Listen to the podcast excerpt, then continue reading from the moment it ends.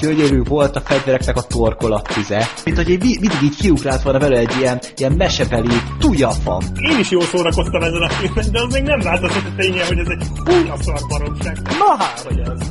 Nem bírtam lekötni magam, meg kellett néznem a, a telefonon, hogy IMDb-n hol áll ez a szar. Ez egy ilyen orgazmus maraton volt ez a film, én teljesen olyan voltam tőle.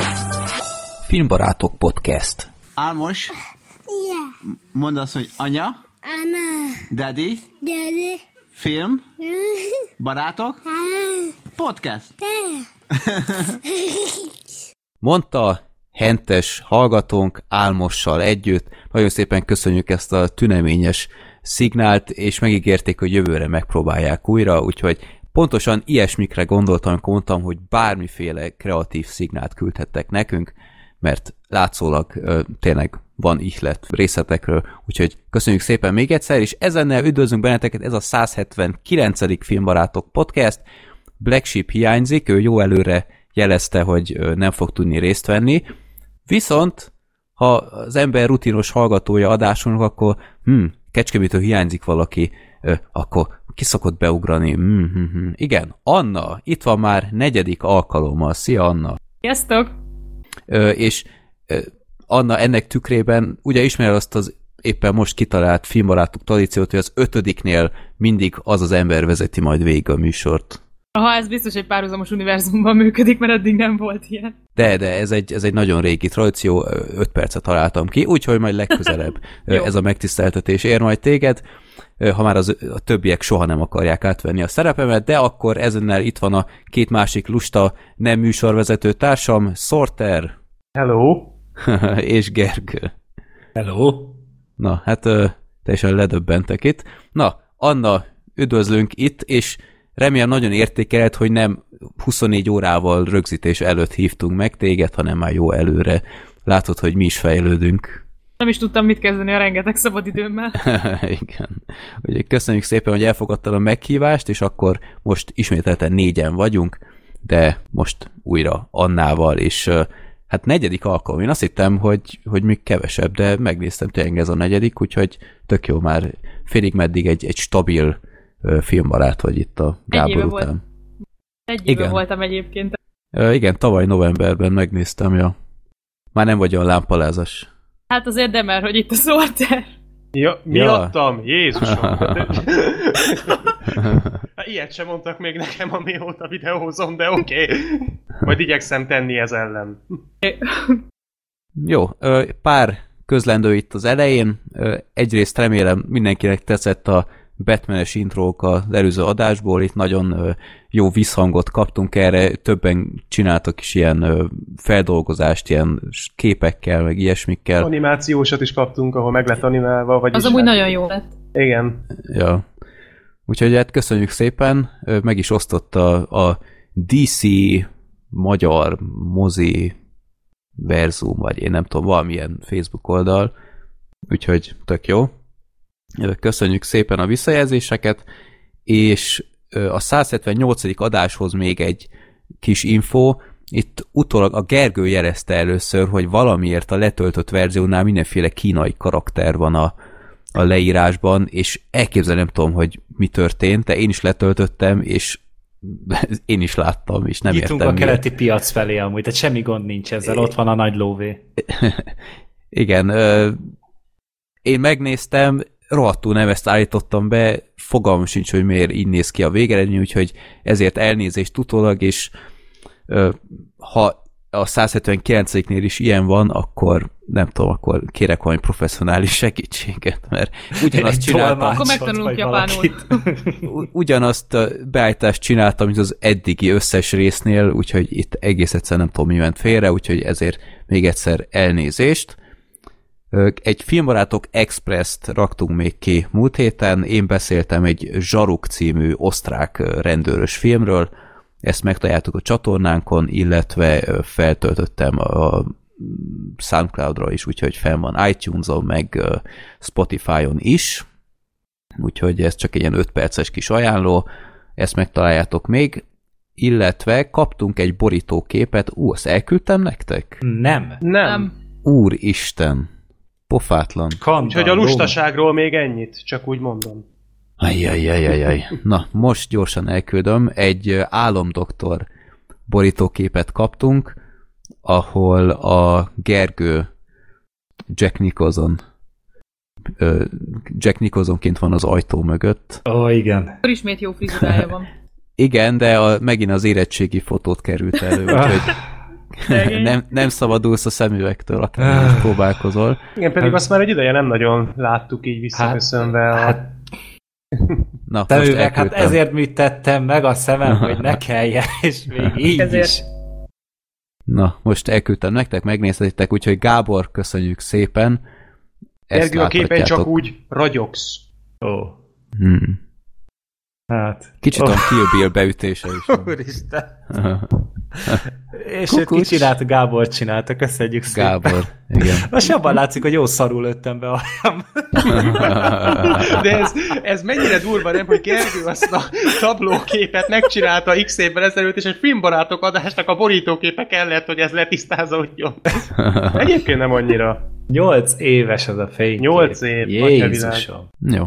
Akkor népakaratát most nem sorsolunk. Ennek egész egyszerű oka van. Túl Mint az szar volt a mostani. Igen, tanultunk a hibákból, és rájöttünk, hogy nem nem kell. Besz, beszüntettük ezt a rovatot. Nem. Ö, ahogy az utóbbi évben megszokhattátok, decemberben nem igazán van népakarata, mert egyrészt jön az év összegző, idén év, évösszegző plusz Star Wars adás, és ezt tudjuk, hogy általában 5 óra alatt nem ússzuk meg. Van még a filmes osztogatós rovatunk, ahol szintén 12 filmet is ki kell beszélni, úgyhogy még oda nem raknánk oda pluszba ezt, és emellett még hát ilyen filmdömping is van decemberben, úgyhogy úgy voltunk vele, hogy sőt, még Walking Dead adást is rögzítenünk kell, Gergő. Ja, ma jött ki az évadzáró.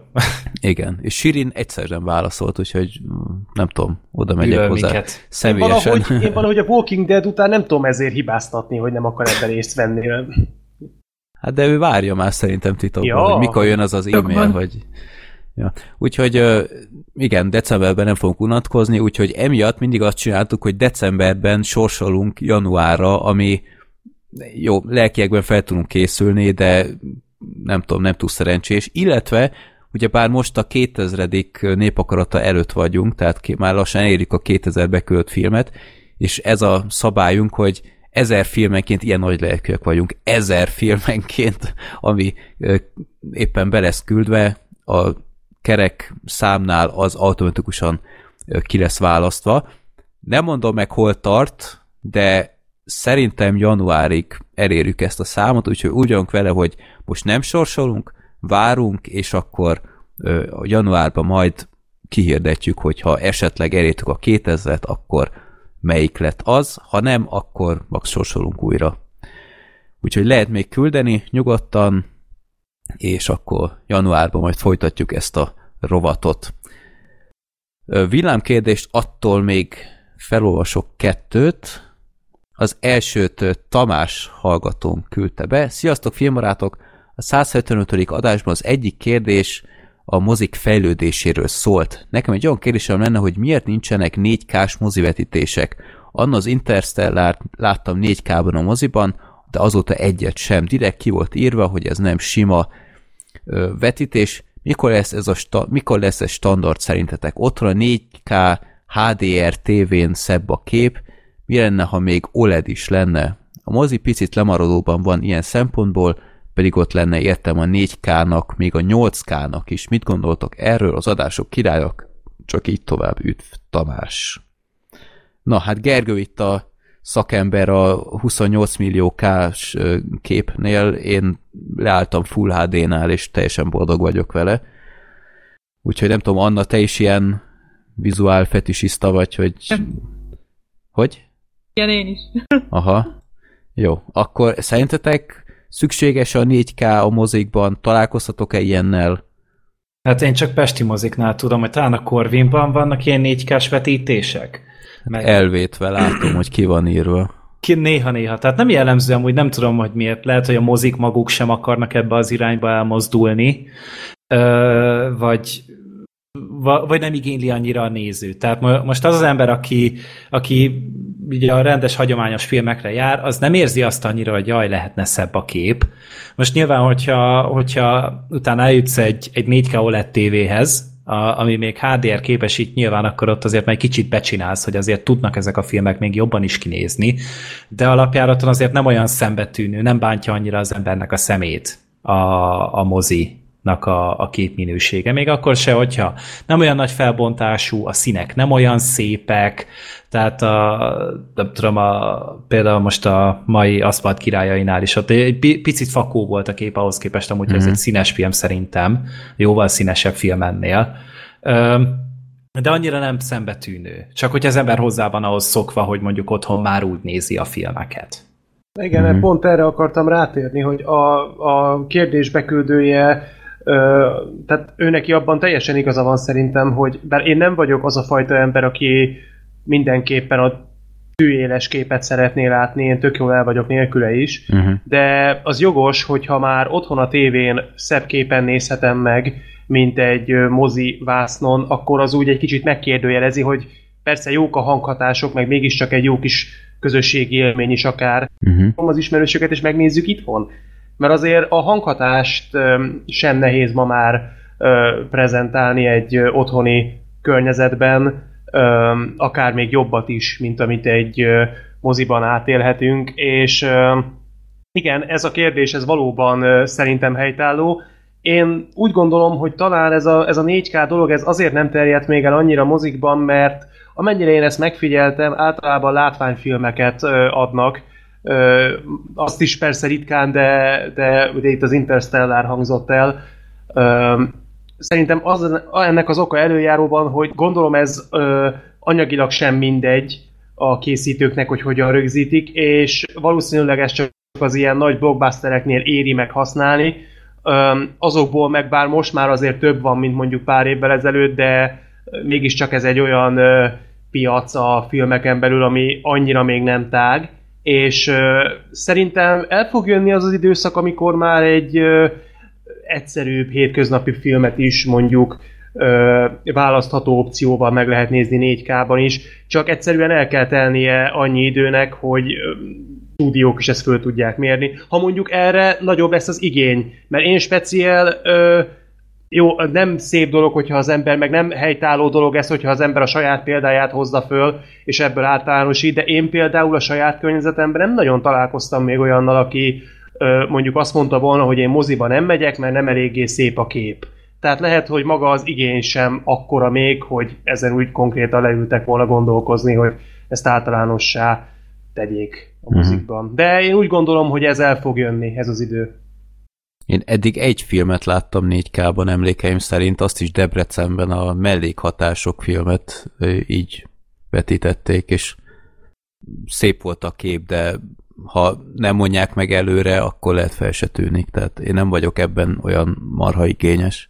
Én otthon is, ha veszek filmet, akkor ugye a, nem tudom, háromnegyede még mindig DVD, és tök boldog vagyok vele, tehát főleg az ilyen régebbi filmeknél szerintem teljesen jó, mert azok, azoknál sokszor a Blu-ray-en is uh, ilyen, ilyen nem teljesen érzem azt, hogy ez most tényleg a marha tű éles lenne. Hát szemcsés eléggé a kép, ugye főleg azért, mert filmre forgatják. Nagyon ritkán van az, hogy, hogy egy ilyen régi filmnek tényleg olyan szép képe van. Az egyetlen egy példa, amit tudok mondani, ez a Terminátor 2. De az viszont hát jobban azért... néz ki, mint bármelyik mai film. Hát az hogyha azért, azért, hogyha Begottel lesz 4K-ba arra azért beülök, tehát az azért, az azért adja. Anna, te hogy vélekedsz Szerintem én is itthon ugye azt hiszem a megtorlót kezdtem el, és konkrétan így néztem, aztán elcsodálkoztam, hogy milyen szép a kép, és nem tudtam odafigyelni rendesen a, a, a sorozatra, mert folyamatosan azt néztem, hogy milyen szép a kép. És nem tudom, nekem ez egy kicsit egy löpött az elején, meg én annak elején nálam látványfilmeknél. Nagyon, nagyon akadottól néha. Most? Most jó? Hát egy néha Picit be, beszélj hangosabban, és akkor szerintem jó lesz. Jó. Aha. Hogy ö, én inkább IMAX-be szoktam menni, és ö, volt az IMAX-nek azért több próbálkozása is. Ö, én például az Inhumans első két részét IMAX-be láttam. Ö, voltunk köten a teremben, tehát az IMAX mindig dugig van, és ott voltunk köten. Tehát, hogy kell az is, hogy ismerjék is az emberek, hogy mire ülnek be, és azért annak anyagi vonzata olyan szinten is van, nem csak felvétel, hanem hogy az többe is kerül a jegy. És az emberek már azért egy 2000 forintos mozi jegynél azért már ott rezeg a léc. Ha az IMAX vagy egy 4K-s vetítés még többe kerül, akkor lehet, hogy arra már nem is fizetnének.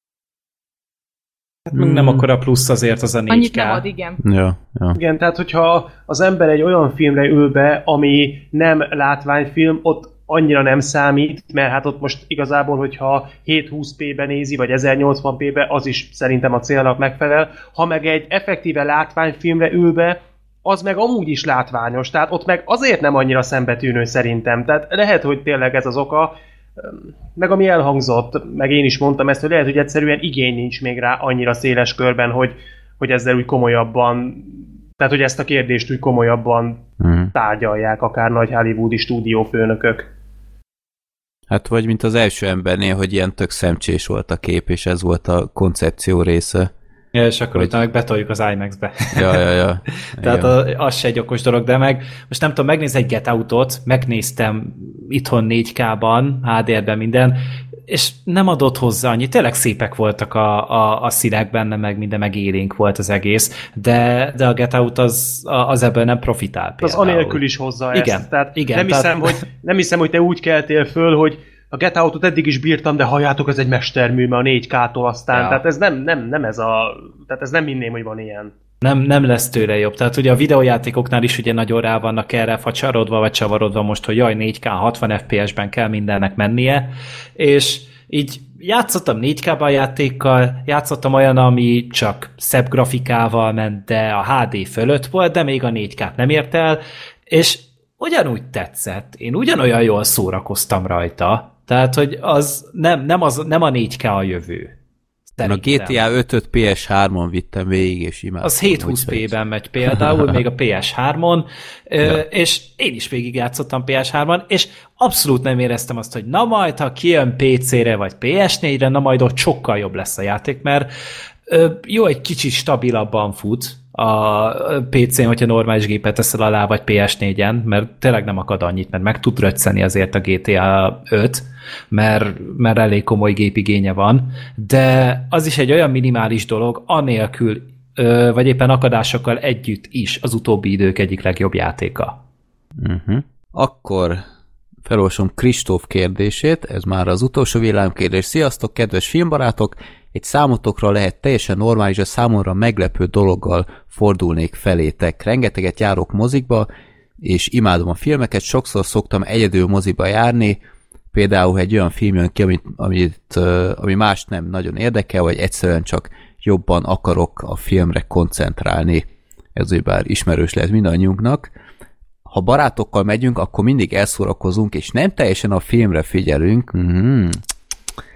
Persze ügyelünk rá, hogy ezt úgy tegyük, hogy ne zavarjuk vele a többi nézőt. Na, oké, okay, megmentette még a végét. Viszont többször is megkaptam már, hogy fura, illetve meglepő, hogy egyedül járok moziba.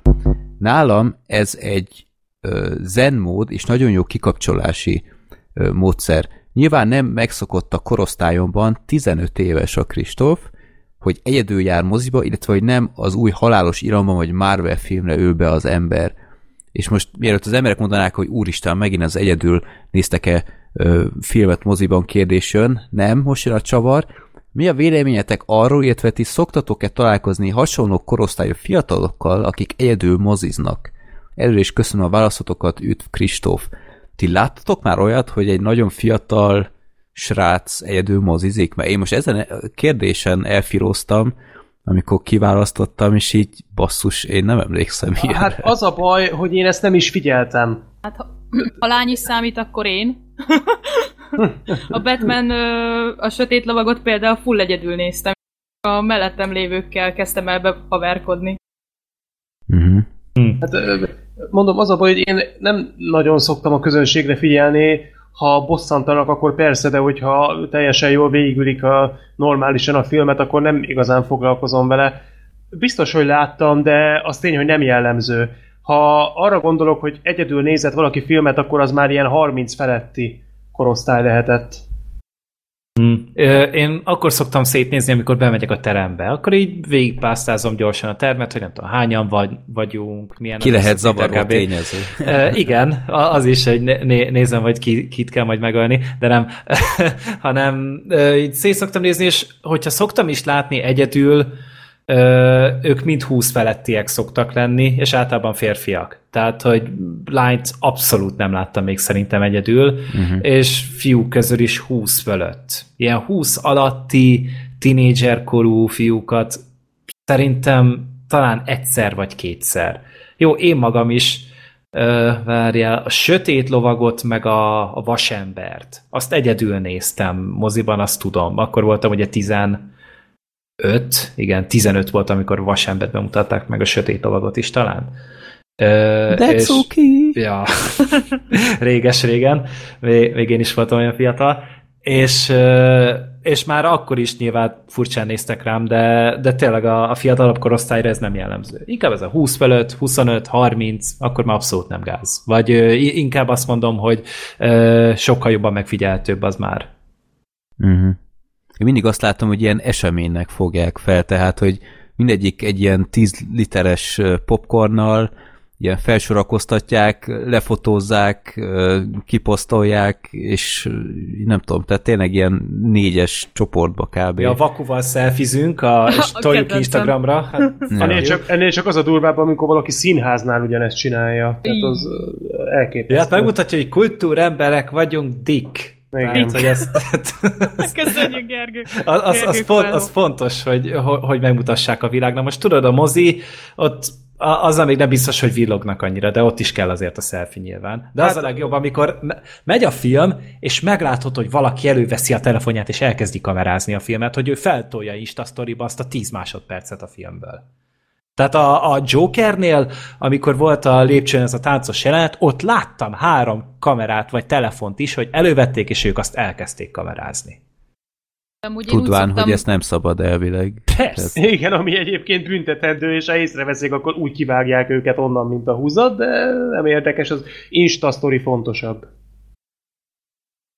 Nekem Anna, a, bocsánat. a, semmi baj. Nekem a, én ki szoktam tenni Facebookra, hogy mozizunk, mert mi nagy társasággal szoktunk általában mozizni, meg ott számolom, meg ott nézem, hogy mit van.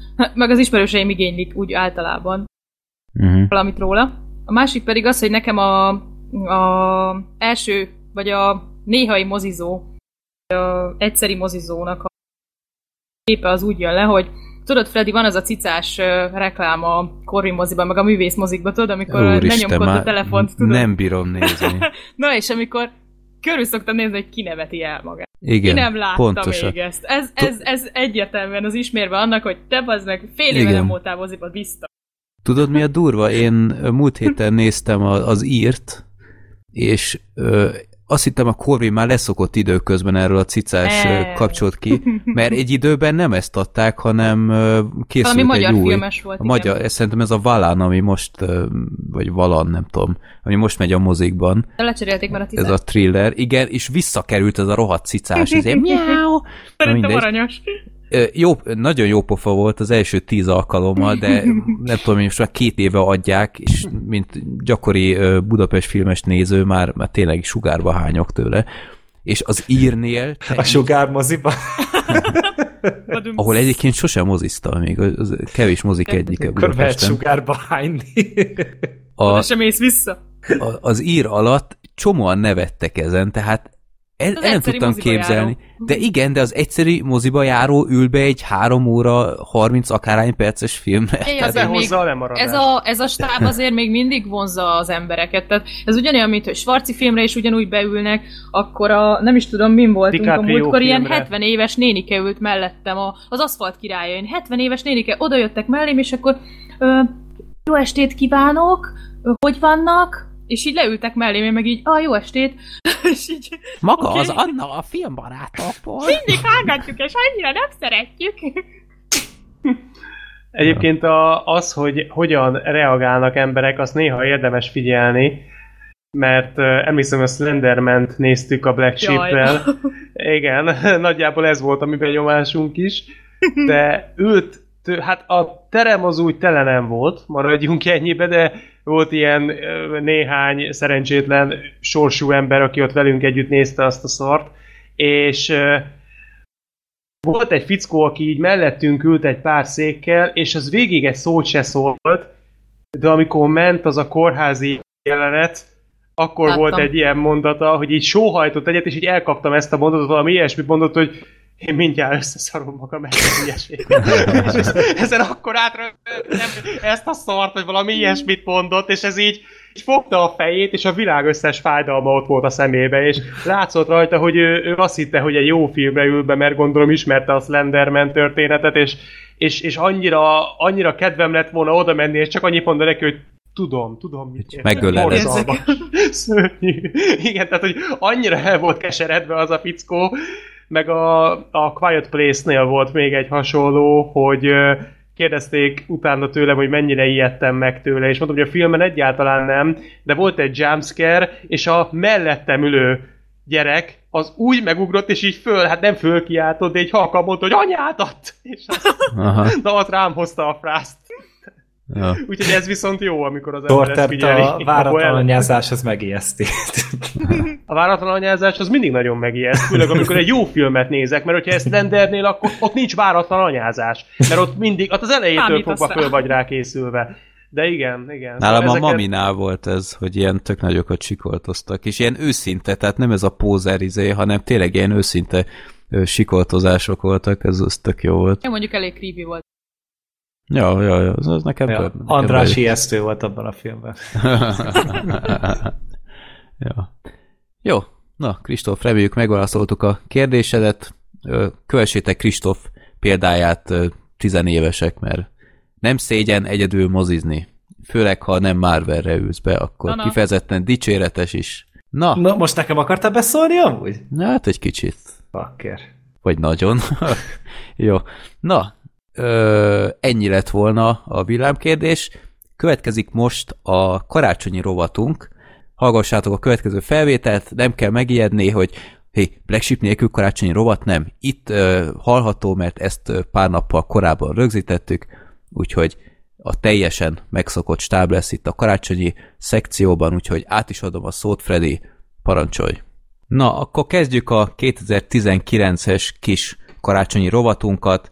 Aki esetleg nem ismerné, minden évben mi egymást megajándékozzuk egy kötelező néznivalóval, de csak és kizárólag a legjobb szándékkal adjuk, úgymond rá kényszerítjük, hogy a másik ember megnézze, esetleg olyan zsánerben, amit nem nézne meg magától, vagy ilyesmi. Hor! Igen.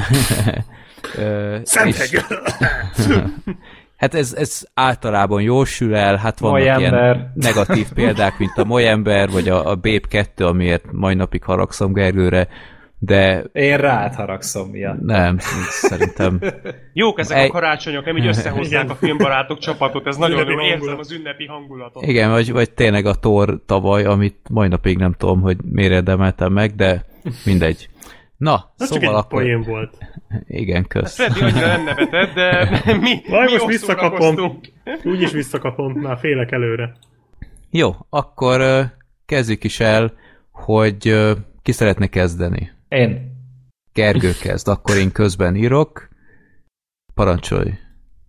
Uh, Oké, okay. uh, akkor kezdem, hogyha egy Freddy megszólítottál, akkor veled fogom kezdeni. Igen. Uh, egy olyan filmről lesz itt szó, amit már emlegettünk amúgy idén, meg szerintem már te magad is mondtad, hogy nem láttad, de érdekel a dolog. Úgyhogy itt lesz Joker. alkalom, hogy megnézd. Nem, hasonló a komédia királyát fogod megnézni. Uh-huh. Freddynek Jó. egy jól indul. Én Erről is volt már szó a podcastben, de én De nem like- láttam. Aha. Nem győztelek meg, pedig itt áradoztam róla. Ez abban az adásban volt, ahol csak Black Sheep és Freddy szerepeltek. Ja, Ketten, hát igen. akkor jó, akkor, akkor tényleg nem tudhattam. De mindegy, én ezt idén láttam, nekem nagyon bejött, így volt egy nagy marato- maratonom, és akkor ezt is belevettem, és ezt tetszett a legjobban az egészből. Jó. Köszönöm, meg fogom nézni. Lenyűgöző film egyébként. Nagyon jó. Kiváló Nagyon jó. dolog. Ö, Scorsese és meg De Niro is a csúcson kávé, tehát tényleg nagyon érdekes film. Szokatlanul régi filmet kapok tőled. Ah, hát, ja. Ez 80-as, 81-es, ha jól 80, emlékszem. vala, 80 valamennyi. Valahol a körül van, de hát a Scorsese filmek nem öregszenek. Ez a Raging Bull környékén készült. a Raging Bull a azután, 80, azután, 80-as, és Aha. akkor utána jött azt. azután csinálta valahogy a Scorsese. Ha? Uh, Oké, okay. uh, akkor Sorter, Igen? uh, te egy olyan filmet fogsz nézni, amit én hát szinte egy, ezt egy pár hete láttam amúgy, uh, a Peanut Butter Falcon című filmet. Ez mond neked valamit? Hát ö, ilyen címmel be kéne, hogy ugorjon, szóval nem. Uh, ez egy Shia LaBeouf-os film, uh, idén jelent meg, és amúgy egy ilyen, hát neked való film, maradjuk, vagy egy nagyon, nagyon feel good, nagyon kedves film, ami olyan, majdnem ilyen karácsonyi hangulatú már, egy deka karácsony nincs benne, de nagyon pozitív élmény, és nagyon fel tudja tölteni az embert. Okay, Ennek hát van magyar címe? Nincs. Vagy nincs semmi. akkor Nem most lehet amúgy annyira magyar vonatkozása sincs, És- akkor gondolom. És ki játsza a filmben a Mr. Peanut Butter-t? Uh, egy, autista fiú. amúgy. Érdekes választás. Vagy nem autista, bocsánat, dankóros fiú. Még érdekesebb választás. Hát ilyen címmel persze, hogy érdekel. Jó lesz, köszönöm. De tavaly is ilyen filmet adtál. Igen. A, a Wonder. Igen, igen, igen, igen. De ez Az nem jó lehet. De nem akarja fölidegesíteni a szortert, arra vagyok itt én. Ne, nem, nem, nem akarok ilyen izé, nagyon szar filmet mondani, mert akkor meg, tehát én is tudom, hogy milyen rossz élmény, hogy olyan Jó. filmet Én nézni szorfilmeket nem nézek. Áll. jövőre az elefántembert kapod, úgyhogy... Azt láttam már, de köszi. Ó, hát az, az, az ne is bánt annyira, ez kurva jó film. Az nagyon jó. Bármikor. Erre is kíváncsi vagyok egyébként. Semmit nem mond. Ö, Labuftól nem mondom, hogy exázrisba kerültem, de most itt az esély, hogy bizonyítson. Ő nagyon ügyes, amúgy, de ebben a filmben is, úgyhogy szerintem nem kell tőle tartani. És akkor Black Sheep, te pedig egy, te is egy régebbi filmet fogsz kapni már, mint nálam régebbi, de tá, nálad talán nem. Régebbi film. Te egy 1991-es filmet fogsz nézni, a Boys in the Hood című film, Fekete vidék magyarul.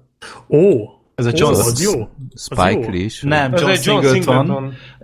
És Igen, a halálos Sing- iram, nem tudom melyik részének a rendezője. Igen, a másodikat rendezte ő, azt hiszem. azt- ő ezért a filmért a legfiatalabb Oscar jelölt rendező lett, Ezt 24 tudom. évesen. Ismerem ezt a filmet, és ez tök jó, mert ez, ez egy olyan film, amit mindig meg akartam nézni, és ha most nem kapom meg, akkor soha nem néztem volna Aha. meg, mert tudod, van az, amikor mindig margón van a film. Aha, igen, igen, igen, igen, igen. Jó, köszönöm, ez jó. Hát, ezt, ezt a bakancslista miatt néztem meg, amit mondta, hogy egy poszteren kaptam, és azon volt rajta, és amiatt uh, toltam le, és ez is egy, egy, egy nagyon érdekes, hát nyilván egy tőlünk teljesen eltérő kultúrát mutat be, élettörténetet mutat be, nagyon jó színészeken keresztül, kreatív történettel, úgyhogy e- ez nem annyira pozitív és kedves, mint mondjuk a, amit a Sorter kapott, de egy nagyon erős és uh, olyan film, ami nagyon közel tud jutni az emberhez. Köszi, ez egy nagyon jó. Ezt, ezt összebeszélni se tudtuk volna jobban, mert hogyha megkérdezed így sutyomba, hogy én mit szeretnék, akkor sem mondtam volna ezt. mert nem jutott volna eszembe. Nem, vagy így legalább a térképen marad. Ja. Na, akkor Black Sheep, ha már. Jó, jó, akkor letolom. Ö, Gergő, hát én, nekem volt egy tuti biztos tippem, hogy ez, ez, ez, ez nagyon jó, és akkor így pár napja eszembe jutott egy másik, de ezt lehet, hogy már láttad, úgyhogy ö, mindegy, van B, meg C, meg D tervem is. Tehát ez előfordulhat, hogy láttad, de szerintem ez neked baromira tetszene. Én neked a Telma című filmet gondoltam. Ilyen egy-két éves film. Ez a 2017-es európai film? Azaz. Nem, ez... Várjál. Ez, ez nem az, ami a fekete mozgalmas... Nem, vagy, ja, nem, a az- ez Selma egy-. Ez egy, ez, egy, ez egy ilyen misztikus horror, de kegyetlen jó Ez egy- film. Ez egy nagyon érdekes ilyen ö, kicsavart szuperhős sztori. E, Nagyon ismerem creepy- amúgy, nem creepy láttam, van, nem de láttad, rengeteget jó hallottam róla. E, valahol emlegették, valamelyik podcastbe talán, hogyha jól emlékszem, és mondták, hogy egy nagyon furcsa élmény, és meg is akartam nézni, csak így egyszer, amikor így ott jártam, hogy oké, okay, akkor most leülök elé, akkor hirtelen eszembe jutott, hogy van egy sorozat, ami hirtelen megjelent, és akkor így nem tudtam vele És akkor foglalkozni. megnézted a Walking Dead 8. évadát, és megérte. Igen. e, jó, oké, ez, e, ez szín. Nem a Telma és Louis szerzem. Nem? Akkor. Azt is megnézheted, mert az is egy nagyon jó film. Na, azt se De- láttam amúgy, de Jó, majd hát azt is akkor meg is fogom. fölírjuk. nem, nem, azt meg fogom nézni szerintem még a hónapban. Úgyhogy, hogyha már itt elmázok, Uh, jó. Meg akkor a. Szelmát is. Nézd meg. Ah, azt, nézd azt, meg. azt nem akarom látni amúgy. Jó. Ö, Sortert hagyom utoljára. Freddy, na, ezt én úgy tudom, hogy nem láttad, de ö, hát ez igazából ez szívből jövő, ez abszolút szívből jövő, illetve Mhm, ezt amiatt tavaly is mert- hallottam, Igen, igen. amiatt is, mert rohadtul kíváncsi vagyok, hogy mit gondolsz erről a filmről. Ha még nem láttad, neked meg kell nézned a téglát. Hűha. Ha már Scorsese, A, Remélem, hogy Sorter, te is Scorsese filmmel készültél. hát, jó, megnézem, de e- ezt a filmet mindig is kerültem, mert nekem annyira tetszik a hongkongi eredeti. tudom, hogy... nekem is tetszett, de én pont ezért vagyok kíváncsi rá, hogy, hogy mit szólsz hozzá. Jó, oké, megnézem. De előtte megnézem újra a szigorúan piszkos ügyeket. Jó. Azt már én is megnézem már azt a filmet. Már nem tudhatod, hogy. Sortertől majd mit kapsz. Nem a szigorúan piszkos ügyek. Spoiler. És Sorter, ö, Mondjad, Hát- Szenthegy 2. nem, de a Szenthegyért megérdemelné A valami, Domb. valami eh, hasonlóan elborult Mindfuck filmet, és egy hasonlóan elborult Mindfuck filmet is fogsz kapni, ö, méghozzá egy Orson Welles filmet, a Pert. Nem tudom, mond-e valamit? Annyira mond, hogy én ezt ö, szerintem körülbelül 10 évvel ezelőtt én elkezdtem nézni. Akkor na- volt egy olyan időszakom, amikor egy Orson Wellesre rá voltam függve, én nagyon érdekelt a munkássága, és ez annyira sokáig tartott, hogy elkezdtem nézni az aranypolgárt, a gonosz érintését, meg ezt, de egyiket se fejeztem be. Még az aranypolgár Akkor- király. Akkor ezt most fejezd be. Tehát a per. De én, én csak ilyen filmeket tudok, mert tavaly meg a Solaris-t is már elkezdted nézni. Igen, igen, erre valahogy nagyon ráéreztél, pedig szerintem erről nem is tudtál, hogy én ezt elkezdtem. Én abban sem voltam biztos, hogy ezt te nem láttad, de mert Nem. hogy egy nagyon érdekes sztoria van, egyébként egy Kafka írásnak a, Mhm.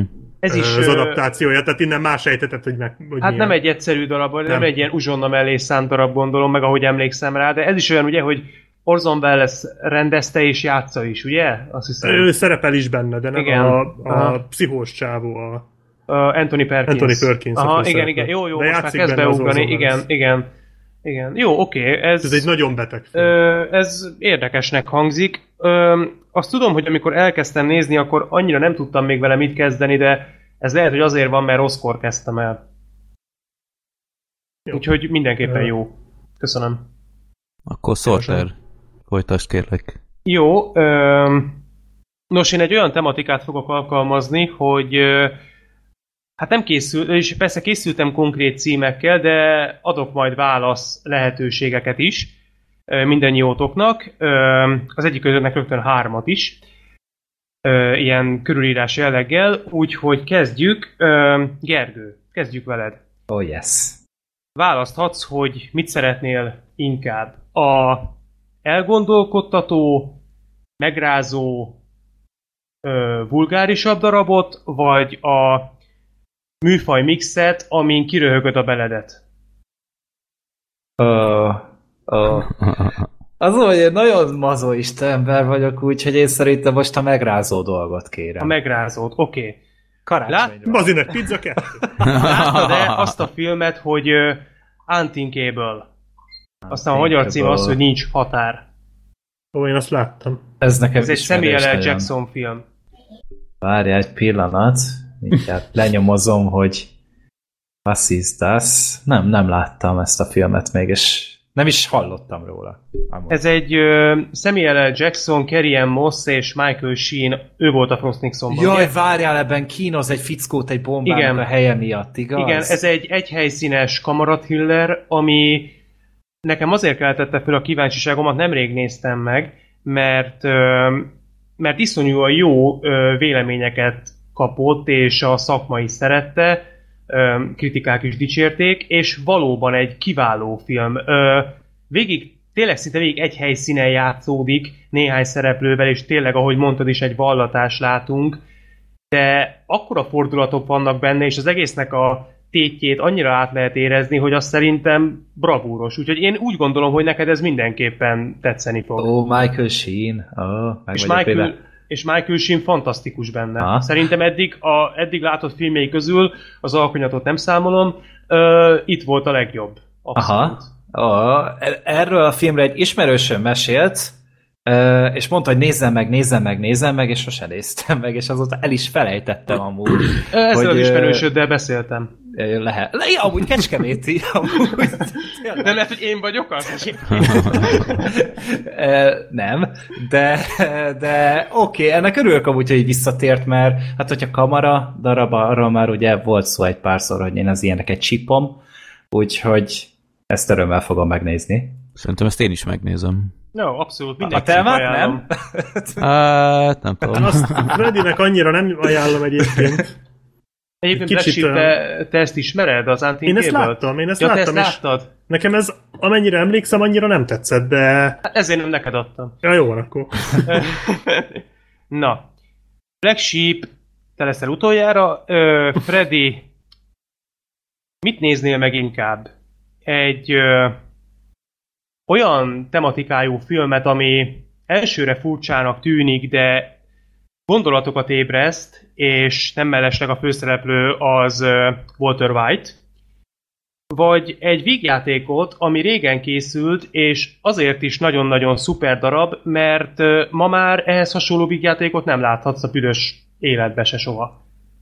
Szerintem a másodikat inkább. A vígjátékot inkább? Aha. Jó, akkor mondd neked valamit, nem vagyok hajlandó a magyar címét kimondani, mondd neked valamit az a cím, hogy Uncle Buck. Ó, ö, azon a duci Vagy John Candy. John Candyvel, ó, láttam, láttam Ó, ezt én gyerekként láttam. sokszor. És emlékszel is rá, vagy újra De néznéd? én szerintem 25 éve nem láttam, úgyhogy arra Elfogad- emlékszem, hogy ilyen babysitter Igen.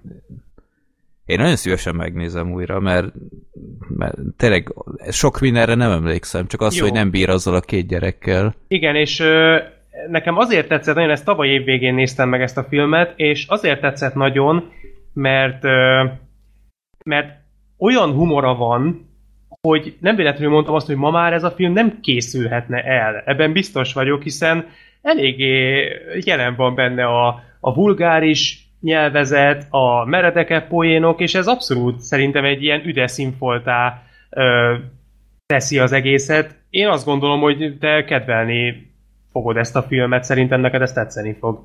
Úristen, magyar címe. A De- belevaló papapót. Imádom ezt a címet. Vajon miért nem tudom, akartam Uncle Buck, maradjunk ennél. Jó. Hát nem Akkor tudom, ez- ez mennyire számít csalásnak, de mindegy. Hát nézd, hogyha ha, Mírjuk a szabályokat. figyelj, hogyha ragaszkodsz hozzá, akkor mondom a másik opciót. És... Jó, mondjad, és akkor max azt is megnézem. Jó, a másik, amit javasolni akartam neked, az a Wakefield című film. Wakefield. Wakefield, ez egy név a főszereplőnek Ez nem, mint a. Wake Bale, csak ez Wakefield. Ez Brian Cranston. Ez egy Bryan 2016-os. Cranston. Igen. Ez egy nagyon Jó, érdekes Nem történet. ismerem. egy férfi ö, valamilyen oknál fogva kiköltözik a garázsban lévő padlásra, ami a családi házuk mellett van, és ott marad. És elhatározza, hogy ő nem jön elő onnan. Ó, És a várj, erről keresi. hallottam. És Erről nem tudja, hallottam. hogy mi van Aha. vele, és valami egy évig él ott talán, vagy lehet, hogy nem addig, de nagyon-nagyon hosszú ideig, Aha. és egy ilyen egyszereplős film tulajdonképpen, de ennek, egy... ennek a filmnek tudom a végét. Ó. Hát Úgyhogy- most mondod, hogy egy évig nem jön elő, úgyhogy tippek előjön a végén. Hát a végén előjön, de hát most nem ez a lényeg. ja. Jó, Ez akkor volna. inkább papapótló. Inkább a Ne, hótló. ne, nem tudom, ennek a filmnek olvastam egyszer, vagy, vagy podcastben beszéltek róla valahol, és eh, teljesen nyíltan kitárgyalták, és úgy jöttem erre, hogy úgysem mutatják Magyarországon, és így kb. meghallgattam az egész ö, filmet. Érdekes Jó. film egyébként, érdemes megnézni. Még akkor is, hogyha a podcastben nem beszélünk róla, tényleg érdemes egyszer megnézni. Jó, oké. Ö, De akkor, akkor Uncle Buck. Jó, legyen lesz. az Uncle Buck, de ezt is megnézem ö, fakultatívan. Oké, Bele való papapótló. Úristen, ezt be kell, be kell itt pötyögnöm. Jó, akkor Black Sheep. Black Sheep. Na, Te választhatsz háromból is. Nosz. Na figyelj, mit néznél meg inkább? A mesterművet, ami kiváló, lenyűgöző, és a világ egyik legjobb filmje, de hosszú. annyira hosszú, annyira hosszú, hogy gondolj egy hosszúságra és annál is hosszabb, Sátán tangó. Igen. vagy, Nem. vagy egy kevésbé jó, de meglepően őszinte, meglepően vidám és meglepően hatásos filmet, ami egy romantikus történet, vagy egy első hallásra sablonosnak tűnő, ám de bár izgalmas és feszült alkotást, és Nicolas Cage. What? Hát itt... Sorter. És komolyan, adtál nekem három opciót, az egyik Nicolas Cage, és elvárod, hogy én a másik kettőt. Nyilván Nicolas Cage-et fogom Nicolas választani. Cage-et szeretnél? Nicolas Cage-et szeretném, persze. Jó. Ez, ez nem is kérdés. Te van olyan, amit még nem láttál tőle? Van, az Van, újabbakat ezt- nem, le vagyok maradva. Ez, ezt se láttad, ez nem újabb, ezt nem láttad, ebbe biztos vagyok. Nem, Nem nem vagyok- Nicolas Cage, hát ez nem, is Nem kérdés. vagyok hajlandó a magyar címét kimondani. Belevaló a Nicolas Pót? Mondd-e valamit neked, az a cím, hogy Wild Red Rock. Nem. Az a magyar cím, hogy amikor egy bérgyilkos is több a soknál. Ugye? Vajon miért nem mondtam ki? Na vajon mi lehet az oka, hogy nem akartam ezt kimondani? Amikor egy belevaló papapótló is több a sok. Mi a címe? Wild? Amikor egy belevaló papapótó is belerohan a vesztjébe. Nem Red Rock Fest, nem? Red Rock West? Aha, ja. igazad Én- van, igazad van, elnézést, Red Rock West. Ö, John Bocsánat. Dahl a rendező. Bocsánat, igaz. Red Rock West. Így, így Nem. sem mond semmit? Nem, nem, nem. 93-as. Ö, igen, ez egy 93-as alkotás. Úristen, Ö, Dennis Hopper. Dennis Hopper is benne van, és nagyon jó benne Dennis Hopper. Ugye Nicolas Cage még viszonylag fiatal, és egyébként itt még jó is. És ö, ez egy, ö, mint ahogy mondtam is az előbb, egy ilyen első hallás, hogyha elolvasod a történetét, akkor semmi olyat nem fogsz benne látni, ami miatt érdekesnek találnád, de meglepően jól csavarja a szálakat, és kifejezetten nagy fordulatok is vannak benne, olyanok, amikre szerintem tényleg nem számít az ember. Én ezt már régen láttam, szóval szerintem ezt én is megnézem újra a következő adásig, és én biztos vagyok benne, hogy te élvezni fogod ezt a filmet, főleg úgy, hogy hát az elmondásod alapján még csak köszönő viszonyban sem voltatok korábban. Nem, Ö, nem, ez teljesen úgyhogy- új. Nézem a rendezőt, hogy Walking Dead-et is rendezett, úgyhogy jó helyen vagyunk, bár Igen, jó, ö- szemét vagyok, mert, mert mást is azért. Jó, hát a Nicolas. Cage is kapott Oscar-t, szóval ez ennyi. De öm, szóval Ő a rendezte a Rock West, póker arcokat, meg a kényutazást. a póker Ja, is, ö, vagy nem, abban nem a Nicolas Cage volt? Nem, abban Nem. a Matt Damon volt. Matt Damon volt. Igen. Meg az Edward Norton. kisorsoltuk. Ja, igen. Szóval, hogy ö, ha most rákeresel a filmre, ö, azt fogod látni, hogy a legtöbben szerették, és ö, amennyire én utána olvastam, sokan nyilatkozták azt is, hogy, ö, hogy meglepte őket, hogy mennyire jó. Nem nagyon beszélnek erről a filmről, nem nagyon ö, szokott így előkerülni a Rivalda fénybe, de, de egy, egy meglepően jó, és, és azt is kimondom, hogy pazar kis filmecske. Úgyhogy szerintem te élvezni fogod. És ez egy Oké. ilyen, egy, egy, egyfajta bocsa Szenthegyért. tehát ez nem egy mindfuck film akkor. Nem, nem, ez a legmesszebb van. Mi, akik hallgattuk a beszámolót, mi Egy- nagyon hálásak vagyunk Hát a ez egy- Szenthegyért. Ez egy epic beszámoló. A torral mi is így vagyunk, ne viccelj. Ready, Jó. te jössz. Jó, én következem. Én is gondolkodtam, hogy csinálom azt, mint a Sorter, hogy ilyen válasz lehetőségeket adok, de aztán úgy jöttem erre, hogy á, túlságosan kíváncsi vagyok, hogy mit szóltok egy bizonyos filmhez, úgyhogy viszont van egy közös tematika, hogyha nem láttátok ezeket a filmeket, akkor én csak európai filmeket fogok adni nektek. Akkor kezdjük Black Sheep-el. Black Sheep, én előszeretettel adok neked régi filmeket, és emlékeim szerint annyira nem is bántad őket, Mm, de. Most nagyon-nagyon visszamegyünk az időben, ez egészen 1931-ig, Jaj, jaj, csak nem. és ö, nem, nem a Frankenstein, oh. És Ha nem. egy asszonya. én egy német filmet adnék neked, Fritz Langtól az M, egy város keresi a gyilkost. azt én már láttam. Ah, shit. Azt láttam, és az egy nagyon-nagyon jó film egyébként. Azt nagyon szeretem azt a filmet, de az, Fuck. az sajnos azon már túl vagyok.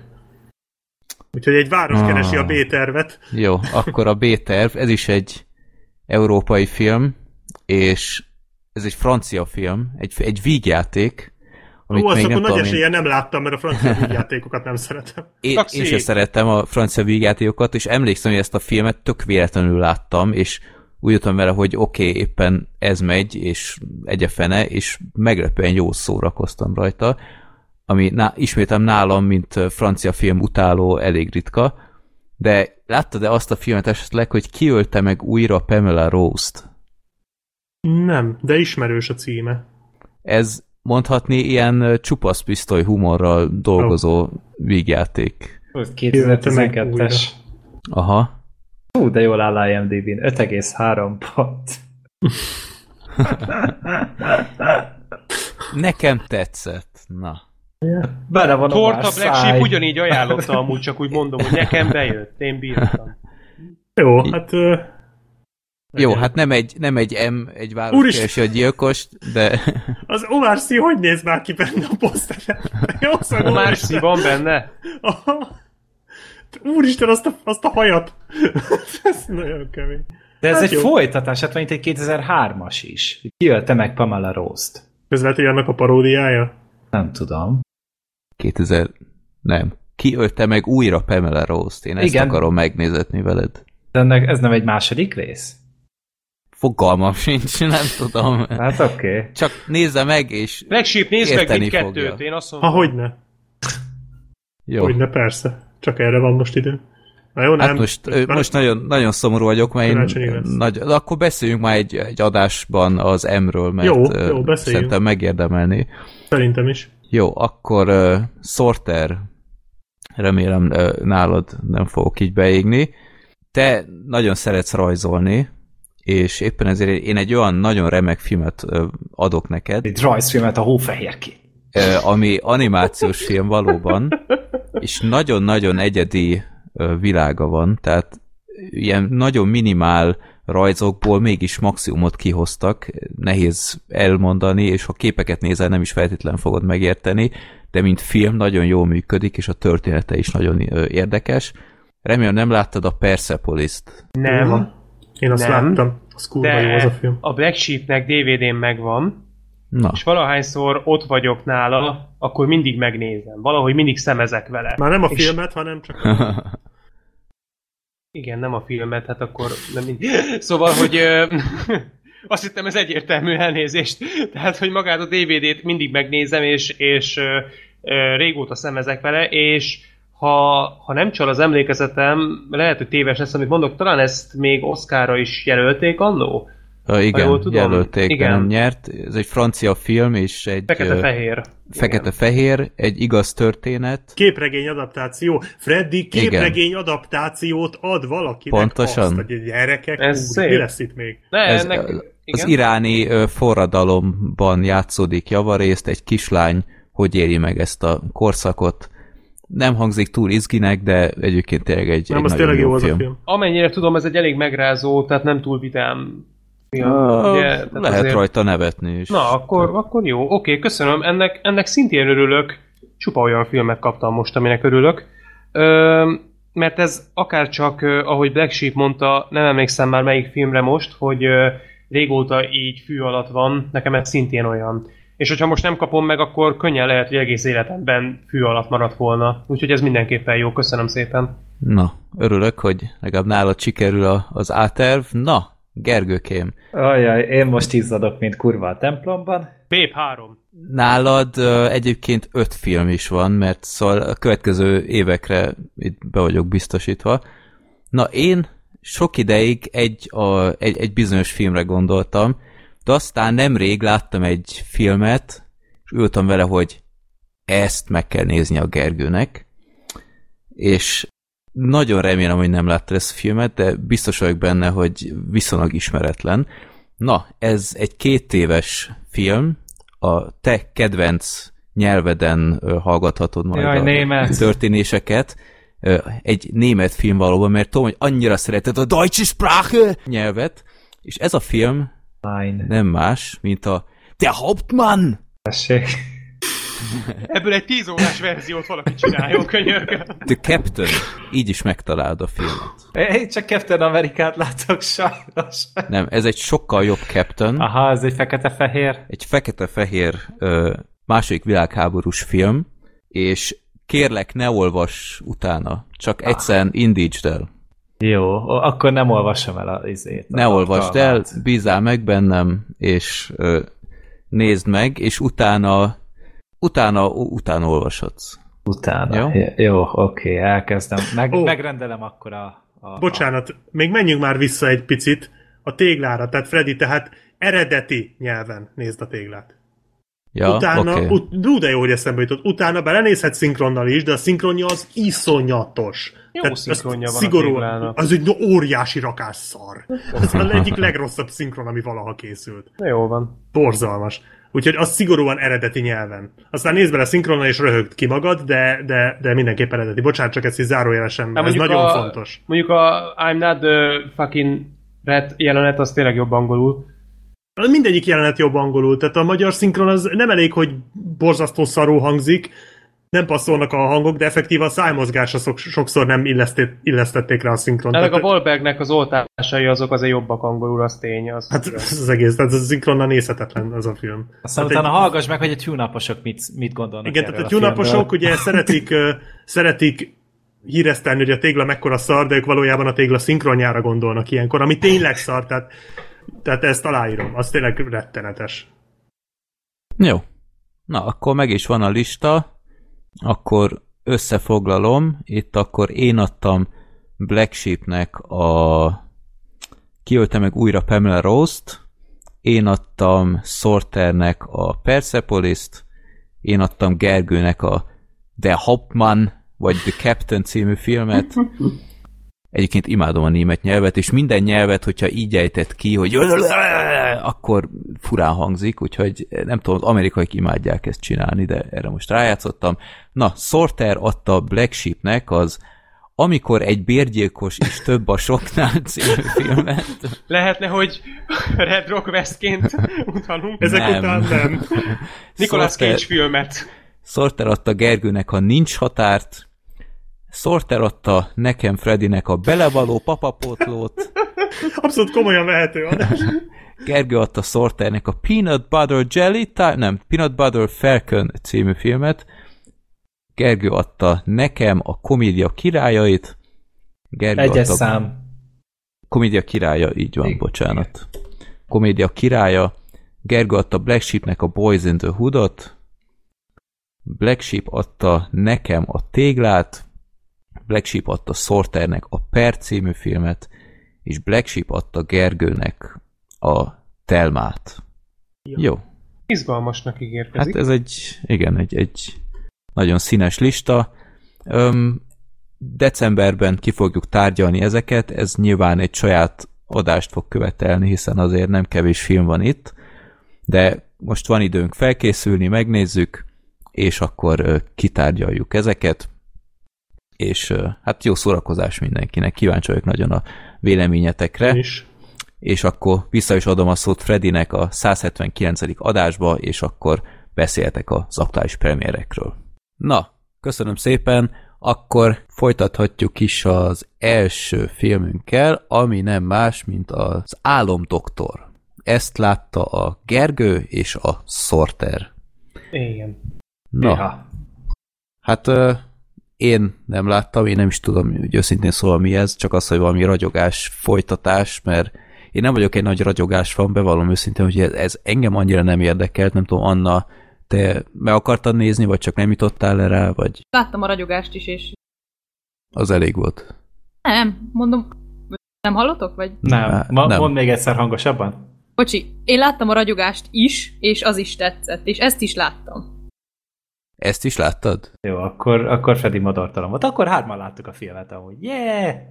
De nem azt mondta az előbb beszélgetésben, hogy nem láttad, de vagy összekeverem. Azóta megnézte.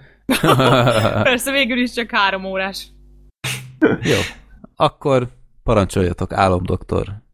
Hát, Ja. Én azzal kezdeném, ugye, hogy lehet, hogy ez most egy ilyen, hogy mondjam, könnyelmű kérdés, de regényt esetleg valaki olvasta? Nemrég jelent csak meg. de Én csak Valaki- a ragyogás regényt olvastam, a Dr. Sleep regényt azt nem. Anna, Jó, Annát nem halljuk. Anna, Annát- mond hangosabban? nem halljuk? Állítsuk érzékenységet, vagy mi legyen? Szerintem igen. Szerintem igen, egy kicsit még ragd érzékenyebbre. Mínuszba vagy pluszba? Mínuszba. Most? Most jó lesz szerintem. Most A tűnik. rovatunkat hallották, kedves hallgatók. Igen. Anna szerencsétlenkedik. Cut! Itt nincs cut. Tehát Wesley a, Snipesnál van. tehát a Dr. Sleep könyvet, hogy azt esetleg ismered, láttad, ó, láttad? Esetleg elolvastad? Láttam a tervezett? könyvesboltban, nem, A, nem ott én is, még el. és jó néz ki, de Nem, én nem a ragyogás még könyvet hallgattam meg félig, mint hangos könyv, még nem értem a végére, de egyébként a filmet azt, azt, azt, nem, azt mindannyian megnéztük, ugye? A ragyogást. Lá, láttam. Igen. Én, én többször is láttam, de nem szeretem is. még mindig. Én szeretem. Nem. Hogy, hogy? Most melyik a hogy-hogy? Hát, Anna hogy miért nem szereted? Hogy nem Szereted. Hogy Ja, nem én? szereted? Szerintem kurva unalmas ez a film Mm. Nem is. Engem az zavar abban a filmben, hogy az a film sokkal jobban működött volna, ha Jack Nicholsonnál tényleg ilyen, ilyen nagy változást lehetett volna látni a karakterben, de nála már az első pillanattól egy őrült igen. volt. Ez, ezzel nem, nem vagy egyedül egyébként a filmet sok, hogy mondjam, rossz kritika érte miatt. A regény az valóban árnyalja a Jacknek a figuráját. Hát kezdjük A ott, hogy ott, ott egy, már az első ott egy jelenetben- ö, gyógyuló alkoholista, tehát azért Igen, ott a elég sokat filmben dob meg- rajta. Tehát a pont filmben azért meg már az el. első... A filmben meg ugye már az első jelenetben azt látod rajta, hogyha lenne egy balta, már akkor nála, akkor mindenkit szétkaszabolna már ott helyben. Ja. és ez valóban annyira nem. Minden esetre engem azt nagyon meglepett, hogy ennyi év távlatából a Stephen King ugye folytatta ezt a történetet, és ugye az álom doktor főszereplője az a Danny, aki ugye az első részben volt a kisfiú, és tulajdonképpen öm, hát akkor elkezdem én, hogyha más nem akarja, Mondja. vagy más nem szeretné. Öm, szerintem ez egy Hát most a történetről olyan nagyon nem akarok részletekbe menően nyilatkozni. Érdekesen viszi tovább ezt a történetet, ugye itt nagyon központi témát kap maga ez a képesség, amiből ugye a cím is jön. Danny ugye itt már felnőtt, de hát egy eléggé lecsúszott életet él, alkoholizmussal küzd, nehezen tud ezzel a képességével úgy egyáltalán mit kezdeni az életben, ugye nagyon kísérti a múltja, és és tulajdonképpen ebből jönnek bonyodalmak, aztán megjelenik egy ilyen az úgymond negatív szereplők, és hát aztán a Danny mellé csapódik egy kislány, aki szintén rendelkezik ezzel a ragyogás nevű képességgel, csak ő talán még fejlettebben is, mint a Danny, és hát ebből jönnek különféle dolgok.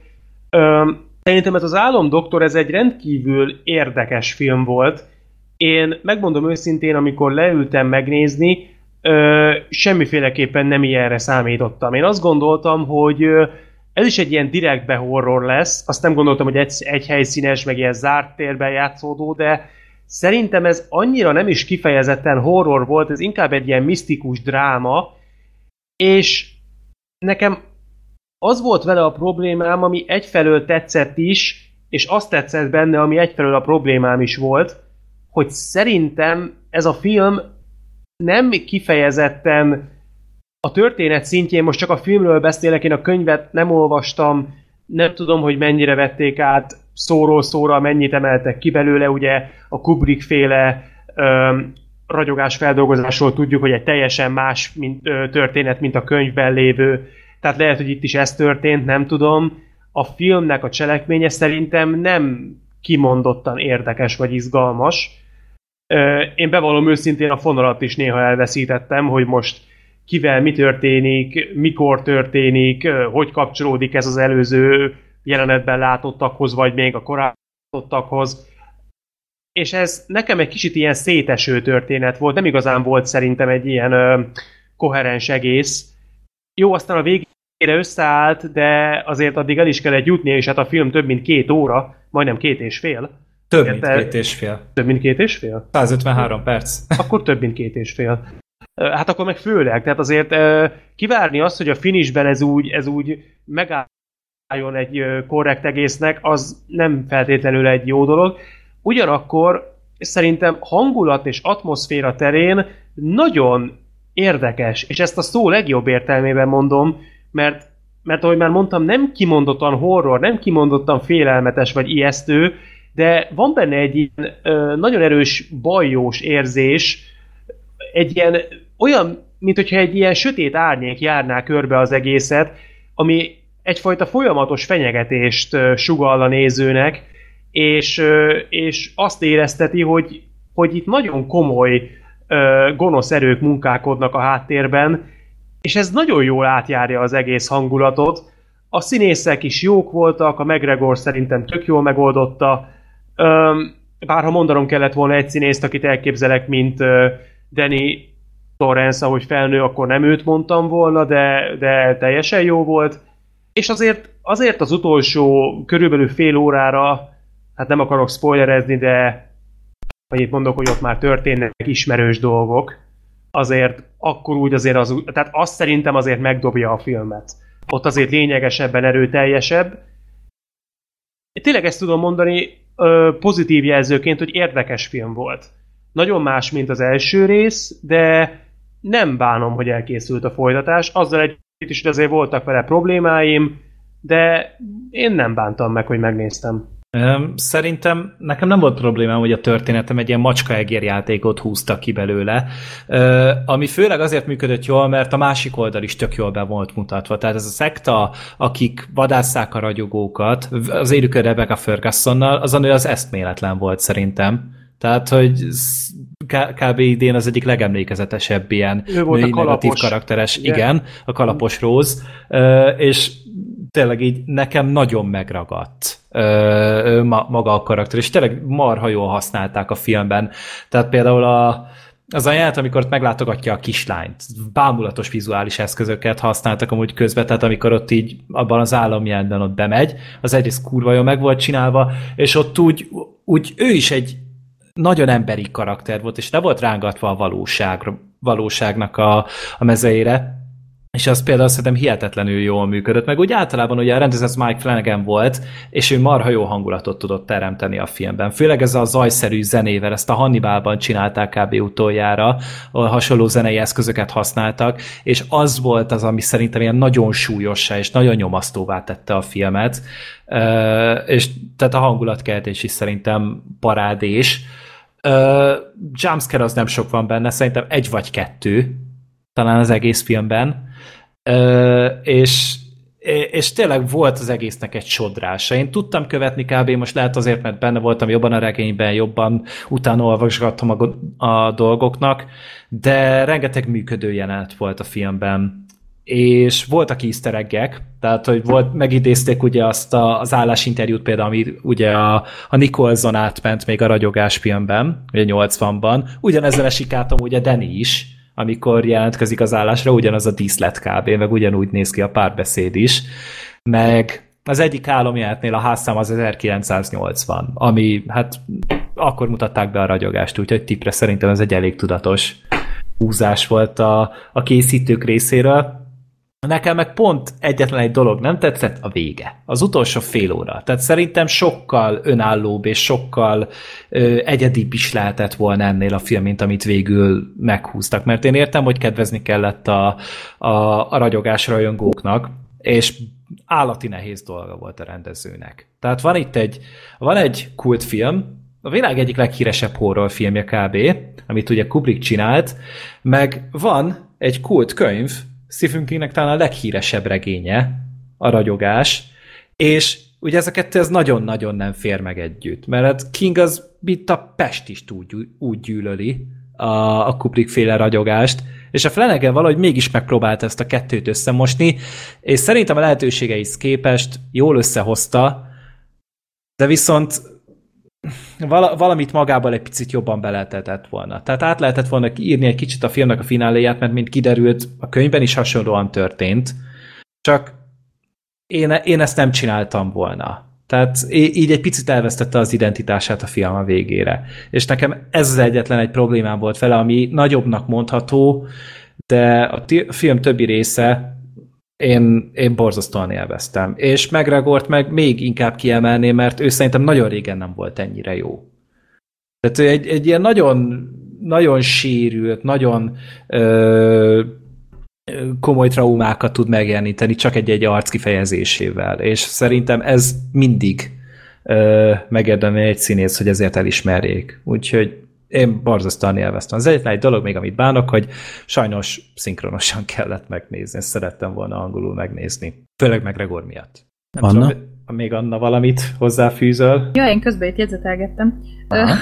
A, ami még Flanagannél jó, az atmoszféra teremtéshez hozzáfűzném még a Hunting of Hill House-t valaki látta esetleg? Nagyon jó a Haunting of Hill House. Netflixes sorozat, ott is olyan atmoszféra van, és igazából horror elemekkel játszik, viszont egy létez, tehát létező családi problémákra mutat rá a dolog, és hogy be tudod illeszteni akármelyik, akár a szomszédnak az életébe is, tehát hogy, hogy létező problémákra húzza rá ezt a horror sztorit, és nagyon jó atmoszférát teremt, úgyhogy ezt a sorozatot egyébként mindenkinek ajánlom. Azt hiszem, hogy talán magyarul is fent van már, de ezt, Van szinkron hozzá. Felirat biztos, hogy van, úgyhogy, és nagyon jó. És jön a második évad, úgyhogy tényleg nagyon tudom ajánlani, ez, ez atmoszférailag tökéletes. Ö, mit írtam még itt fel magamnak? Ö, nekem volt egy luxus problémám a végéről, egy icipici. Ö, a szálloda benne van a trailerben? Hát szinte csak az van az előzetesben, én úgy láttam. Ez a film legvége. Na nekem van egy luxus problémám ezzel. A tökéletesen nyíló szálloda ajtó. Hány éve nem volt ott?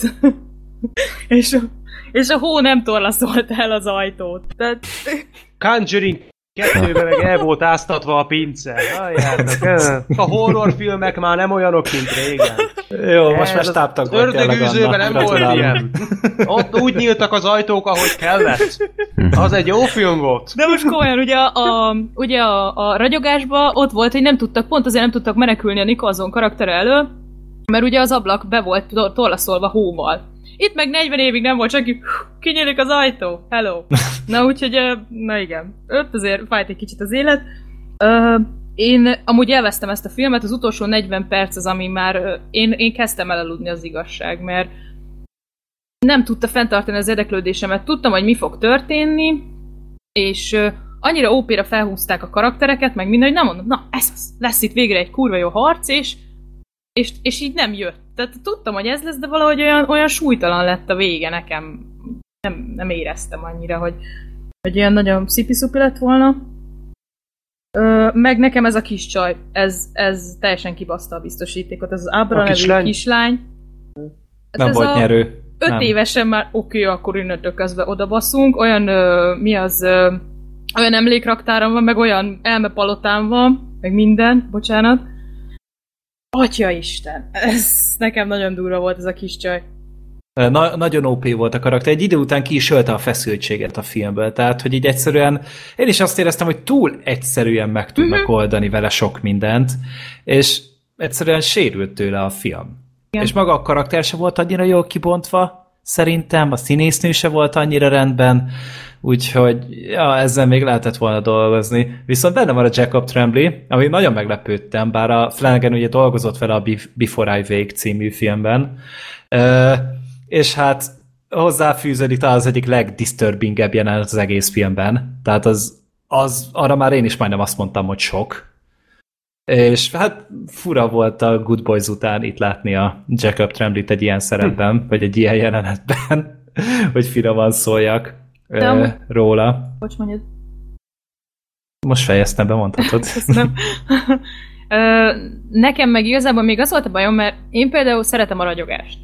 Ö, és azt a részét emelték át a ragyogásnak, am, tehát amit nem, nem kellett volna, vagy nem igényeltem. Tehát most akkor az a baj, hogy a végére teljesen, amit mondtál Gergő, hogy identitást tévesztett a történet, mert elindult egy irányba, aztán azért mégiscsak, hát azért mégiscsak a ragyogásnak a folytatása így lett bepromózva, meg hát Stephen King is itt van a hátunk mögött, meg fú, most mit csináljunk gyerekek, és ö, valahogy pont én nagyon szeretem, megszólalt ez a zene. Elindultak arra az útra, és akkor úgy, oké, okay, jó van, mondom, ez jó lesz. És, és nem volt jó, tehát, meg azok a színészek, tehát ha már egy régi színészt akarsz leutánozni, ö, és nem Jim Carrey vagy, nem tudom, láttátok azt a ja, videót, deepfake-et. igen, akkor akkor nincs értelme, hát miért kellett mutatni az arcát? Meg ilyenek, nem tudom, ezek engem egy kicsit kilöktek. Az nekem mondjuk pont tetszett, hogy a Flanagan nagyon bölcsen, nem CGI-jal ö, rakta vissza a régi színészeket, tehát itt nem szerepel a Jack Nicholson, nem szerepel a... Ö, Elidővel. igen, a Shelley Duval. Ő szerepelt már az Az 2-ben, úgyhogy Ja, igen. már megvolt idén. És, ö, és itt viszont inkább keresett színészeket, akik hasonlítanak rájuk, aki tényleg a fiatal Denire hasonlít, és a filmet vette alapul, mert itt Wendy fekete hajú volt, a regényben szőke, Szőke, amúgy a igen. Ö, Ez is ilyen apróság, de nem baj, tehát ne, nem baj, hogyha ahhoz nyúl hozzá, és szerintem azok a színészek is rendben voltak, és volt még annyira bölcs, hogy kb. csak oldalról mutatta ilyenkor a színészeket, tehát itt telibe nem láttad a, Hát a Jack Nicholson pont- pont egy helyettesítőt. De pont volt, amikor szembe volt, pont a folyosón. Nekem Egy- az beleragadt az a, a fejembe. Aha, aha. Hát egy jelenet talán. De, de hogy szerintem úgy nagy rész azért ügyesen ö, kerülte azt, hogy itt premier plánból megmutassa hát nekünk meg- a, a színészt. Hát meg most nem azért mondom, de igazság szerint persze meg tudom érteni ezt az álláspontot is, és van is benne igazság, de szerintem például az a jelenet ott a, ott a bárban, a Aha. pultnál, azt szerintem, hát ha volt a filmben olyan jelenet, ami nem ijesztő volt, hanem így így felkúszott a gerinceden végig, Feszültség. nálam, nálam abszolút elérte. Uh-huh, Tehát uh-huh. az nagyon, fú, nem is tudom mi erre a jó szó. Amikor Hát- mondta, hogy jönnek majd a többiek is. Igen, az hátborzongató. volt. Igen, Talán, és itt, főleg amikor előadta, a, hát most nem akarom, ki lehet mondani, hogy kicsoda? Vagy még most mondtuk, hogy a Nicholson nincs benne, tehát a Jack az benne van. Ennyit szerintem el lehet mondani, az IMDb-n is megtalálható. És ami monológot ott az italról elmond, az, az szerintem az, tehát ott hirtelen annyira átment horrorba, ilyen pszichohorrorba az egész, hogy az elképesztő. Aztán sajnos annak vége is lett, de, de az a rész az szerintem masszívan csúcspont volt a filmbe. Igen, igen, az erős volt, meg az ugye tök jó tovább vitte ugye a szellemiségét az egész hotelnek, ugye az, hogy, ho- hogy akik ott vannak, azok ott ragadtak. Hát ugye ez már benne volt a ragyogás film végén is, Igen. ugye a fényképpel. Öm, annyira akarok csak még reagálni, aztán én igazából átengedem szerintem a szót, mert többet nem nagyon szeretnék mondani, hogy ez, hogy identitás vesztett a film, ez igen, valóban abból a szempontból jogos, hogy egészen másfajta stílusba kezd bele, mint amit addig felépített, de szerintem ez azért nem volt akkora probléma, mert itt köszön vissza az, hogy az, hogy a film hosszú, annak volt egy nagy előnye. Mégpedig ez, hogy a saját önálló stílusát azt azért jó hosszú ideig ki tudta bontani. És nekem abszolút nem volt az az érzésem, hogy ötlethiány miatt nyúltak volna a már megszokott helyszínhez, hanem, hanem szerintem a történet is e, nem azt mondom, hogy hibátlanul, de azért elég jól megalapozott neki, és mondom, az új ötleteket, az új dolgokat, az új szereplőket, azokat azért láthattuk bőven. Hát egy kb. másfél órán keresztül azelőtt, és nekem ez így elég volt. Ezt is el tudom fogadni. Tehát Hogy ez tudom, volt az inkább alap. nekem volt itt, ne, nekem volt itt a bajom vele, mert főleg tényleg azért, mert annyira ö, nem csípem a ragyogást, legalábbis a filmet. Tehát a, a, a könyvet jobban szeretem, és itt viszont kicsit ugye furán is oldották meg, mert ugye előkerült a kazán, ami a, a filmben sehol nem volt, egyáltalán soha nem említették meg, míg viszont a regényben meg egy nagyon kardinális pontja volt a történetnek, és akkor most erre beült az, aki, aki csak a filmet látta, és valószínűleg csak bután pislogott, hogy most ez mit csinálnak ott, vagy mi értelme van ennek egyáltalán. Egyébként a ragyogásból a tévéfilmet azt láttátok? Nem. Na. Nem? Anna? De egyébként Am- van egy ö, olyan, hogy ö, valamelyik valami 30 perccel hosszabb. Én azt láttam, nem tudom, az Mhm. számít-e. Hát ö, azt nem tudom, van egy, aztán a rendezői verzió lehet. Ö, volt egy tévésorozat, hát nem tévésorozat volt ez, hanem egy tévéfilm, aminek négy része van, és a Stephen King az masszívan benne volt, mint készítő. És az új film feldolgozása a ragyogásnak, hogy nagyon a könyvet viszi végig, tehát gyakorlatilag szóról szóra ugyanaz. De hát abban nem is balta van, hanem rockütő, tehát hogy ilyen kalapáccsal szaladgál talán én nem a, tudom, a, a mert- Jack. Én nem tudom, annak az utolsó egy óráját még nem láttam, de addig igen. Az sem rossz egyébként. Tehát aki szeretne egy könyvfű filmfeldolgozást látni ebből a történetből, akkor annak mindenképpen érdemes megnézni. Hm?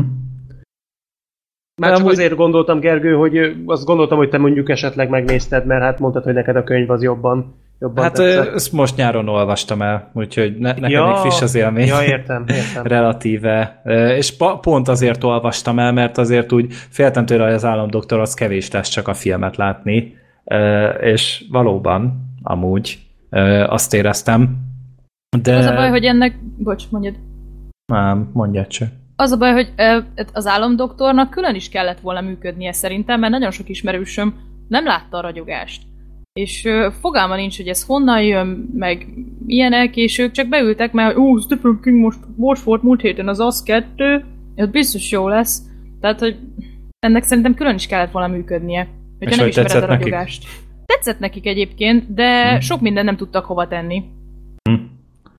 Á, ja, ezért egy, egy kicsit olyan szerencsétlenül van ez talán megcsinálva. Tehát túlságosan épít az előzőekre, hogy az, hogy ismered a történetet. Bár oké, tényleg egy, egy folytatásnál nem biztos, hogy reális az elvárás, tehát ez nehéz. meg, ez meg nehéz. hát a filmnek a promóciója sem titkolta ezt el, hogy ez a annak a, annak a filmnek a folytatása. Tehát még, még csak azt sem titkolták, hogy itt a filmet fogják inkább alapul venni, mármint most a ö, ragyogásra értem. Tehát szerintem még, még ez is elég nyíltan azért az előzetesekből lejött. Ö, igen, egyébként ez kétségtelen, hogy ö, ez, amit mondtál, Gergő, ez nekem nem tűnt föl, de abszolút igaz, hogy ö, a filmet vették alapul, de azért innen, onnan, amonnan a könyvből is csempésztek be dolgokat, Kazán például, és, ö, és valóban ezzel így egy laikus ember nem biztos, hogy sok mindent tud kezdeni, meg sok lesz az üres folt. Természetesen ettől függetlenül maga az összkép az még lehet jó, tehát azzal szerintem, tehát ez nem azt mondom, hogy ez kinyírja a filmet, de valahogy az egész egy picit olyan fura, egy picit olyan, tehát nem, most ha hirtelen mondanom kéne egy filmet, amire azt tudom mondani, hogy ez olyan volt, mint az álom doktor, nem nagyon tudnék. Tehát olyan, olyan hangulatba, stílusba, atmoszférába olyan, olyan fura egy picit. De a jó értelemben. Tehát ha hatásos amúgy a film. érdekes, érdekes. Az biztos, hogy ilyen jellegű filmet nem nagyon láttam még, megvoltak a maga hibái, de teljesen fogyasztható volt. Tehát én igazából, hogyha valaki kételkedik benne, hogy, vagy nem biztos benne, én, én ajánlani tudom, hogy nézze meg. A, arról még nem beszéltünk, hogy szerintem a hossza is elég gyorsan elpörög. Mert mindig történik valami, mindig van valami izgalmas, valami Hát meg érdekes. részletes és alapos a film. Tehát ugye elég időt szán mind a két oldalra McGregorra is, meg ugye a, a szektára is, és emiatt így ö, olyan kiegyensúlyozottnak érződik a film ebből a szempontból, és én sem éreztem amúgy a játékidőt. Úgy, amikor először ránéztem az órára, akkor jártunk két óránál talán. Én is inkább a vége felé kezdtem el érezni, amikor ott a hotelben ott ment a, a beszélgetés. A, amikor ott egy kicsit már elkezdtem Mm. érezni, hogy jó, most akkor egy kicsit leült a dolog, de, de ott is jó volt. Egyébként én is most itt hiába mondok azért így pár apróságot, ami nem tetszett, vagy ilyesmi, azért összességében én is azt tudom mondani, hogy egy jó film volt, és tényleg tudom ajánlani. én is. Meg Jobban- volt még egy... Bocs, mondjad, mondjad. Semmi, semmi, te kezdted el, mondjad csak. Ja, csak még volt egy jókom, úgyhogy ezt akkor a végén mondom el. Ja, ö, azt akartam kérdezni, hogy jobban tetszett nektek, mint az az kettő? Mert nekem egyébként igen. Ezerszer. Nekem is. Fényévekkel. Ez az a film lett, aminek az az kettőnek lennie kellett volna. Na, igen. igen. Tehát a Stephen King folytatás, ami, a, aminél azért lehetett félni, hogy milyen lesz, de, de végül ez, ez igazolta, hogy nem kellett volna tőle tartani. Az az kettő, az nagyon sok mindenben luftra futott. Meg ezt komolyabban is vették, tehát szerintem ez egy másmilyen társaságnak is szólt, mint akik az az. Tehát az az kettő az, hogy mondjam, olyan volt, hogy ö, ilyen ö, torda szellem csalogató volt, vagy hogy mondjam, tehát hogy ez a kijött az az kettő, és akkor mindenkinek azonnal el kellett rá menni. Azért így az államdoktornál meg kicsit azért elgondolkodtak az emberek. Volt igen. itt is az az kettő társasága, akik onnan jöttek, de inkább az idősebb, szerintem ez inkább az idősebb korosztályt akarta megszólítani. Igen, mert az az kettő az egy blockbuster volt, ez meg nem az. És itt átjönnek azért az eltérések. Hát nem Az egy olyan egy- közönségfilm. Az egy közönséget megcélzó, profitra építő, és marketingre és a mainstreamre építő film volt, ez meg nem. Legalábbis nem annyira. És szerintem itt keresendő, hogy miért működött ez sokkal jobban, mint az az kettő. Ez mint az. Ezt akartam mondani. Inkább ez, mint az. Nem, te, tényleg azért, mert ez egy dráma elsősorban. Vannak benne horror, meg misztikus elemek, meg thrilleres, thrilleres em- elemek, de alapjáraton azért ez egy karakterdráma. Deninek ugye az, hogy szembenéz a múltjával, és az, hogy, hogy tényleg kb. így képzeled el azt, hogy hogyan nézhetett ki Danny Torrance azután, hogy az apja megpróbálta megölni egy baltával egy szállodában, uh-huh. és utána halára fagyott. Tehát í- így képzeled el azt, hogy felnőttként mi lesz belőle. És neki nagyon szép utat jár be a karaktere. Tehát az például, hogy milyen foglalkozást talál magának, azok annyira szépek voltak azok a jelentek ott a Az kórházban. Jaj, amikor ott beszélget velük, Igen. Hú, az nagyon megható Az volt. embertelenül király volt. Tehát ez egy annyira intim, személyes, kedves, szívhez szóló jelentek voltak. Igen. Az a kettő vagy három, ami volt a filmben ezzel kapcsolatban, de, de te, tényleg én, én csak tisztelni tudom ezért ezt a filmet.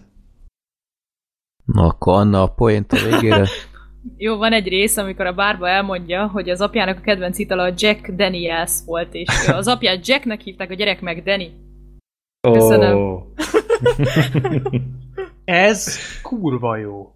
Ez, ez, ez a büdös életben nem esett volna le, ha te nem mondod. Én vártam egy szarszó viccet. Black Sheep És nincs nem. itt, de, de ez marha jó. Hát, Jól van. Na, most akkor, most teljesen lefagyott az adás. akkor szerintem mehetünk a második filmhez.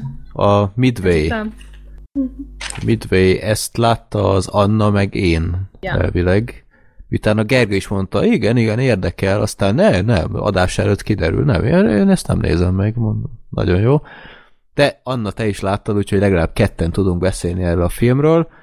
Ez egy Roland Emmerich film, ő már egy jó ideje nem készített filmet, de visszatért ahhoz, amit a legjobban tud, a látványfilmekhez, és Ja, mint a függetlenség napja kettő. hát Olyan a- film volt, micsoda? Hát látványosnak az is látványos volt sokszor, de Csak szar. hát sokszor, igen. Ja, de ez szerintem egy lényegesen jobb film annál, ezt szerintem Anna is egyet fog érteni.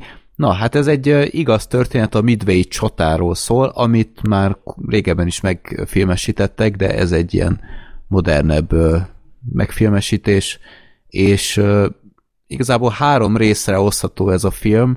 Az első harmadban a Pearl Harbor látszik, tehát az egész Pearl Harbori eseményeket azt megkapjuk negyed órában, 20 percben, és utána a, az egésznek a feldolgozása, mit rontottak el, a, miben, miben lehetne jobb a hírszerzés, felkészítés a következő összecsapásra, stb. Ebben, ebben van például a, a Doolittle hadművelet, Aaron Ami-. Ö, igen, tehát amikor Tokiót bombázták, és aztán hát az utolsó része a filmnek az maga a Midway csata, ahol aztán egy, egy nagyon fontos ütközet volt, mert hogyha ott az amerikaiaknak a terve sikerül, akkor a japán ö, flottát azt nagyon-nagyon ö, hát ha nem is teljesen megsemmisíthetik, de a leglényegesebb hajókat, hogyha eltüntetik onnan, akkor onnantól kezdve már megint ők állnak nyerésre, és hát így is lett, hogy az amerikaiak innentől kezdve aztán átvették a, az irányítást, miután Pearl Harborban nagyon csúnyán ö, hát felkészületlenül késztényekkel lettek állítva, hogy a japánok igencsak átverték őket. Na, öm, ha valaki végignézi ezt a filmet, egyrészt meglátja, hogy milyen sztár gárda van itt, tehát itt sorolom a neveket, Patrick Wilson van benne, Luke Evans, Aaron Eckhart, Dennis Quaid, Woody Harrelson, mondom, nem semmi. Engem kicsit meglepetésként ért, hogy oké, okay, ez az sok nagy név benne van, de hát szerintem egyik sem szerepel 10-15 percnél többet a filmben. Nem tudom, Anna, egyetértesz? Nem, igazából mindegyik mellékszereplő. Igen. És ezt egy kicsit azért sajnáltam, mert helyette megnézhettük Ed Skrein nevű ö, színészt, mint főszereplő, aki szerintem messze a leg, borzasztó karakter és színész volt az egész, egész produkcióban. Én nem tudom, én ezt a fickót most megnéztem a profilján, hogy őt honnan ismerhetem. A Deadpoolból. Hát abból biztos Ajax. nem. De A szállító ökörségben láttad, nem? Vagy te azt nem láttad? Én azt nem láttam, a Ah. trónok harcában benne van. Ja, hát igen, ő volt a, a, még az első Dariona Harris. Már nem emlékszem. Lecserélték a, a, a zsoldos fickó, aki a Daenerysnek volt az ágyasa. Csak Ja, utána- ez volt az? Ő volt. Hát a, ő, még, ő még nem forgatott ágyát az Emilia clarke mert még azelőtt lecserélték, hogy arra sor került volna. Mhm. A Sweeney-ben benne van, na abba láttam még, de szóval nem rém lett ez a figura, és nem teljesen értem, hogy egy ilyen nagy produkcióban miért egy ilyen színésznek adják a főszerepet. Az egész karakter mondjuk szerintem idegőr volt. Tehát ez a tipikus nagypofás pilóta, aki, aki mindig nyegle, ő mindent jobban tud, ő akkor is rögtön így kezdődik a film, hogy megszeresse a, a néző ezt a karaktert, hogy simán leszállhatna az anya, anyahajóra, de ő természetesen az utolsó pillanatig mindenféle ilyen vész helyzeteket próbálgat, hogy így fog landolni, még, hogy, még úgy is, hogy a, a második ember a gépen, ő mondja, hogy hagyjuk ezt, meg szálljunk már le normálisan, minek veszélyeztetjük a e- testi épségünket, hát ő, ő annyira laza, hogy "E, ezt még egyszer meg fogod köszönni, hogy ezeket tesztegetjük, és hát természetesen Jó, hát így is nem lesz. is Emerik film lenne, hanem így lenne. Ja. Amúgy. De egyszerűen, nem tudom, Anna, te is így láttad, hogy ez a fickó irritál legjobban az Nem, egész engem nem filmben? irritált. Nem? Nem. Jó, akkor... Hát olyan, olyan igazi, rá, rá kellett volna ragasztani a homlokra, hogy Amerika. És akkor már is jobban tetszik a film szerintem neked is. Hát nem tudom. De még ha Amerika lett volna, de ő szerintem így a saját hadseregét képviselte, hogy ő, ő akkor a legény. Na mindegy, de a, Patrick Wilson, ő egy, ő a hírszerzésnek a vezetője, tehát rajta múlott sok minden, hogy nem volt teljesen tiszta, hogy mi az a, a japánok következő terve, és ő mondta azt, hogy kockáztassuk meg Midway, ez lesz a, a nagy fordulópont, hogy arra koncentráljunk, hogy meglepjük őket. Aaron Eckhart egy ilyen többenetesen rövid szerep erejéig egy ö, pilóta, egy sztárpilótát alakít, aki ő volt az, aki a tokiói bombázást intézte. Hát ő volt, ő volt a Dolittle. Igen, és hát aztán ő még annyiban játszott szerepet, hogy ő, ugyebár Kínán keresztül aztán ö, kimenekült onnan, de aztán többet nem látjuk a filmben. Dennis Quaid ö, szerepel az elején, aztán mi övsömört kap, vagy mit, Igen. és utána eltűnik a filmből.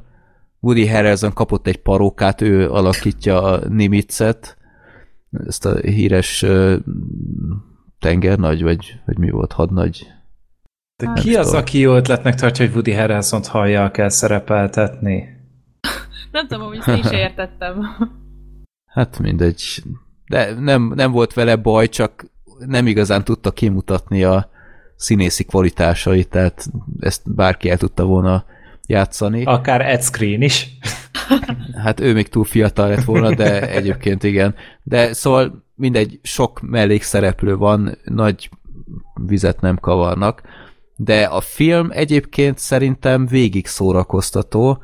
A Pearl Harbor az, az lényegre térnek, szerintem Anna, lehet, hogy te is így látod, az elején a, a vizuális effektek Hú. azok nagyon Az nagyon rémesek. király volt. Tehát- Nekem király volt. Nekem de az, e, de az elején annyira üvöltött a green screen, tehát ne, ahogy... hát mi, mire gondolsz? A füstre, Hát péld- meg az ilyenekre? Hát például, amikor a, a hajók ott lángoltak, meg ott átmászottak Jó, ott a láng az, Ott- ott, jó, azt azt mondom, aláírom, de Az- az, az- messziről rohadt jól nézett ki. Az Tehát, mint, összkép hogy- az kurva jó volt. Az összkép, tehát a, vannak szenzációsan kinéző jelentek, például amikor a, a repülők támadják a hajókat, hm? és ez a folyamatos légvédelem, ami össze-vissza, tehát az ember nézi ezt, és te atya úristen, hogy lehet ezt túlélni egyáltalán, hogy megközelítesz egy ilyet, mert ilyen mindenfelé csak lövések vannak körülött, ez szenzációsan nézett ki, de mint hogyha valahogy a, a büdzsét, ami a, a, amit a vizuális effektekre félretettek, azt úgy a, filmnek a utolsó két harmadára tartogatták volna. A Pearl Harbor az néha nagyon rosszul nézett ki, de hát nagyon bombasztikus volt, tehát ott ilyen, ilyen durva füst csóvák voltak, meg, meg tényleg a, ahogy a repülőgépek ott becsapódtak, meg ilyesmik. De látványosnak mindenképp látványos a film. Úgyhogy ez az Emerichnek ez mindenképp megy, ez, ez egy nagy erőssége. És ami nekem még nagyon szimpatikus volt a filmben, hogy a, ezt az egész patrióta ö, stílust, meg, meg ilyen, amit a Michael Bay szeretett olyan sokszor csinálni, hogy ezt ö, viszonylag ízlésesen visszafogták, sőt, még a japánoknak is megadták a tiszteletet. Tehát a film végén, én még, amikor emléket állít a film, az amerikai és a japán katonáknak vagy seregnek is ott volt, hogy nekik ajánlják a filmet, és egyáltalán nem az volt, hogy a, a, az őrült nézzék, kamikáze pilóták, meg ilyesmik vannak végig, hanem tényleg egy szervezett, fegyelmezett japán sereget látunk, nagyon ö, okos és ö, ilyen, ilyen, hogy is mondjam, hát inkább a japánok voltak patrióták, hogy ők ö, például volt olyan hadnagy, aki a hajójával együtt akart elsüllyedni a szégyenből, meg ilyesmi. Mondjuk nekem Úgyhogy- azt... Bocs, mondjad. Igen, mondjad? Mondjuk nekem azt tetszett, hogy, hogy ö, ott is látszott, hogy kétféle japán volt már akkor is, hogy uh-huh. ugye volt a, az a talán a tengernagy, akit az elején is mutattak, Uh-huh. hogy Ja, igen. ő már ugye, hogy Harvardon végzett, meg minden, ő már egy kicsit azért így amerikai stílusra vette, meg ő már kicsit máshogy, de közben egyébként még konzervatív japán ö, szellemiségben élt. Ö, viszont a, az az öreg ö, az az öreg hadnagy, vagy uh-huh. nem Mhm. tudom, tábornok, vagy tényleg már ezeket, ezeket sose tudom. Ő, ő viszont teljesen ez a fegyelmezettség, meg ne sikongassunk, maga katona, izé, fegyelmezetten, hogyha elsüllyed a hajó, akkor is vigyázállásba. Tehát, Ja. hogy, hogy tényleg kétféle japánt is mutattak, szóval az is tök Mhm. jó volt, nekem az is nagyon tetszett. Igen, úgyhogy szerintem meglepően ízléses a film, tehát nem az van, hogy, hogy végig ilyen America fuck yeah volt igen. végig.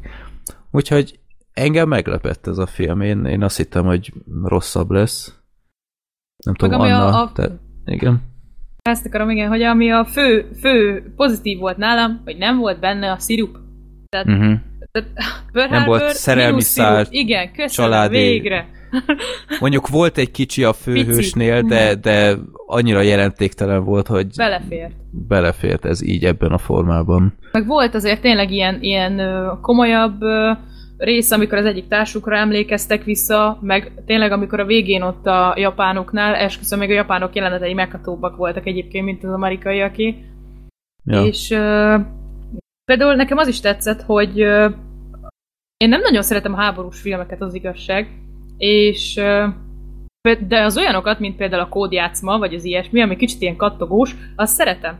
És itt is ugye voltak ezek a kódtörések, meg az ilyenek, hogy ott a Patrick Wilson karakterével ott mentek a sztorik, meg minden, meg ott egy egész ilyen kódfejtő csapat dolgozott a háttérben, az például tök, szerintem az tök izgalmas volt. Izgalmasabb volt, mint a piu piu a levegőbe, de az is jó volt. Szóval, Mondjuk én ebből szerintem ö, jobb lett volna, ha egy kicsit többet mutatnak, hogy maga ez az Abszolút. egész kódfejtés hogy megy, mert ezt kicsit leegyszerűsítették, hogy hát van háromféle info, döntsük el melyik a helyes ebből, de és tetszett, hogy kicsit, elmagyarázta. igen, de ilyen, ilyen gyakorlati bemutatás Hm. szerintem egy kicsit jobb lett volna.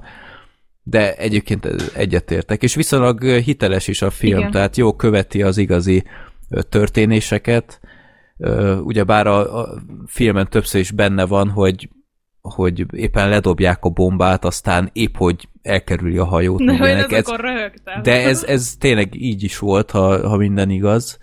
Úgyhogy itt tényleg ügyeltek arra, hogy hiteles legyen az egész, és én abszolút el voltam a filmmel, nem egy háborús nagy klasszikus, de én teljesen ajánlom, hogy nézzétek meg, a szinkron se volt rossz, úgyhogy szerintem meg lehet próbálni nyugodtan ezt a filmet. Ugye én is tök jól el voltam vele, csak tényleg ezek a luftok, amikor már, amikor ez a, mit tudom én, repülőgép a vízben.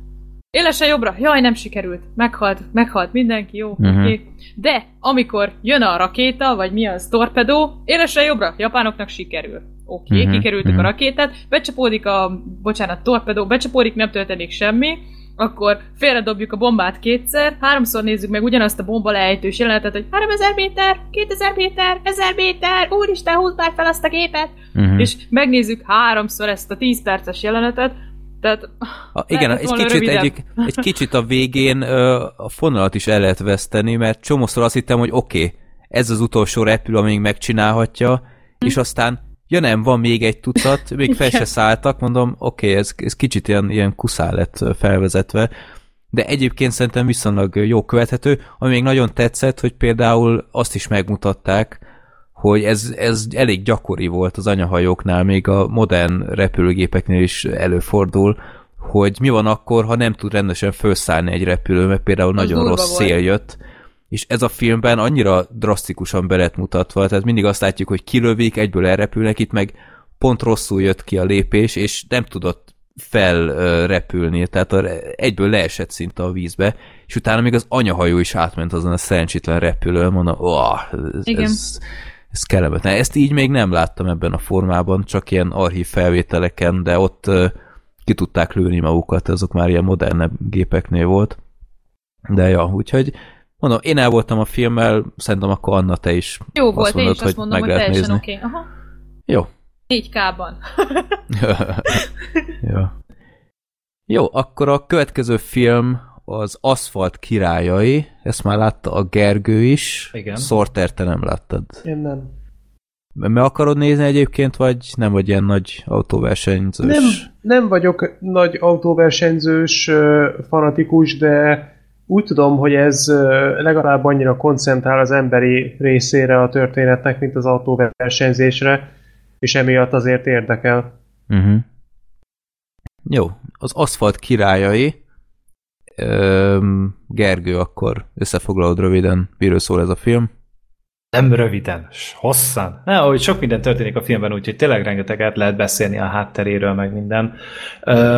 A filmet az James Mangold rendezte. Ő Neki hát az előző dobás egy kis, ismeretlen, no-name történet volt a Logan, amivel hát eléggé kivívta szerint az emberek tiszteletét, meg azért ő már durrantott az azonossággal is, meg a Walk the Line, a nyughatatlan, talán. Tehát ezek azért mm. elég jó filmek. És ez a film is így rámutatott, hogy a, hogy a, a rozsomák, ugye a 2013-as rozsomák az egy egyszeri botlás volt, és igazából ez az igazi arca neki. A történet egy, hát egy valós eseményeket feldolgozó alkotás. A Laman ö, autóversenyről szól, amely egy 24 órás Le Mans. ö, Le Mans, bocsánat, Le Mans. Ö, egy 24 órás autóversenyről van itt szó, ahol tényleg délután 4-től másnap délután 4-ig ö, pilóták váltásban versenyeznek, Ö, és ö, 1959-ben kezdünk először, amikor is egy Shelby nevű, Colin Shelby nevű fickót látunk, vagy Carol Shelby, bocsánat, őt Matt Damon játsza, és ő az első amerikai, aki ezt meg tudja nyerni, de igazából az egészségét szörnyen megviselte ez, úgyhogy utána inkább átállt a, a műszaki és technikai oldalra, és utána ugrunk az időben 1963-ba, amikor is a, a Ford autógyár már kezdett eléggé besüppedni a középszerbe, nem tudott igazi nagy eredményeket felmutatni, és ezért kitalálták, hogy akkor ők is szeretnének így részt venni ezen a Le Mans versenyen. Le Mans.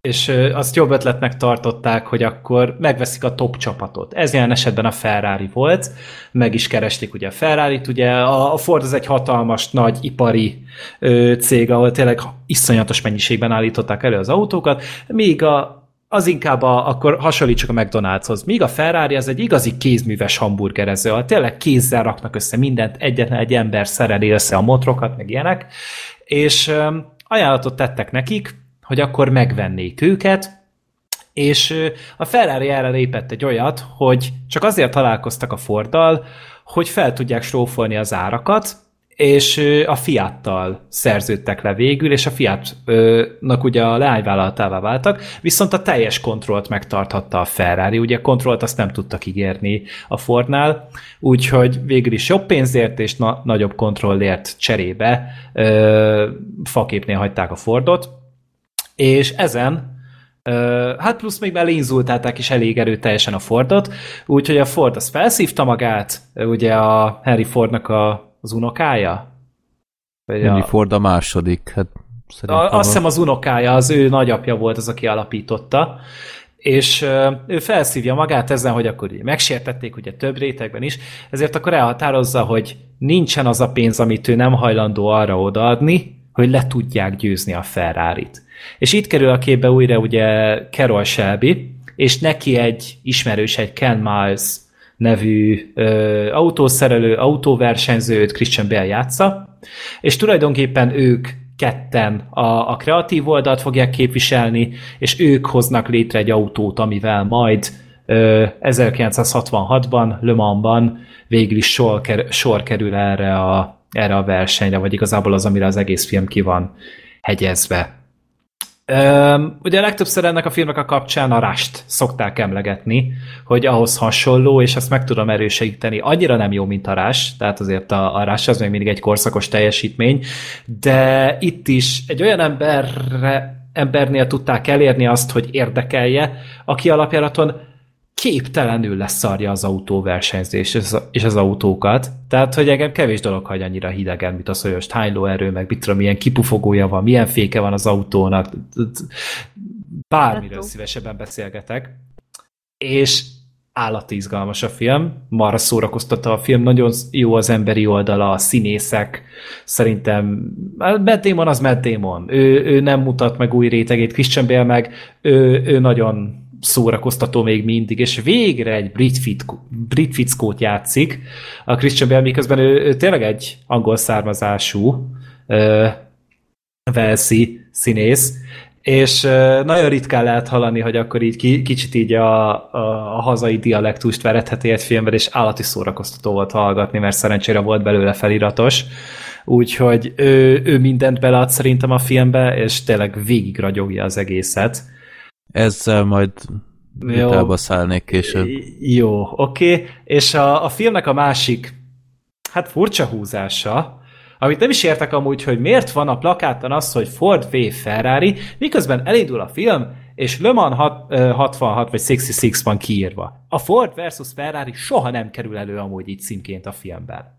Uh-huh. És nem értettem, és amúgy ez jobb is, hogy Le Mans 66 a, a cím, mert tényleg nem arról szól elsősorban, hogy a, a Ferrari-t akarják lenyomni, hanem itt inkább arról van szó, hogy a, a Fordnál a, a kreatívok, ugye a shelby ők hogyan próbálnak meg érvényesülni a, a vállalati politikával szemben. Ezt akár fel lehet húzni egy ilyen párhuzamnak is mondjuk a filmkészítésre, hogy, hogy ott van a kis filmkészítő, akinek vannak tök jó ötlete, és meg tudja váltani a világot, de azért jön a cég, és azt mondja, hogy hát figyelj, azért ide picit több poén kellene, oda kellene egy szerelmi szál, akkor legyen egy kicsit jó képű a főszereplő, itt legyen valami jó kis veretős tudsz-tudsz zene, és akkor talán jobban eladhatóbb lesz az egész. És, és ezt... akkor Ron Howardhoz kerül a igen, rendezés. és akkor Ron Howard megkapja, és ehhez képest tényleg Ron Howard ezt faszán megcsinálta.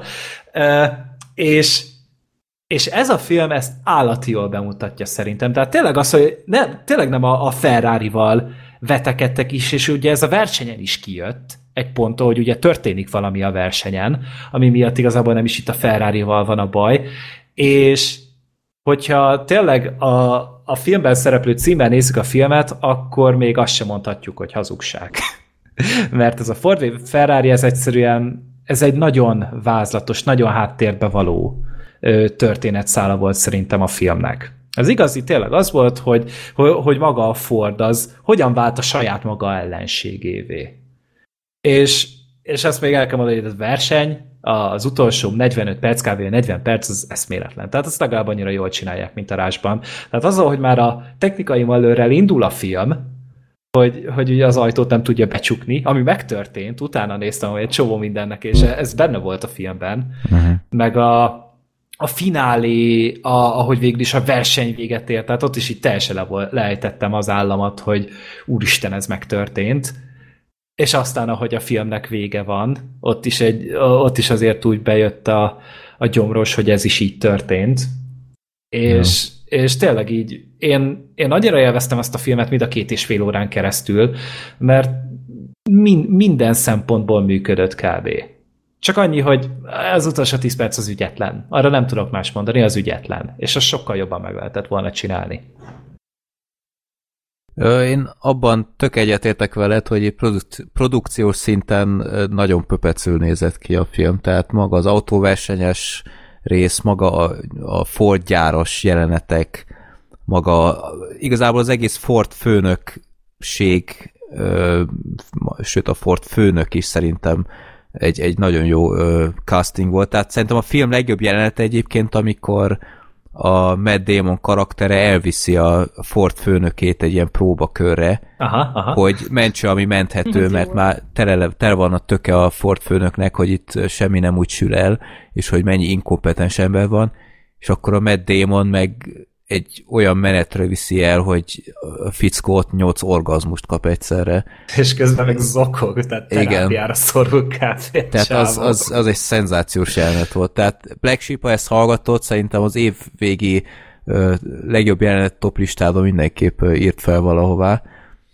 Ö, ja, úgyhogy a film nem rossz, nem erről van szó, de nekem tényleg volt egy pár bajom az alkotással, amit már mondtál is az elején, hogy én, én, én, nem erre a filmre ültem be, tehát nem erre akartam beülni, tehát én tényleg egy Ford-Ferrari párbajt akartam nézni, és ebből alig kaptunk valamit, mert a Ford, vagy nem a Ford, a Ferrari ebben a filmen gyakorlatilag egy ilyen, ilyen fantom ellenfél. Tehát alig látni őket, ha látni, akkor ilyen gonosz tekintetek, ilyen vadul gesztikuláló, ö, st- sztereotíp olaszok vannak végig, és ez, ez szerintem így ebben a formában egy, egy elbaltázott döntés volt. Tehát én, én a rásban láttuk, hogy mennyi mindent ki lehet hozni egy igazán jó párbajból, rivalizálásból, ebből ez a film semmit nem nyújtott. Nyilván, hogyha megvan adva az eredeti ö, történet, és jó, most annélkül, hogy belemennénk, mi történt ott a Ferrari-val, ezt azért fel lehetett volna vezetni sokkal jobban is, akár csak egy, egy találkával, vagy akármi, mert ebből sem volt semmi, tehát a Enzo Ferrari-val ö, ott azért ki lehetett volna hozni dolgokat. Mi a megbeszélésnél, vagy a film végén? Akár Nem tudom, melyiket mondod. Ja, mert hát, ő amúgy nem volt ott a versenyen. Tehát a, a valóságban ő amúgy meg se fordult ott.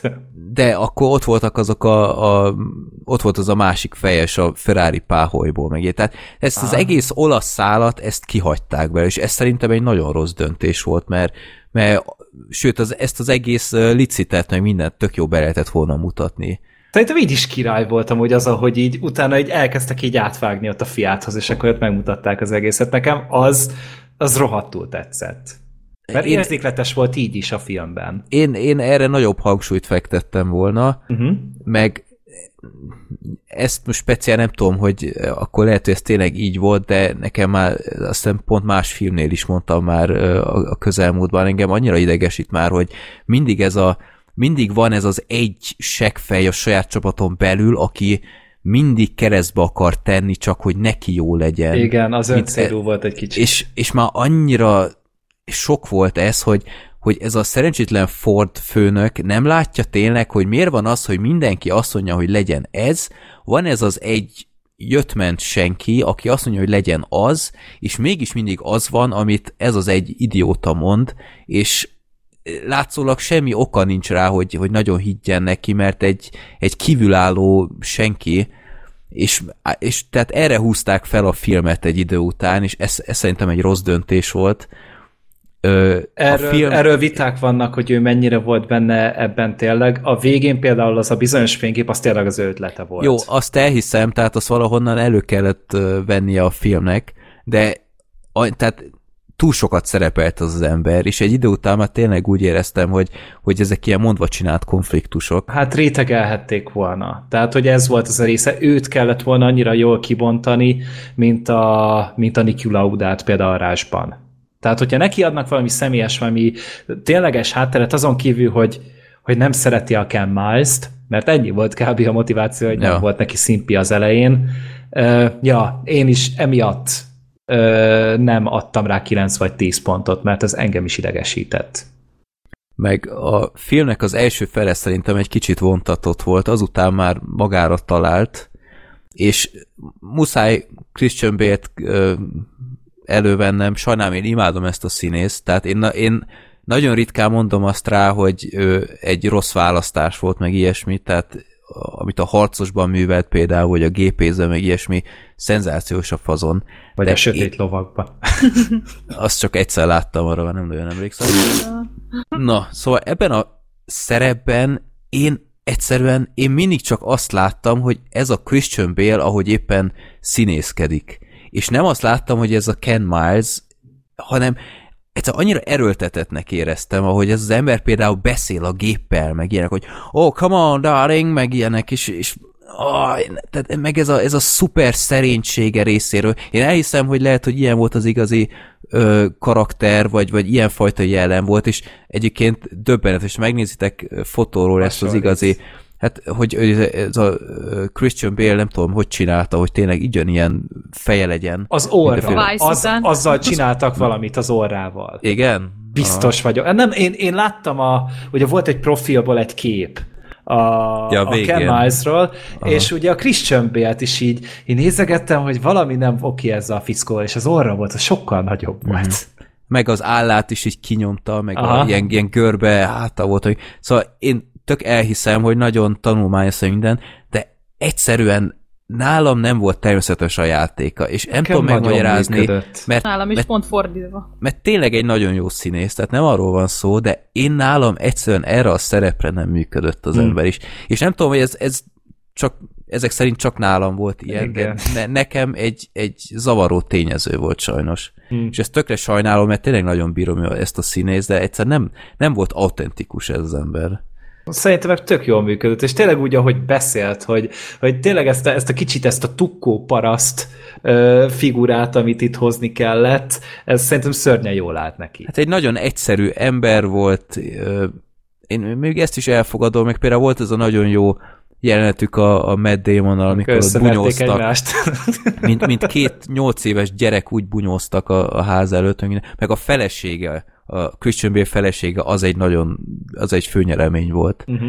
Én nem tudom őt hol láttam eddig, mert ismerős volt az arca, de ő szerintem messze jobb volt, mint a Christian Bale. A, a Matt Damon karaktere is szerintem érdekesebb volt. Ő volt a szupercellában. Szupercellában. Most így rányomta az oldalára, és az első De melyik részben? filmje az első szupercellában, Első. még az, a- amit nem szeretsz annyira. Annyira. Vagy ami miatt nem voltál olyan izgatott a moziban. Hát azért messze az volt a legjobb a trilógiából. Ja, de ő, ő nagyon jó volt. Úgyhogy voltak ezek a kis apróbb dolgok, szerintem a Rush az egy, tényleg, ahogy mondta, egy lényegesen jobb film ennél. Én tényleg írlek mindenkit, mert olvasom, hogy ez mekkora élmény volt, meg minden. Pff, Egyszerűen csak, csak egy jó film. Ennyi. Mm-hmm. És aki tényleg csak az autóversenyzős részekre van rágerjedve, akkor annak ajánlom a Steve McQueen-től a Le Mans filmet, mert az gyakorlatilag csak ebből áll. Tehát ez egy a, akkori korban szenzációsan felvett film, tehát itt mindenféle ilyen nagyon spéci kamerát rögzítettek a kocsikra. Ez ott alig van történet, hanem szinte csak egy autóversenyzés az egész, és az egy jó ok arra, hogy miért nem szeretem annyira azt a filmet, mert tényleg sok minden nem történik benne, és aki nem ilyen, ilyen autóbuzi, az lehet, hogy egy idő után unalmasnak tartja. De, ja, szóval aki, aki nem tud betelni az ilyenfajta jelenetekkel, nézze meg a Le Mans, mert, mert az szinte csak ebből áll. Úgyhogy nekem kicsit a felemás mozi élmény volt, és sajnáltam, mert én, én mást vártam. Hmm. De akkor Anna, te hogy, hogy láttad? Én egyébként, a, ameddig nem mondtad, hogy a full autóbuziknak inkább a másikat ajánlod, addig én arra gondoltam, hogy azért, mert mi a Gergővel nem vagyunk autóbuzik, lehet, hogy mi azért nem hiányoltuk belőle azokat a részeket, és inkább film, csak mint egy filmként értékeltük. És nekem is tetszett igazából, meg a, amit, a, amit a Ferrari szerviz csapatával összebóckodott a Bad Damon, hát én azt imádtam. Ja, hogy oda dobott egy ilyen csavart. Ja, ja. jó, jó nagy troll volt. Ja, az egy kis seggfejség azért. Most képzeld el, fordítva lett volna, és ez egy Ferrari lett volna, akkor mennyire haragudott volna nézve, hogy á, ezek a köcsök fordosok, meg ilyenek. hogy- Én, én, ezt gondoltam vicces, hogy jó nagy köcsög amúgy a Meddi ott. Ja, jó, ja. De jó, hát vicces, persze, Vicces mert, volt. mert úgy adták elő, de most ez, hogyha kicserélik ott a zenét, az egy ilyen horror jelenet is lehetett volna szerintem. Tehát így az a, mindenkinek így az agyába fut az összes vér, és így azonnal állítsátok le. Igen. Meg nem tudom, nekem igazából tetszett, meg ö, nálunk otthon program volt Forma 1-et nézni, és én halálosan untam. És ö, most itt örültem, hogy nem kellett a 24 órát 24 óra real time-ba végignézni, hanem volt egy kis versenyzés, volt egy kis fennakadás, volt egy kis köcsögfőnök. Igazából én azt simán elhiszem amúgy, hogy ö, ez a csávó az csak azért volt köcsög, mert, mert megtehette, hogy köcsög. Tehát, hogy vannak De ilyen neki mi emberek. érdeke volt belőle? Hát az, Tehát hogy ezt nem értem. de vannak ilyen főnökök, biztos neked is volt már ilyen főnököd, aki csak azért volt köcsög, mert pozíciójából adódóan megtehette. Mert volt még a Mice mögött kettő versenyzője, aki befuthat. Tehát, hogy igazából neki tök mindegy volt, csak a Ford érjen be. Ö, Ezt jó is, hogy mondod, tehát ez se tetszett még a filmben, hogy például a, a Christian Bale karakterének voltak pilóta társai, akikkel váltották egymást, mert 24 óra az ne, nem úgy kell elkezdeni, hogy tényleg konkrétan 24 órán vezet, hanem váltják egymást. Persze. Hát Azokról a- óránként talán. Tehát azokról, a pilótákról szinte semmit nem tudtunk meg, és azért ezt kicsit tiszteletlennek éreztem. Hát azért, mert nem ők... Ugye, ugye, hogyha a történetet megnézed, akkor rájössz, hogy, hogy miért ugye a Miles-ra De figyelj, Meg ez a verseny, ez a olyan- hangsúlyt. De hogyha ők elszarják, akkor Christian Bale ugyanúgy elszarja az egész Jó, hogyha meg versenyt. Christian Bale elszarja, akkor ők se jutnak Ez ugyanolyan, be. mint egy futóversenyen, vagy valahogy a kezdő, meg a, tehát a, az, aki elindítja, az a legfontosabb, meg aki befut.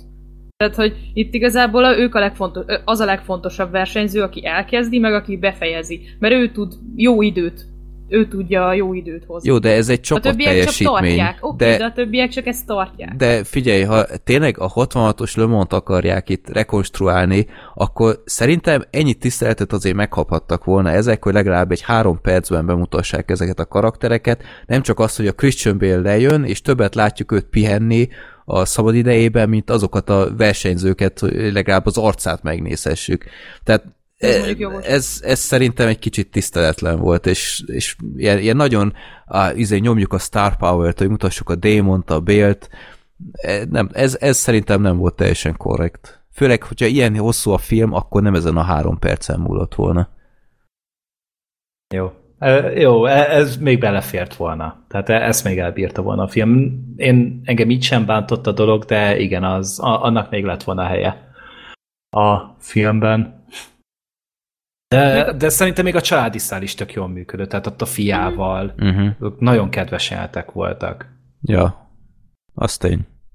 Bár furcsa nézni, hogy akkoriban a Le Mans ekkora szám volt, hogy konkrétan 24 órán át közvetítették, mert ez később azért igencsak megváltozott. Tehát Hát már, mostanra már nem, nem is emlegetik annyira. Nem, nem, nem. De hát Tehát- ez a 60-as években, ugye ak- akkor ez még nagy dolog volt, hát nyilván akkor még sokkal nagyobb technikai bravúrokat hajtottak végre, mint most.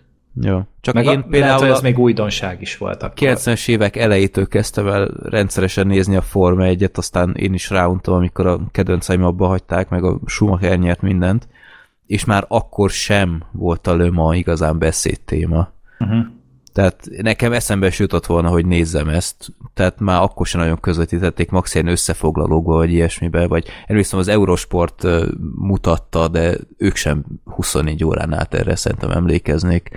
Úgyhogy kicsit múr is nézni, hogy a 60-as években egy, egy mekkora státusza volt. Tehát ma szerintem a, a Ford már telibe szarná, hogy akkor most ott van-e az autójuk, vagy nem. Tehát kicsit olyan más korba kaptam Hát akkor ugye még úgy érezték, hogy ugye ez a legjobb marketing felület. Manapság hát kitolják Facebookra, azt jól van. Ja, Tehát, ja. Hogy, hogy azért ez viszont akkor tényleg egy nagy esemény volt, és most arra már szerintem a Forma 1 se akkora esemény. Hát Hát- mondjuk volt 10-15 éve, Igen, vagy hát 20 ingadozó. éve. Ja. Tehát én ebben száz százalékig biztos vagyok. Akkoriban tényleg ugye ny- nyilván van mögött egy hatalmas teljesítmény, tehát én nem tudnám egyszerűen felfogni sem azt, hogy 24 órán keresztül ott készenlétbe vagy, és akkor hát négy óránként váltják egymást, van három pilóta, akkor az azt jelenti, hogy 8 órát vezetnek le összesen intenzív versenyben egy ilyen, hát négy keréken guruló bombán néha. Ja. Mert annyira Több veszélyes. százzal mennek. Hát meg három és fél perces volt a kör, azt hiszem. Hát Hogy- igen. Tehát, hogy minek? Én, én azt nem értem, hogy mi értelme van 24 órán keresztül, nem értem. Hát itt egy spártai Nem izé, értem, maraton miért. lenne, vagy nem tudom. Én is csak azt tudom, azt tudom belelátni, hogy, hogy nyilván akkor minél nagyobb megpróbáltatás, annál nagyobb eredmény megnyerni. És, Ja. és, és tényleg engem már az lenyűgözött, hogy ezt vannak emberek, akik végig tudják csinálni. Igen. Te, tehát már az is egy rohadt nagy dolog, és emiatt volt számomra megint csak élmény ezt így végignézni, mert amúgy érzékletes volt nagyon, tehát azért látszódott, hogy mennyire nagy itt a tét, meg mennyire szar körülmények között kell itt érvényesülni. Uh-huh. Tehát amikor leesett ott az eső, meg akkor tényleg az ajtót nem tudta becsukni, meg akkor a fékkel volt baj, meg a minden, tehát hogy, hogy tényleg amit el tudsz képzelni, az itt bejött, mint szar. Meg a balesetek azok eszméletlenek voltak. Ö, Tehát Nagyon így, belső voltak. nézetből láttuk, hogy ott előtte valaki bukik, és törmelék repül összefelé, azért nagyon... Az így a midvére emlékeztet. ja. Jó, úgyhogy én egy, egyáltalán nem egy rossz filmről van szó. Nem. Ö, szerintem ez így átjött, akkor nektek jobban bejött, mint nekem, de ha vesz az ember erre a mozijegyet, nagy hibát nem követel. Abszolút nem. Én, tehát, és ráadásul tényleg egy, egy univerzálisnak tartom a, a filmet, mert hogyha valaki autóbolond, akkor azért beülhet rá. Hogyha valaki annyira nem szereti az autókat, de mondjuk bírja a karaktereket, vagy ezt a kicsit lazább, mókásabb hangvételt, akkor az is tök jól fog rajta szórakozni. Hogyha egy kicsit ezt a vállalati kritikás dolgot akarja látni, akkor azt is akár ki lehet belőle nyerni. Hogyha csak magáért, akkor ért rajongsz, akkor abból, is szerintem tök sokat vissza tud adni. Úgyhogy ez, ez egy sokrétű film, sokféle élményt tud nyújtani sokféle közönségnek. Uh-huh. Úgyhogy én, én annak valószínűleg hogy versenyben lesz az Oscarért, egy autóversenyzős film, de hogy, hogy szerintem tényező lesz valószínűleg. Nem is biztos, hogy sok mindent meg fog nyerni, nem vagyok benne biztos, de, de hogyha ilyenek lennének az Oscar filmek általában, akkor egy nagyon-nagyon szép korban élnénk. És sikeres is lett a film, tehát nagyon szép Annak meg még bevétele örülök, van. mert amúgy Tehát- meg jó drága volt. Hát a Matt Damon így ezzel rehabilitálva lett a Me Too után. Hát, ja, most már nem haragszik rá senki sem. Ja. Jó. Akkor Sorter, te következel. A halálod apja. Ezt még bedobtad utólag, hogy na, erről szeretnél beszélni. Hát igen, aztán megnéztem és rájöttem, hogy igazából nem tudok róla semmi érdekeset sem mondani.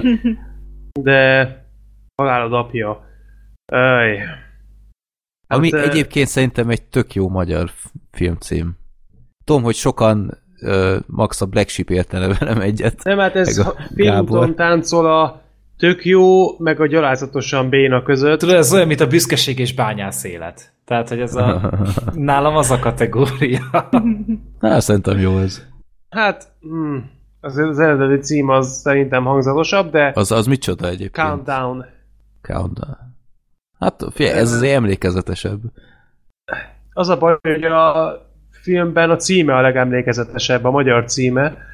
Ö, ez a történet, ez arról szól, ami szerintem egyébként egy tök kreatív és tök érdekes alapsztori, hogy van egy olyan mobil alkalmazás, aminek a magyar fordításban ez a neve, hogy halálod apja, ami igazából egy számláló, és ez megmutatja, hogy mennyi idő múlva fogsz meghalni.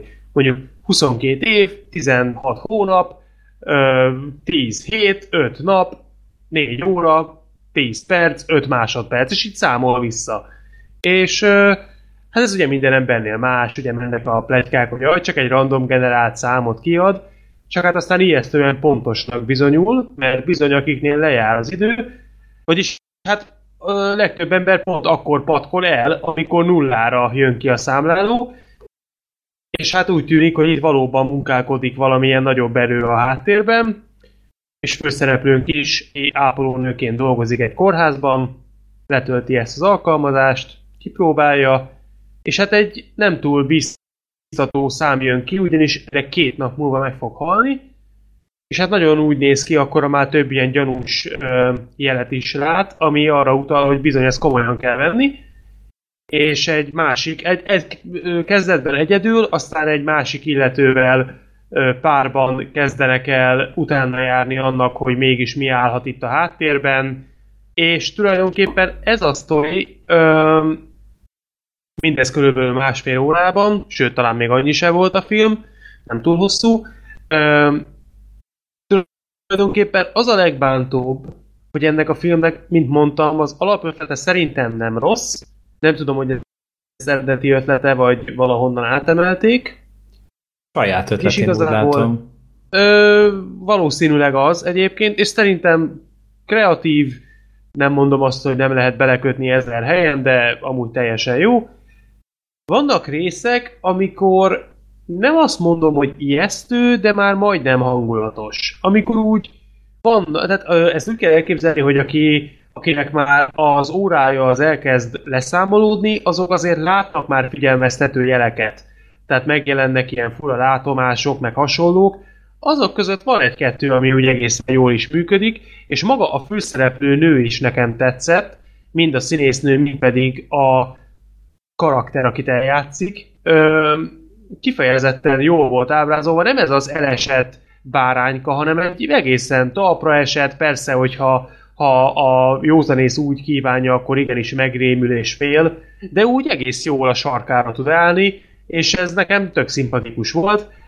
Hát a többi szereplő az olyan nagy szót nem érdemel, még a főszereplőnő testvére, a kis huga játszik fontos szerepet, egyébként az a színésznő sem volt rossz, és ezek így tök jól működnek, és az egész valahogy mégis elszoródik.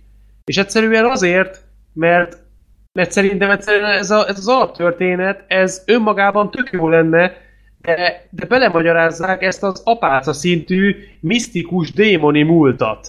Tehát kiderül, hogy ö, na mindegy, most nem akarok spoilerkedni, de a lényeg az, hogy, hogy konkrétan a film az több rokonvonást mutat az ördögűzővel, mint, mint amennyi egészséges lenne.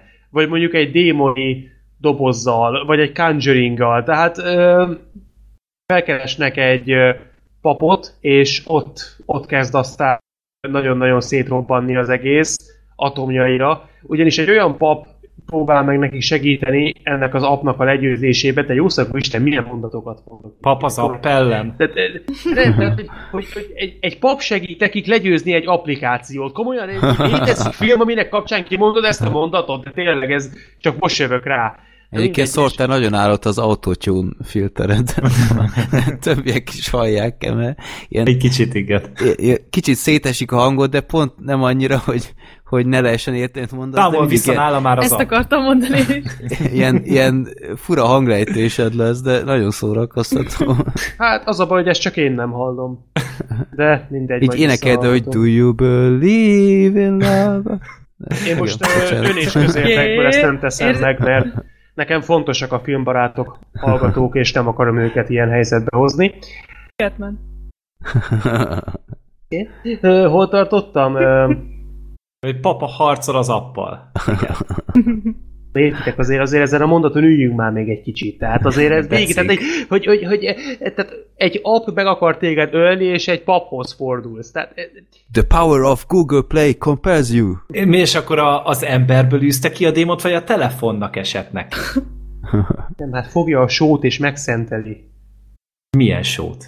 Hát amit megvesz az, a boltba. És hogyha ketté töröd a telefont, az nem működött? Az Nem, az nem próbálta? működik, az sem működik, az sem működik, hogyha letörlöd a telefonodról, ha új telefont veszel, az sem jó. Még mindig olyan a hangom egyébként? Nem, tökéletesen jó. Oké. Úgyhogy Jó kapcsolod van. vissza, légy mert... Én én semmit nem Hiányoljuk az apát. csináltam az égvilágon, de... Appáca. Öm, Igen. Figyeljetek, nem érdemes, erről a filmről nem érdemes többet beszélni, nem jó, ne, hagyjuk, menjünk tovább. De Tényleg, mondd tehát tovább, nagyon ezek- minket. De csak azt hallottam, hogy ez olyan, mint a, mint a végső állomás. Hogy... Nem. Nem, nem, abszolút nem. Itt az a lényeg, akkor most már rámegyek erre a történetszára, hogy amit te tényleg amúgy most, ha, ha komolyra akarom fordítani, ez egy kardinális probléma, hogy aránylag a film az egészen jól játszik a hangulattal, egészen zord, egészen sötét atmoszférája van.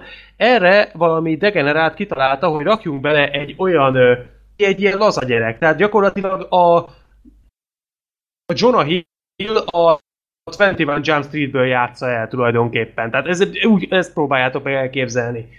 És ö, elmennek ez a paphoz, és ő kitalálja azt, hogy sót kell venni, ö, és majd ő azt megszenteli, és annak segítségével sikerül kiűzni a démont, vagy azt se tudom igazából, hogy pontosan ez micsoda, mert, mert ugye ez kiderül a filmben, hogy ez nem az applikációval kezdődött ez az egész, hanem ez jóval, évszázadokkal visszamenőleg megvan már ez a történet, és mindig újra meg újra élet. És ez a pap, ez egy olyan figura, aki így, így random időközönként oda megy valakihez, fölnyújtja a kezét, és azt mondja, hogy csapjál bele, nem? Jó, akkor hagyjuk. És, és ez a, ez a tehát tényleg az volt az érzésem, hogy a film az szánt szándéka blamálja önmagát. Mert, mert még egyszer mondom, ö, néha egészen jól tud építkezni. Bizonyos jelenetekben egészen ügyes. De aztán eltelik egy 40 perc, és, és az egész szét szakad miszlikekre, mert, mert annyira komolyan vehetetlenné válik, pedig az a hihetetlen, hogy bizonyos jelenetekben van például egy elég jól sikerült, ez nem is egy konkrét jelenet, ez többször megemlítődik. Ugye mondtam, hogy a főszereplő nő kórházban dolgozik, és van egy figura, aki műtétre vár, de az ap szerint a műtét közben fog meghalni. És amit az ő sorsával csináltak, az például egészen hátborzongató. Ott van egy tök jó jumpscare, egy ilyen ö, tükörrel, egy ilyen sarokra szerelt ö, tükörképpel, ö, és tényleg az tök jól működik, és úgy, úgy a film feléig úgy egészen vállalható, de, de utána a karakterek irracionálisan kezdenek viselkedni, behoznak egy ilyen teljesen felesleges szexuális zaklatásos szálat, jó, a film végén erre visszautalnak, de hát komolyan mondom, röhelyes. Tehát, hogyha az embernek egy pici józan esze van, akkor tudja, hogy ez a valóságban elképzelhetetlen lenne, és annyira radikális dolgok történnek a végén, olyan emberek részéről, akik elvileg nem is tudnak erről az egész applikációról, és arról, hogy mekkora orbitális nagy probléma zajlik körülöttük, hogy az tényleg hihetetlen. Ugye meséltem a pap bácsiról, aki egyszerűen szörnyű, tehát annak minden egyes jelenete olyan volt, hogy az arcomat kapartam, hogy tehát nekem volt kínos, amit látok, és a finálé az meg egyszerűen nevetséges, tehát ahogy ezt az appot végül is megpróbálják kijátszani, az, az tehát maga az alaptörténet nyilván nem az, tehát ez nem az a film, ahol a logikát annyira elő kell venni és előtérbe kell helyezni. Ez egyértelmű. De, de mégis legalább a saját szabályrendszerükön belül tudtak volna normálisan és következetesen gondolkozni, de nem. És a végső koporsószög az az utolsó pillanat volt, tehát a film utolsó perce.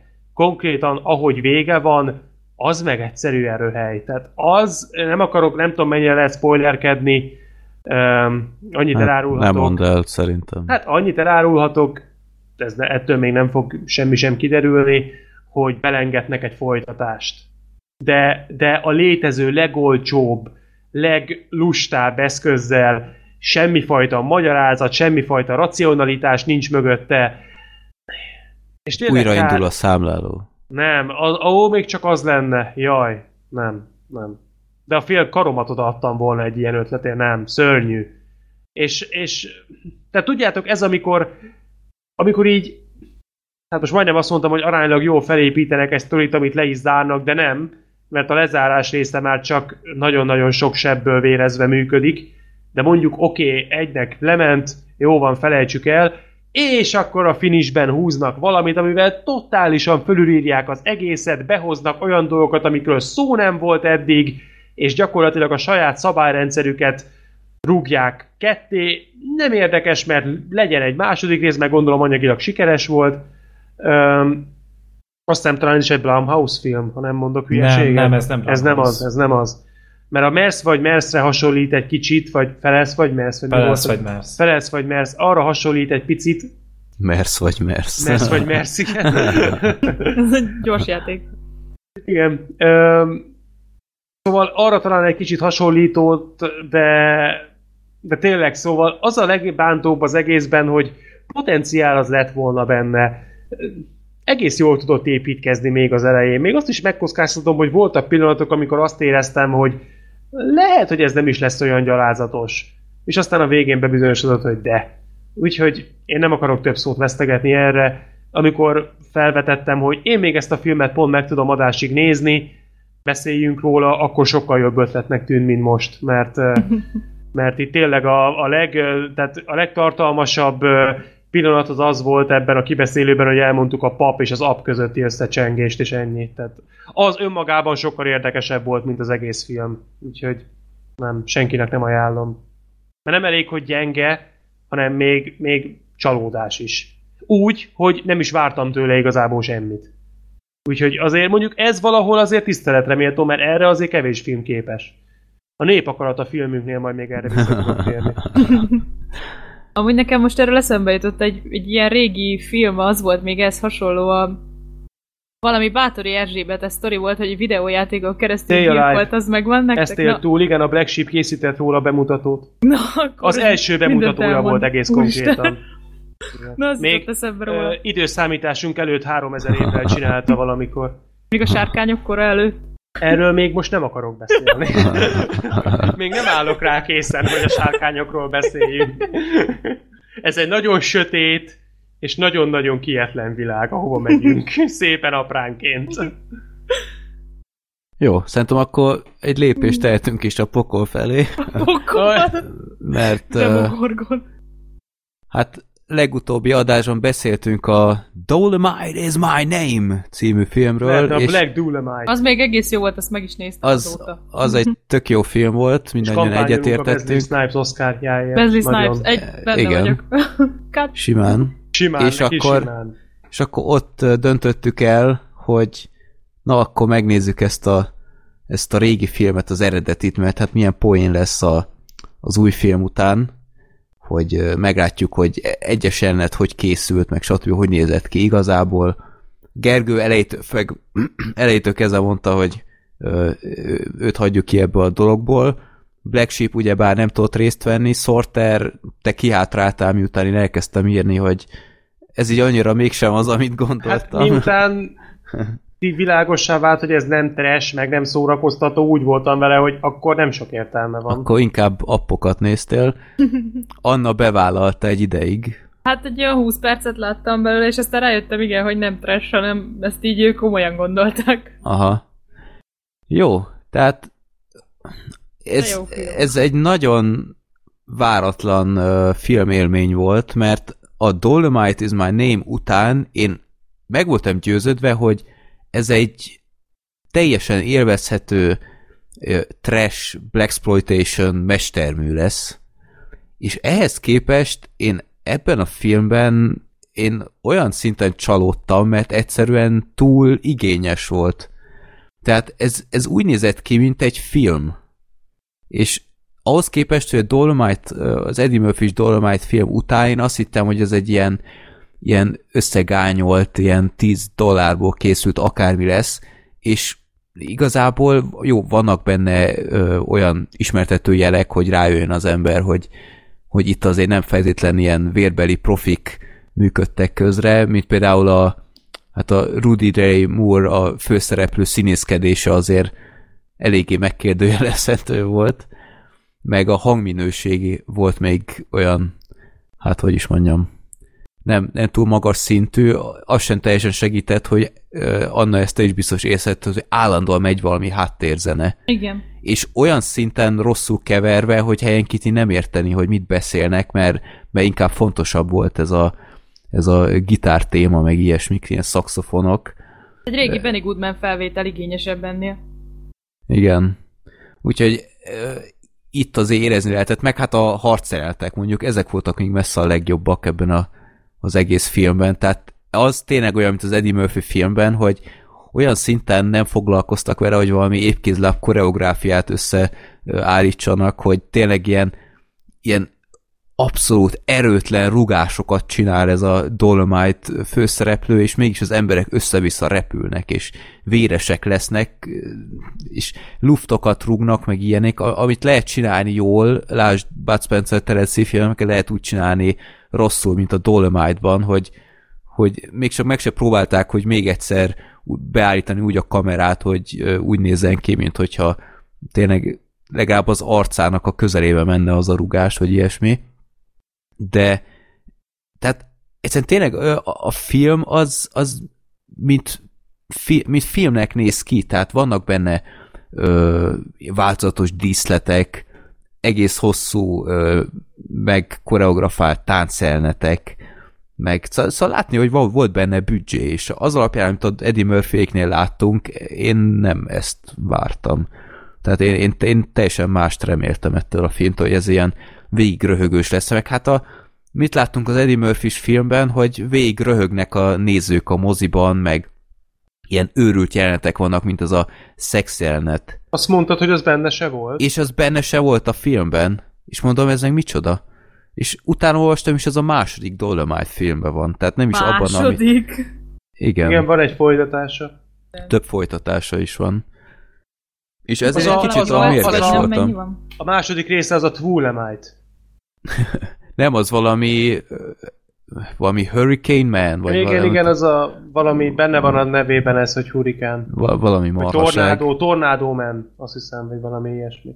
Na mindegy, azt már nem fogom meg, akármilyen szexelnet is lehet benne, de azt vártam végig, és egyszer nem volt benne, az tényleg olyan vicces volt az Eddie murphy filmben, itt meg, itt meg ilyen durva vágások is voltak, tehát Anna ezt szerintem már nem láttad, mert addigra már kiszálltál, és jól tetted. tehát itt, tehát az Eddie Murphy filmben van például az a belezős jelenet, hogy kihúzza a hasából, meg ilyenek. Ez a régiben, ez konkrétan így ki van vágva. Csak Nem azt, lát, azt látni, hogy már kim van minden, de azt is olyan rosszul. Tehát itt konkrétan annyira ki lett vágva, hogy még a zene is így egyik pillanatról másikra így elhalkul. És azt hittem, hogy ez valami elcseszett verzió, amit én néztem, és ugyanakkor ö, a film hossza teljesen megegyezett azzal, ami, ami mindenhol van, tehát valószínűleg így nézett ki ténylegesen, tehát így oldották meg a korhatárt. Tehát ilyen teljesen, tehát ilyet nagyon ritkán látni, hogy még a zenét se vezetik át, vagy valami, hanem egyszerűen csak tényleg itt, ott vége lesz. Hát ami még a filmben tök idegesítő volt, hogy ez a Rudy Ray Moore, ez, ezt a filmet, mint ilyen nagy promós lehetőség ki is használta rendesen, tehát ezt a ezt biztos emlékeztek a Eddie Murphy filmből erre a dzsungeles monológra, Uh-huh. és ezt a filmbe szinte egy az egyben belerakta, tehát percekig ezt hallgathatjuk, és, és én már ott se röhögtem, tehát az Eddie Murphy filmben i- itt sem tartottam viccesebbnek, meg ilyen, ilyen percekig tartó táncjelenetek vannak, és, és annyira rosszul lett összevágva, hogy amikor az a táncjelenet véget ér, akkor látni a közönséget, hogy egyszerűen csak ott ül, ugyanakkor ilyen óriási taps tapsot lehet hallani, meg újongást, és senki nem tapsol, meg ilyenek, tehát ilyen, ilyen na- nagyon béna. Ö, meg a parkolóban belerakott még egy ilyen, ilyen stand-upot, tehát, hogy megy, megy, a, megy a parkolóban ez a Dolomite, és az emberek így körbeállják, hogy ú, te tényleg Dolomite vagy? Te nem is vagy az igazi, bizonyíts be nekünk, és elkezd egy ilyen 5 perces stand-upot, és egyszer annyira rossz, hogy azt hittem, már sose lesz vége, és az emberek meg ott, szétrölgik magukat, és nem értem miért, tehát jó, nem én vagyok a cél között.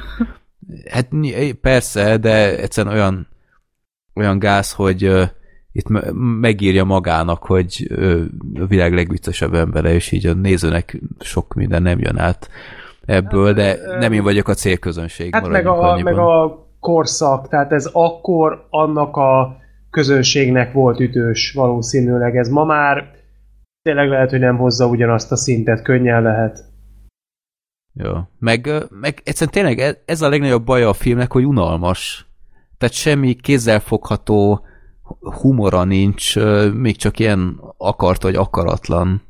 Tehát ez a film, én úgy vettem észre, hogy tök komolyan veszi magát, és az Eddie murphy film alapján egyáltalán nem ez jött át, hogy ez egy ilyen fajta film. Tehát eml- biztos emlékeztek, az Eddie murphy filmben van egy olyan jelenet, amit a moziban néznek, hogy a Dolomite ugrik egy nagyot, és utána oda-vissza ismétlik, hogy hogy check this out once again, Ja, vagy igen, valami igen, ilyesmi. igen. És i- ilyen sincs a filmben. Tehát Nem már pedig az is. Ez tényleg és ott, volt. ott végig röhögnek a, a moziban az emberek, és, és egyszerűen nem értem, hogy Nem lehet, melyik hogy- jelenet lehet az, ahol a, ilyen- ennyire lehetne röhögni. Lehet, hogy ez is a második részben van. Hát elképzelhető, de basszus, Mondjuk ez akkor olyan- De a, ez, ez olyan kiábrándító. De hogy ugye, nem tudom, ez a film végén volt, vagy tőletek hallottam, vagy nem tudom honnan, hogy ugye, ugye ez a, tehát ez a repnek volt az előszobája, ez a Dolomite, Igen. és hogy tehát ezt is érzik, ezt a repben oltogatjuk egymást, meg az egymásnak az anyukáját, meg minden, uh-huh. és Mhm. azt is élik, tehát, hogy, és arra izé tömegek mennek, és ő, ez az nyomja, izé. Tehát, hogy lehet, hogy ezt így, ők így élvezik, tényleg.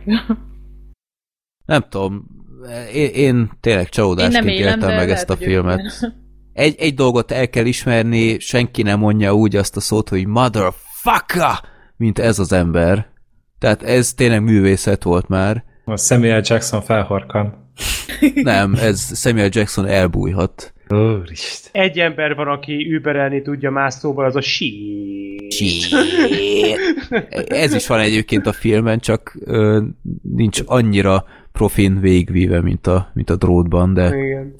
Ja, úgyhogy egyszer tényleg unalmas ez a film, és ezáltal nem túl élvezetes néz. Megvannak a pár vicces jelenetei, mint ezek a ezek a harcos csajok, akik szintén hát minősíthetetlen akciójeleneteket mutatnak be, de ja, unalmas Akkor film. ez körülbelül olyan, mint hogyha megnézed az Ed Woodot, és utána megnézed a 9-es terv a világűrbölt, és az a film Igen. egyszerűen, egyszerűen csak rossz lenne.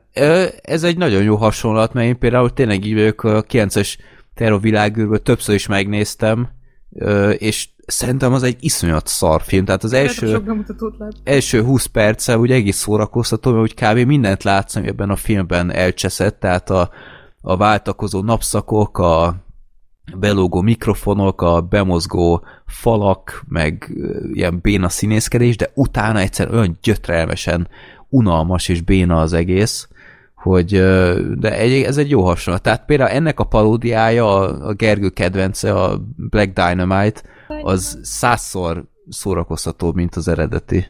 De jó.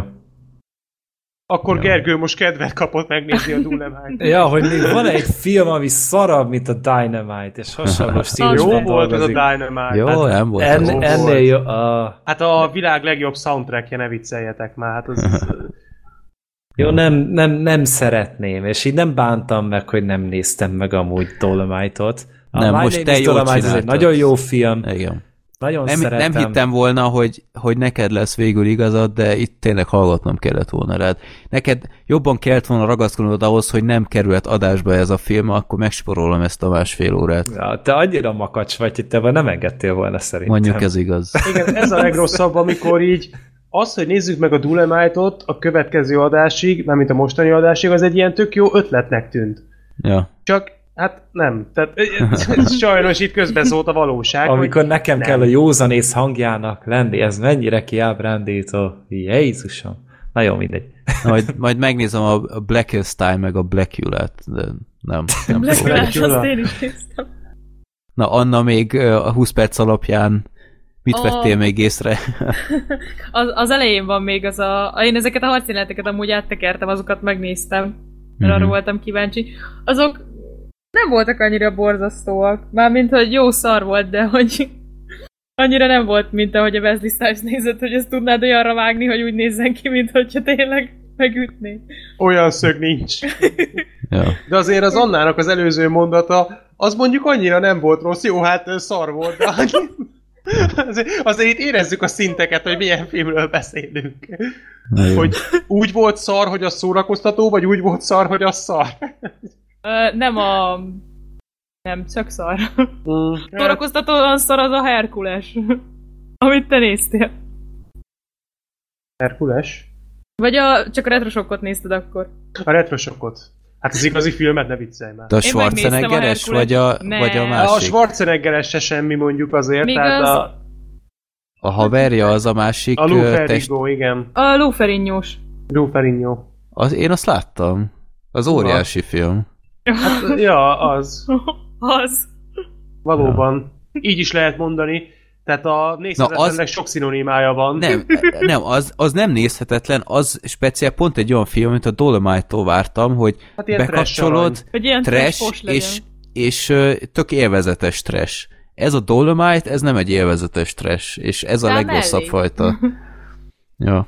Jó, más egyébként Anna, vagy Nem. nem, jó, Tehát, csalódás volt. akkor, tehát a második részt nem nézzük meg.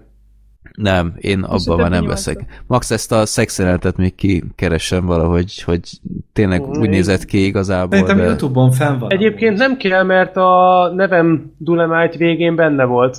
Tehát ott mutatták. De ott csak egy kis részlet volt. Ja, hát amikor leszakad a mennyezet, igen. Ja, Mindegy, a Dulemite, az a, a Murphy féle Dulemite az jó volt. az, Az jó, az szórakoztató. Az, az, nagyon elég, jó az elég, volt. ha azt megnézitek. És akkor egy szórakoztatóbb Dulemite filmet láttok, mint amilyen az igazi. Igen. Azért ez elgondolkodtató. Ja. Hát ezzel nyilván az amerikai közönség lehet, hogy vitába szállna, de én, én ezzel egyetértek. Jó. Akkor mehetünk is tovább. Az utolsó előtti filmünk mára egész szépen haladunk. Még este kilenc sincs, és már kimondhatom ezt a mondatot. Ez teljesen új érzés. Na de várjál, ott van még a népakarat a film azért, azt még azért Ja. még Jó, a következő filmet én hoztam az adásba, és ennek az a címe, ennek két magyar címe is van. Az egyik, hogy Óriásláb esete Hendersonékkal, és a másik az az Óriásláb is Hendersonék, nem tudom miért van két címe. Eredeti címe Harry and the Hendersons vagy Bigfoot and the Hendersons, tehát ezt össze-vissza átnevezték. Ez egy ö, 1987-es film, aminek az egyik producere egyébként Steven Spielberg volt. Ez egy családi film, egy vígjáték, családi vígjáték, és arról szól, hogy van egy Henderson nevű család, ami egy, éppen egy ilyen nemzeti parkon át, vagy egy, egy erdőn keresztül megy a kocsival, nagyban vitáznak éppen valamin, és hirtelen csak azt veszik észre, hogy elütnek valamit. És megállnak, visszanéznek, hogy te jó Isten, mi volt, ez is csak egy nagy szőrös valamit látnak. És akkor kimennek, így óvatosan, és látják, hogy valami döbbenetes dolgot ütöttek el, ami valószínűleg éppen Bigfoot. És hát nem tudják, hogy mit csináljanak, de azt hiszik, hogy halott, és éppen ezért hát azt tűnt a legjobb ötletnek, hogy felpakolják a kocsi tetejére, és hazaviszik, hogy mit csináljanak vele, hogy kinek jelentsék, vagy nagy pénzt csinálnak belőle, stb.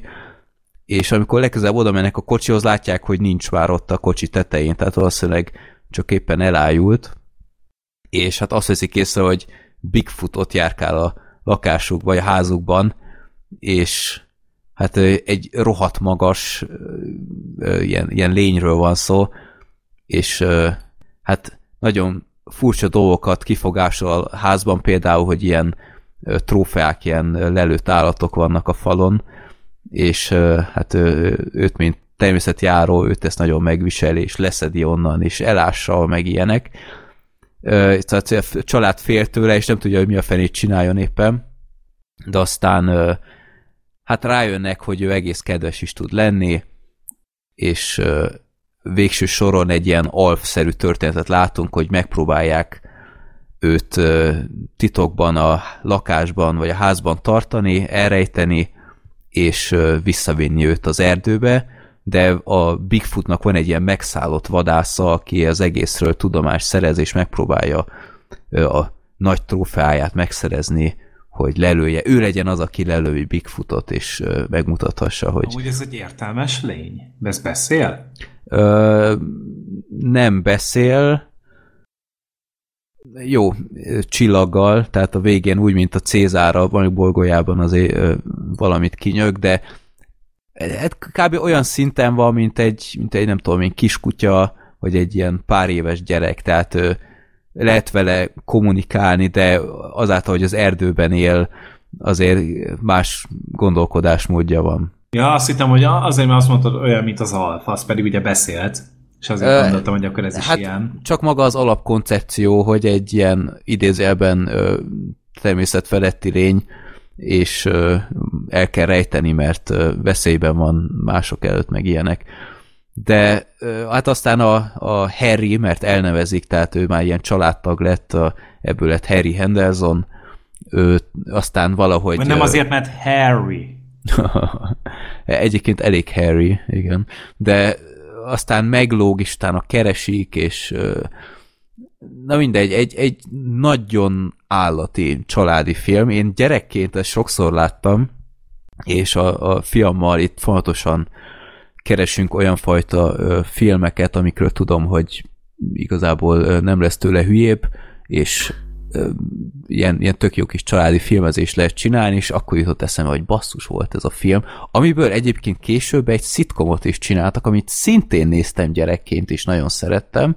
Egy három évadot megélt Harry and the Hendersons tévésorozat is volt, ez csak úgy mellékesen, de itt a filmről beszélnénk most elsősorban, amiben egyébként a főszereplő az John Lithgow, tehát őt lehet ismerni a sőt az előbb, a, előbb említett Majmok Bolgő a remake is benne volt, de hát a Cliffhanger-től kezdve hát sok mindenben benne Idén volt. is játszott a Stephen King filmben, a Pet Cemetery-ben. Aztán Ja, abban abban is benne volt, így van. Ja, én, és én, én őt nagyon bírom.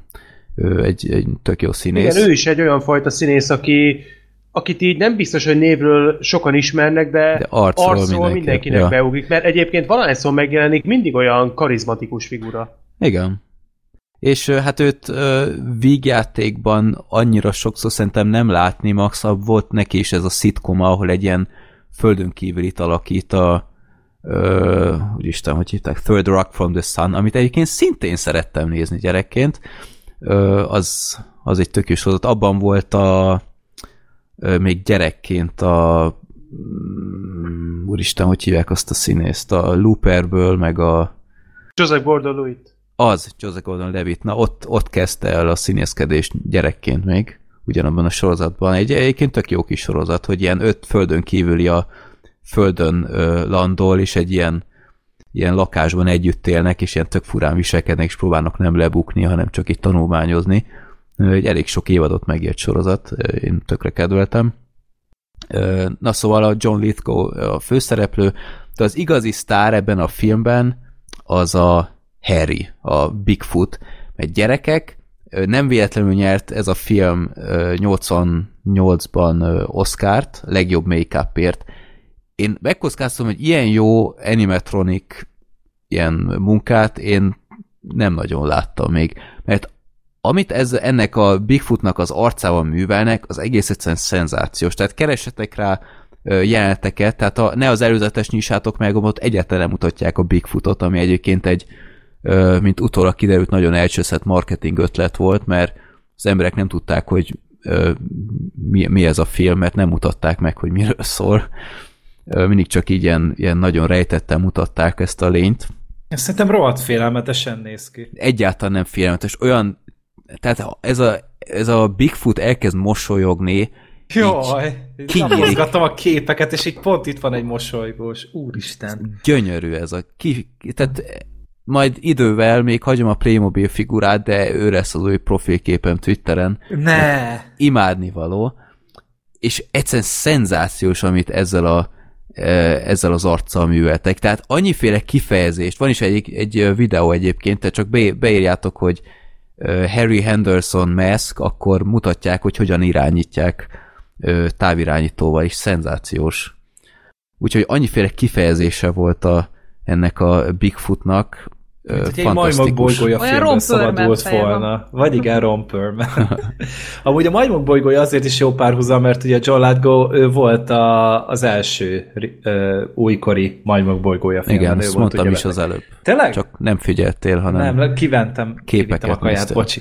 Jó, ö, úgyhogy ja, én, én nagyon ajánlom, mert szerintem rendkívül vicces jelenetek vannak benne, tehát hogy próbálják a, a Harryt elrejteni, és hát egyre nehezebb lesz az egész, meg a Harrynek ilyen teljesen naív felfogása van így a, a modern ember életéről, meg ilyesmi. Ö, jókat lehet rajta röhögni. A vadászt egyébként a David Suchet játsza, aki a Poiróban, a Poirot ugyebár a sorozatban Poirotból kinézem amúgy, hogy néha-néha Bigfootra vadászik. Egy ilyen brutál bajuszt kapott, és Még tök jó. brutálabbat. Na, még brutálabbat, igen, létezik ilyen. Ö, és nagyon szép a filmnek a befejezése, és ezt el kell mondanom, és a fiam ezt meghallja majd később, akkor utálni fog, de néztük ezt a filmet, és olyan gyönyörű befejezése van, csak azt veszük észre, hogy a fiam ilyen teljes csendben nézi, és így potyognak a könnyei. És annyira vigasztalhatatlanul szomorú lett, hogy 10 percen át itt babusgatni kellett, mert annyira annyira, hát nem mondom, hogy szomorú vége van, de ilyen megható befejezése van. És aztán hát mi is elkezdtünk pityeregni, hogy egy ilyen nagy bőgés lett a film vége, mert teljesen ledöbbentünk, hogy egy, egy a fiamnál ilyen hatást elérünk egy, egy ilyen családi filmmel. És Úgyhogy én azt hittem, hogy az oroszlán király lesz az első traumája. ö, nem, aztán úgy voltam vele, hogy akkor a szuperhaverrel még várunk egy pár évet, mert Ez volt az első alkalom, hogy így meghatódott egy filmen? Vagy így elérzékenyült? ö, Mert hát gondolom a banános John nem, de valami, valami, esetleg valami Vagy egy. Transformers 2 nem, nem, elképzelhető, hogy talán a Babe 2-nél még, és mielőtt a Gergő bedobja, nem, nem a, a kín miatt sírt. Írok én mindenki helyett.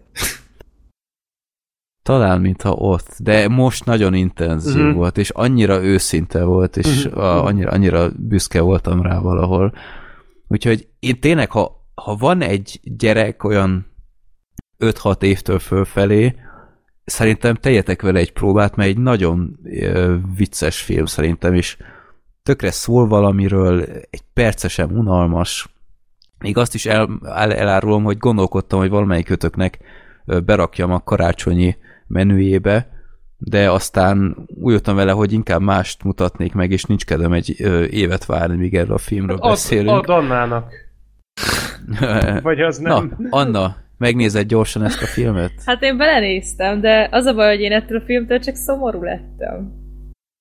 Nekem nem tudom, olyan rossz volt. Nem tud, de olyan rossz volt nézni. Ez olyan, mint amikor, jó tudom, a 98-as Godzilla-t senki se szereti rajtam kívül, de, Nem volt az rossz. de hogy én például nem, a, nem ezeken a szitkomokon, meg nem az óriás lábon, hanem én például a Godzilla animáció nőttem fel többek között. És hogy hogy tudom, mindig az volt, hogy Godzilla jó arc, Godzilla-t szeretjük, segít, meg minden, és akkor valamelyik nap a tévébe, és akkor ott bombázzák le szerencsét, tehát el kellett kapcsolnom, nem bírtam nézni. És ez is olyan volt, hogy így néztem, mert tényleg amúgy az arca nagyon kifejező ennek a ennek az óriás lábnak, hogy tényleg amikor sír, meg amikor nevet, akkor tényleg olyan, olyan szívvel nevet, és amikor tényleg voltak ezek a szituációk, ezek akkor úgy, nem tudom, olyan rossz érzés volt nézni. Én, én, én egy, egy, egy csepp boldogságot nem éreztem ebből a filmtől, hanem én csak szomorú lettem tőle. Ja, nem tudom, nem- nekem ez nem- nem jött át. Hogy, hogy lettél szomorú ettől? Nem tudom, mert nem, nem tudom, Hogy- Csóri, hogy- érted, oda megy a családhoz, és akkor megszereti őket, meg minden, és akkor na, no spoiler, de valameddig azért láttam. De hogy nem tudom, hogy, hogy olyan viszontagságos volt az egész, meg például amikor a kisfiú is akkor utána ezen az alapon mondja a kutyának is, hogy jó, akkor akkor tessék, menj, menj, az, menj a sajátjaidhoz, meg minden.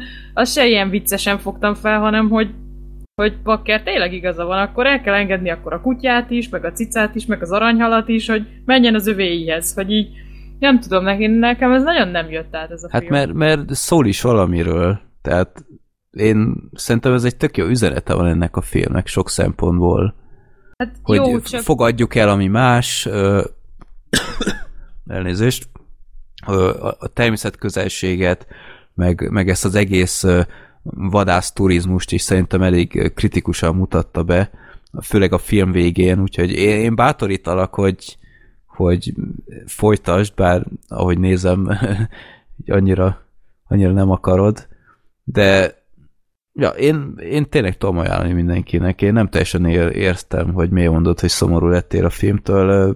Megható pár pillanatban, de sosem válik olyan nyomasztóvá, hogy ne lehessen rá azt mondani, hogy ez egy, ez egy teljesen szórakoztató családi film. Főleg úgy, hogy tényleg nagyon sok minőségi poén van benne. Amúgy ezt mondtad, hogy ugyanaz a fickó volt beöltözve a, a Bigfootnak, aki a Predator is volt egyben. A Kevin Peter Hall. Ezt nem tudtam, csak azt, hogy ilyen rohadt magas. Ugy, ugyanaz a fickó volt, úgy látom, a Predator egyben, meg a kettőben is a maga ragadozó. Aha. Így még ijesztőbb. Én- az idegen, aki ö- vadásza az embereket. Egyébként, és álcázza magát. Igen. Egyébként én ezt a filmet meg szerettem volna nézni, csak az volt a probléma, én most hát erre az adásra viszonylag kevés filmet tudtam megnézni, és nagyon szomorú, hogy három filmet láttam, és ezek közül az egyik az a halálodapja volt, a másik meg az, amire mindjárt rátérünk. Tehát olyan nagyon magasra nem tettem most a minőségi lécet, tehát olyan nagyon nem volt időm fölkészülni, és emiatt nem tudtam már ezt a filmet megnézni, de, de egyébként engem érdekelne, mert ö, bár olyan IMDb-n olyan nagyon magas pontszáma mondjuk nincs, de, ö, de egyébként olvastam róla jó véleményeket is. Biztos, hogy egy én el tudom képzelni, hogy ez a film ez tényleg egy ilyen szívmelengető, kedves kis történet, úgyhogy szerintem én ezt be fogom majd pótolni, aztán legfeljebb egy pár szóban nyilatkozom róla, mert mert tényleg szimpatikusnak tűnik. Hát a maszk munka az meg már egy a képekből lejön, hogy jó, valóban egy kicsit ijesztő, de, de egyébként... Nem, tényleg- megnézitek a filmet, tehát úgy van csinálva az arca, hogy nézhet csúnyán is, tehát a film játszik is ezzel, hogy az elején így minden néző, hogy úristen, ez egy bestia, és játszik is ezéként ezzel, hogy hogyan látja az átlagember a Akkor Bigfootot. tudatos volt ez, hogy így csinálták Teljesen. meg a maszkot. De amint megismered, hogy ez egy igazából egy jámbor figura, onnantól kezdve nem tudsz már úgy ránézni, hogy egy pillanatra is félelmetes legyen. Ez olyan, mint a elefántember, az játszott ezzel, hogy ö, első ránézésre, ugye ott, ott nem a ö, ijesztő része volt, hanem ugye, hogy csúnya,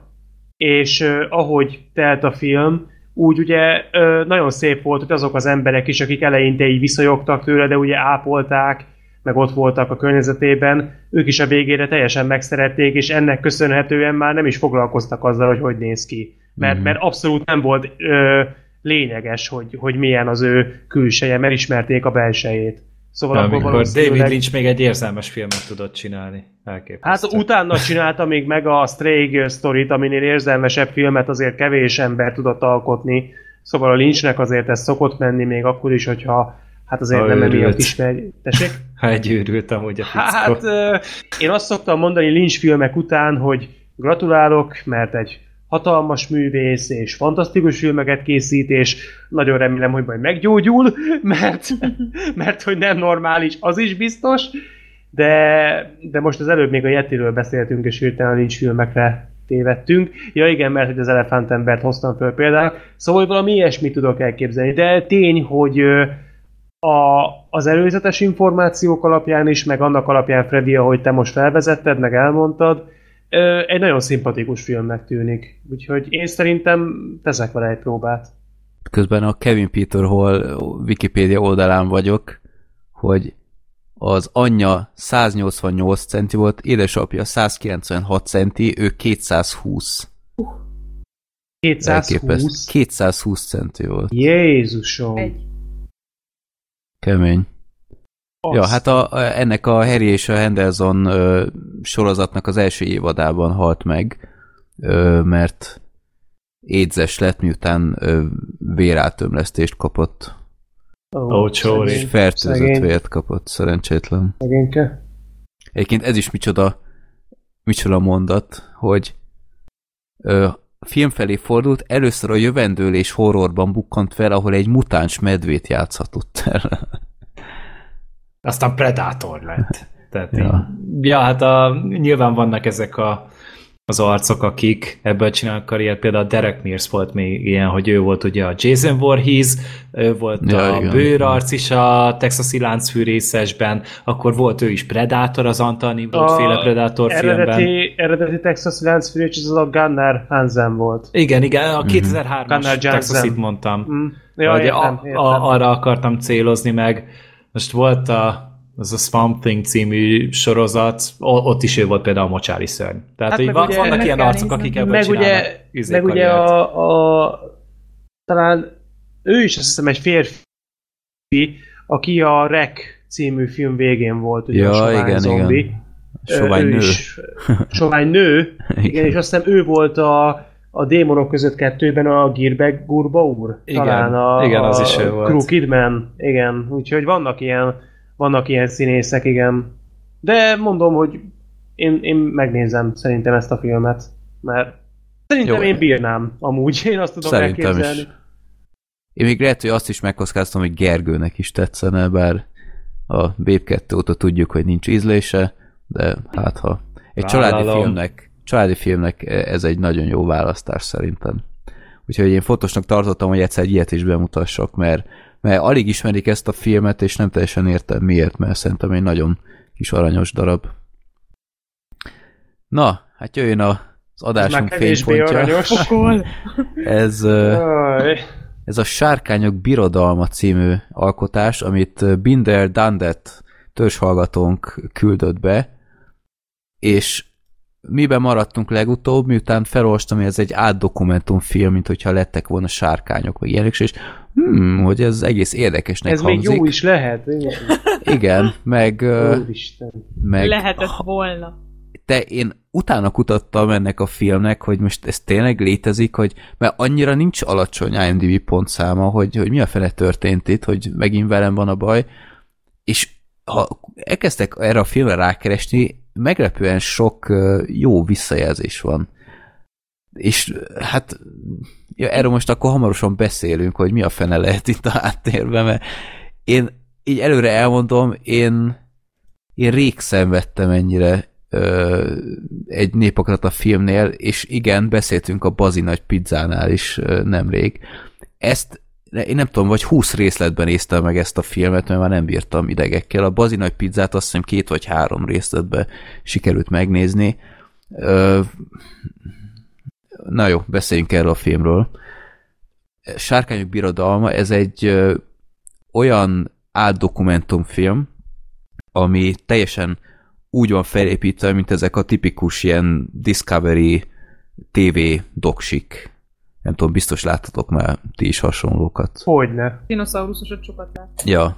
És teljesen ugyanúgy van megcsinálva, és úgy kell elképzelni, hogy van egy ilyen kutatócsoport, egy ilyen megszállott kutató, aki kap egy fülest, hogy, hogy Romániában találtak valami ö, ilyen, ilyen ne- nem, jégbe volt fagyva, vagy én nem tudom, vagy csak valami sárkány csontvázat, vagy akármit ö, jó állapotban, és hogy nézze meg valaki, hogy mi ez, és utána ő a csoportjával odautazik, és abból, amit találnak, fontosan felfedeznek, hogy úristen, végre egy bizonyíték a sárkányokra, mindig is tudtam, stb. És ahogy ö, halljuk a belső monológiait, hogy úristen, ez, ez, ez mire lehet ez a hólyag, ahogy így nézi a, a holttestet és a tetemet, hogy nézi, hogy ez, ez mire lehetett, és utána közben felváltva ilyen animációkat láthatunk, hogy annó a sárkányok hogyan élhettek, hogyan küzdöttek meg egymással, hogyan szaporodtak, harcoltak meg a területér, hogy működhetett ez meg az a testükben, és mindig, mindig amikor talál valami újabb dolgot, akkor ez a kirakó, ez jobban összeáll, hogy á, tehát hogyha ez a hólyag itt termelte a, a nem tudom milyen gáz, amiből aztán lett a tűz, meg stb. És, És azt még azért tegyük hozzá, hogy ezek a részek, tehát ezek a számítógéppel meganimált, tehát nagy rész számítógéppel meganimált részek vannak narrálva úgy, mint hogyha egy olyan dokumentumfilmet néznénk, ami ez a klasszikus dokumentumfilm. Igen. Tehát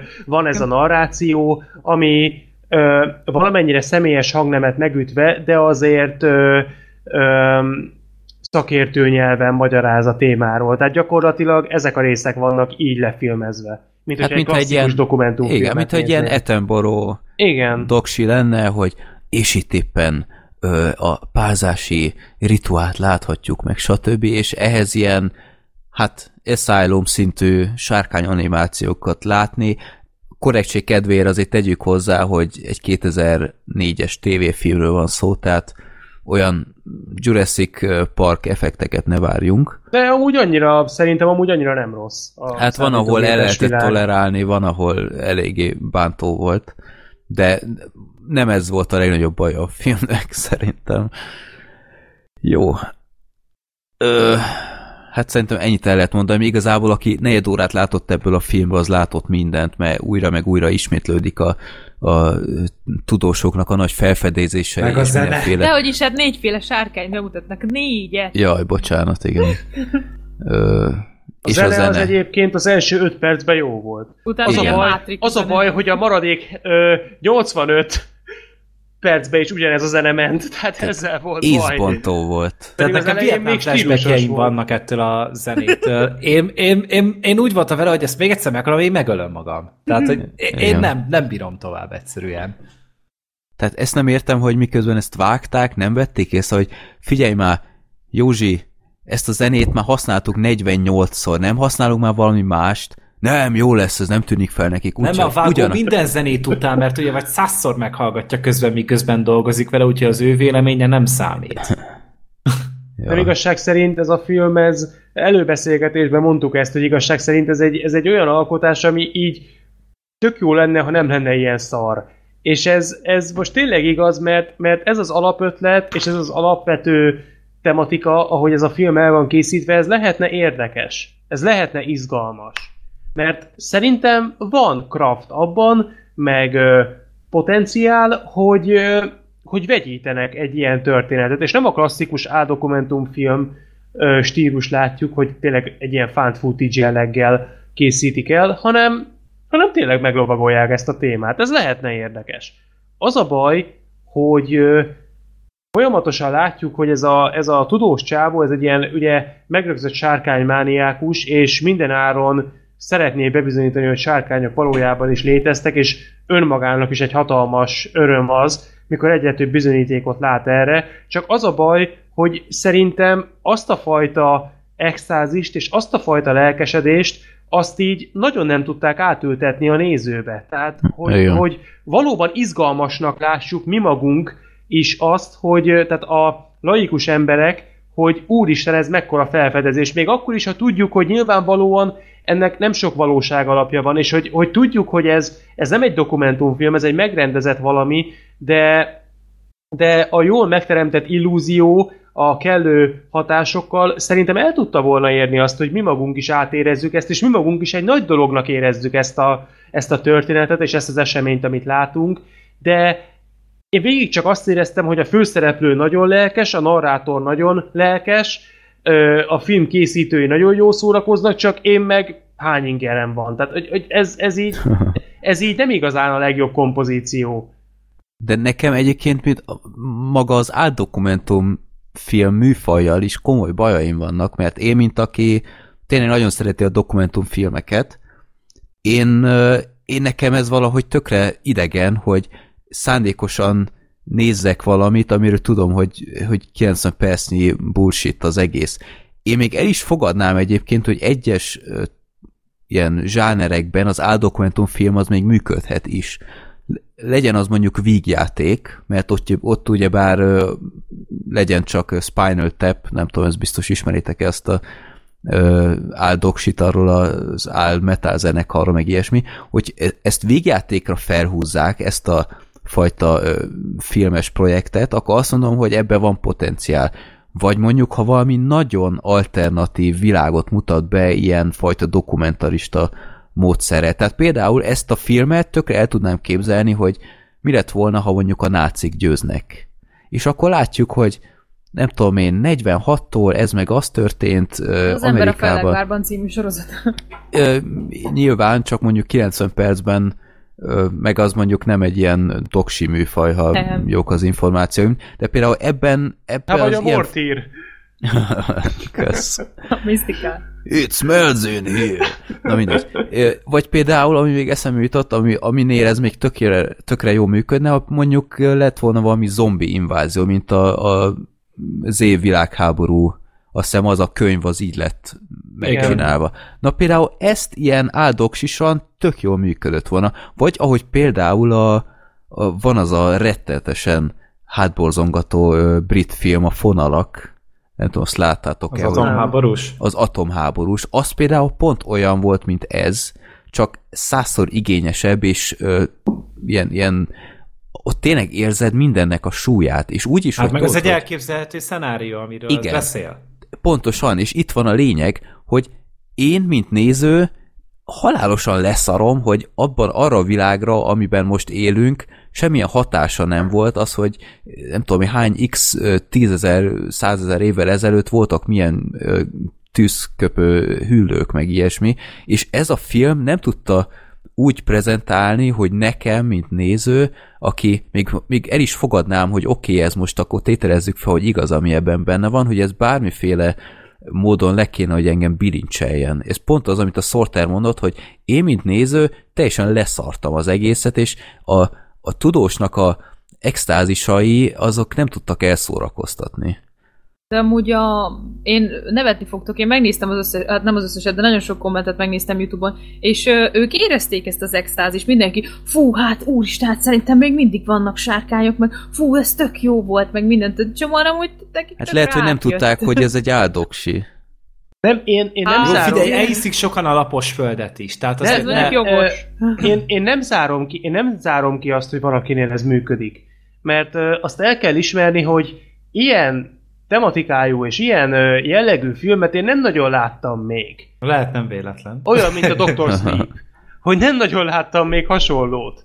De de nekem nem jön be, nekem nem hozta azt, amit vártam tőle, én nem tudtam átszellemülni, nem tudtam átérezni, nem szórakoztatott el, de én lazán el tudom képzelni, hogy lehet, hogy a filmbarátok stábja a kisebbség ebben a kérdésben. És nálunk ez nem működik, minket ez nem szórakoztatott el, mert tényleg egyébként a film IMDb-n is, hát nincs alacsony pontszámon, és Youtube-on, a, nem tudom, ti Youtube-on néztétek-e meg, YouTube-on. de ott fent van, A Z, a, a, mi, nem Z plusz, mi ez? A mozi pluszos de valami olyasmi, egy ilyen rippelt film plusz, verzió, bocsánat. és sok kommentje van, sok megtekintése van, Hát szeret- olvasd végig a port.hu kommentárokat. Én ott döntöttem el, hogy basszus nem létezik, tényleg velem van a hiba, és aztán megnéztem, hogy jó port.hu-n ott, ott mindent lehúznak az emberek. Végig szinte a kommentek 80%-a, hú, hát ez nagyon állat volt, és egyszerűen nem létezik. Mi, mi van itt?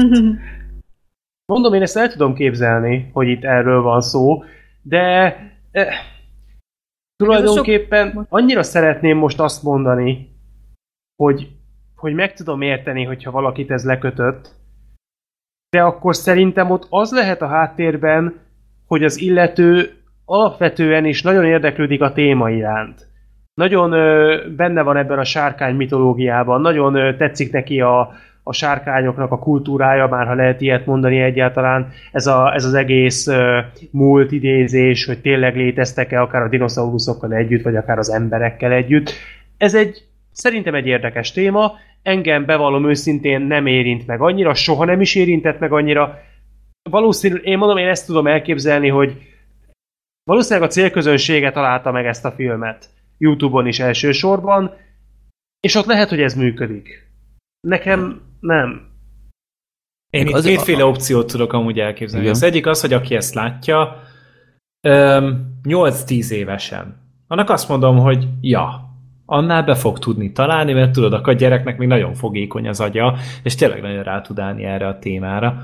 Ö, a, az az egyik, a másik pedig az, hogy akkor még nem volt trónok harca. Most már 8 éves sárkányok folynak a tévéből kb. Tehát nekünk már nincs akkora varázsa annak, hogy sárkányok vannak valahol. Hm, Nem tudom, de nem... nem, tudom, de ez, én a ez, tűzbirodalmát mai napig újra tudom nézni. Az, Az egy jó jó film. az egy az egy jó film. És Hát persze, csak a tűzbirodalmának mondjuk volt egy jó sztoria, voltak jó Egy kopasz benne, igen. voltak benne jó Christian akciók, látványos részek, jó cselekmény, jó Igen. dramaturgia, feszültség, izgalom, tehát ilyen ö, élvezhetőség szempontjából totál mellékes adalékok, amikkel ez a film nem rendelkezett annyira magas szinten. Én nem élveztem, és nem, tehát nagyon kevés film van, amit ennyire sok részletben néztem volna meg, és nem azért, mert, mert a bazilaj pizza sokkal rosszabb volt, mint ez. Sokkal. De itt negyed annyi impulzus sem volt, ami legalább egy minimálisan lekötötte volna a Igen. figyelmemet. pontosan. És ez volt a legnagyobb baj, hogy én a végére már mindent csináltam. Tehát a takarítás ennyire szimpatikus, még soha nem volt nekem, mint a film közben. Tehát ez eh, semmifajta ingert nem váltott ki bennem, ami arra ösztönzött volna, hogy figyeljek oda arra, ami történik. Hát meg ezt hallgatni is elég. Én Igen. egyszer-kétszer utána néztem dolgoknak, mert ugye én meg vegyész vagyok, és azért egyszer-kétszer én nézem, hogy mi? Miről is beszélünk? De amúgy nem mindegyik bullshit, nem minden bullshit. A, amikor mondják, hogy nekem azt tetszett, hogy mindig valami történt, és akkor utána igazolni akarta saját magát ez a tudós, és akkor addig nem vett észre plusz két lábat. Hogy nem vett Ja, igen. eddig Ja, észre? igen. Meg, Hát meg, meg volt, volt az a dino csontváz, az például nagyon tetszett, hogy megégette a, a T-rexet, és akkor mondja, hogy ez tudja, hogy egy lángcsóba ölte meg, mert hogy meg volt Igen. izé, szenesedve a kukonya. Bazd meg, tetején. tehát, hogy, hogy az csak megsérült akkor, az elvonult utalás úgy halt meg, tehát nem szenesedik el valakinek a koponyája egy égési sérüléstől. Tehát, Ne szórakozzunk már. Ez, ez a főszereplő, ez milyen kolambot megszégyenítő módon rekonstruált dolgokat, egyszerűen olyan, mindez a Matrix álzenére, Igen, tehát amúgy a, annyira idegtépő volt, tehát lá, lát egy ilyen égési nyomot, ilyen X random sziklán, és abból egyből feltérképezte, hogy igen, hát ez a sárkánynász, ez pont így zajlott, hogy, hogy ezer méteren összekapaszkodnak, és utána együtt zuhannak, és utána, hogyha a férj, vagy a férfi, vagy a hím, a férfi sárkány, a hím sárkány ö, engedi el először, akkor a nőstény azt tudja, hogy ő nem lesz jó, és, és éppen ezért szinte közvetlen a becsapódás előtt engedik el egyszerre. Mondom, mindezt egy, egy izé, kis karcolásból, tehát Tehát mondom, hagyjál már békén. nekem a- Tehát, Nekem a kedvencem az volt, ezt most elnézést, nem biztos, hogy pontosan tudom idézni, de a végén volt egy ilyen, lehet, hogy nem teljesen száz százalékig figyeltem oda, de volt egy ilyen, hogy a végén talál ürüléket, és abban van ilyen datolja mag, és mondja, hogy lehet, hogy egy másik sárkánytól származik. De nem, ez nem valószínű, sokkal valószínűbb, hogy, és ez a miért nem valószínű? uh-huh. Tehát ez a, most ezt miért zártuk ki rögtön? Tehát, hogy magyarázd már meg, mert szerintem igenis elképzelhető. Nem egy csávó az elméletéhez igazította folyamatosan a tényeket. Igen, tehát, ez hogy- a legrosszabb lehet, hogy fajta igaza van, izé lehet, hogy igaza van, és tényleg nem valószínű, de könyörgöm, én, én sok mindenhez nem értek a sárkányokhoz, speciál egyáltalán nem értek, magyarázd már el, hogy miért nem. Tehát, hogy, hogy ja. miért, miért azt kell hallgatnom, ami a te elképzelésedet igazolja. Tehát, Meg kimásztak a tengerből a sárkányok, aztán Kínában ezé balhéztak a tigrissel. Ja, igen. ja, igen. Hát Hangot utánoznak, mint a tigrisek. Tehát, Mi volt ez? Jézusom! Nem, mint a disznó. mint a A disznó. disznónak a De, de nem, hogy mo- most így pörgettem a, a, a trivia részt, és akkor ott írták, hogy amúgy ilyet tud a tigris is elvileg, hogy valamennyire tud hangot utánozni, mert nem tudom milyen mértékben, de ez viszont szabályosan röfögött. Egyébként ez nem akkora röfögött, mint én. szenzáció, nekem középiskolában volt olyan osztálytársam, aki ezt simán tudta hozni mindenfajta gond nélkül, tehát ezt, hogy valaki disznó hangot utánoz. Na mindegy, szóval... Jó, hát német Szilárd az meg embernek átszázza magát, tehát hogy... Szóval én nem tudom, én nagyon úgy érzem, hogy szerintem egyikünknek se nagyon tetszett ez a film, van egy ilyen, most már kezdem ezt érezni. hogy Várj, elmeséljem, hogy én hogy néztem meg ezt a filmet? Na, Tehát, hogy, hogy én az első fél óráját néztem úgy, úgy tévén, úgy, ah, ez az, én ezt most nézni fogom, és összeszorítom a fogamat, és még akkor is itt fogok ülni, hogyha kigyullad a lépcsőház. Tehát leszarom.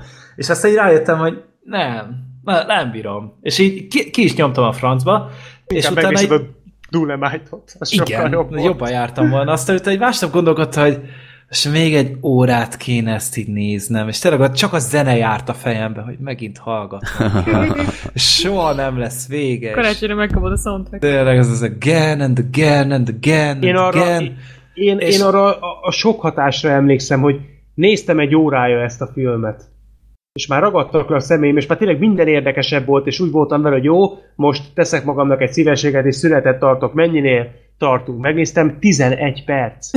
11 perc ment el, mondom, Az a hogy durva, hogy én is jártam így, és, és mondom, nem létezik, hogy még csak itt tart a film, és már szinte magam előtt láttam, hogy, hogy előre felé megy, tehát visszafelé a kezdés felé megy a, az időkód, mert egyszerűen olyan lassan haladt minden, hogy én is meló mellé beraktam, tehát így a tableten, Bátor. mondom, oké, okay, így, így tök jó lesz, hát mégiscsak uh, tudom figyelni, de közben uh, tudom észszerűen is használni az időt, és még meló közben is kikapcsolta, mondom, oké, okay, inkább koncentrálok a munkára, mert Még az is egyszerűen- érdekesebb. Ah, ez, ez gyötrelem Na várjál, és én film. folytattam ezt mégis, utána másnap, akkor már egy rajta volt a laptopon, és gondoltam, akkor kitakarítok, és közben viszem magammal a laptopot. Tehát mit a fürdőszobát megcsináltam, a konyhát megcsináltam szépen, és még látom, hogy még mindig van fél óra ebből a szarból. és így utána azt csináltam, hogy akkor, akkor leültem játszani. Beraktad a bazinas pizzát. Nem, le, leültem játszani, ugye ment a tévén ugye a PS4-e, és izé, a laptop meg ott volt mellettem nyitva, és amíg játszottam a Fallen Orderrel, addig hallgattam a filmet. Mert nézni se bírtam már, mert annyira szarul néz ki szerintem az egész.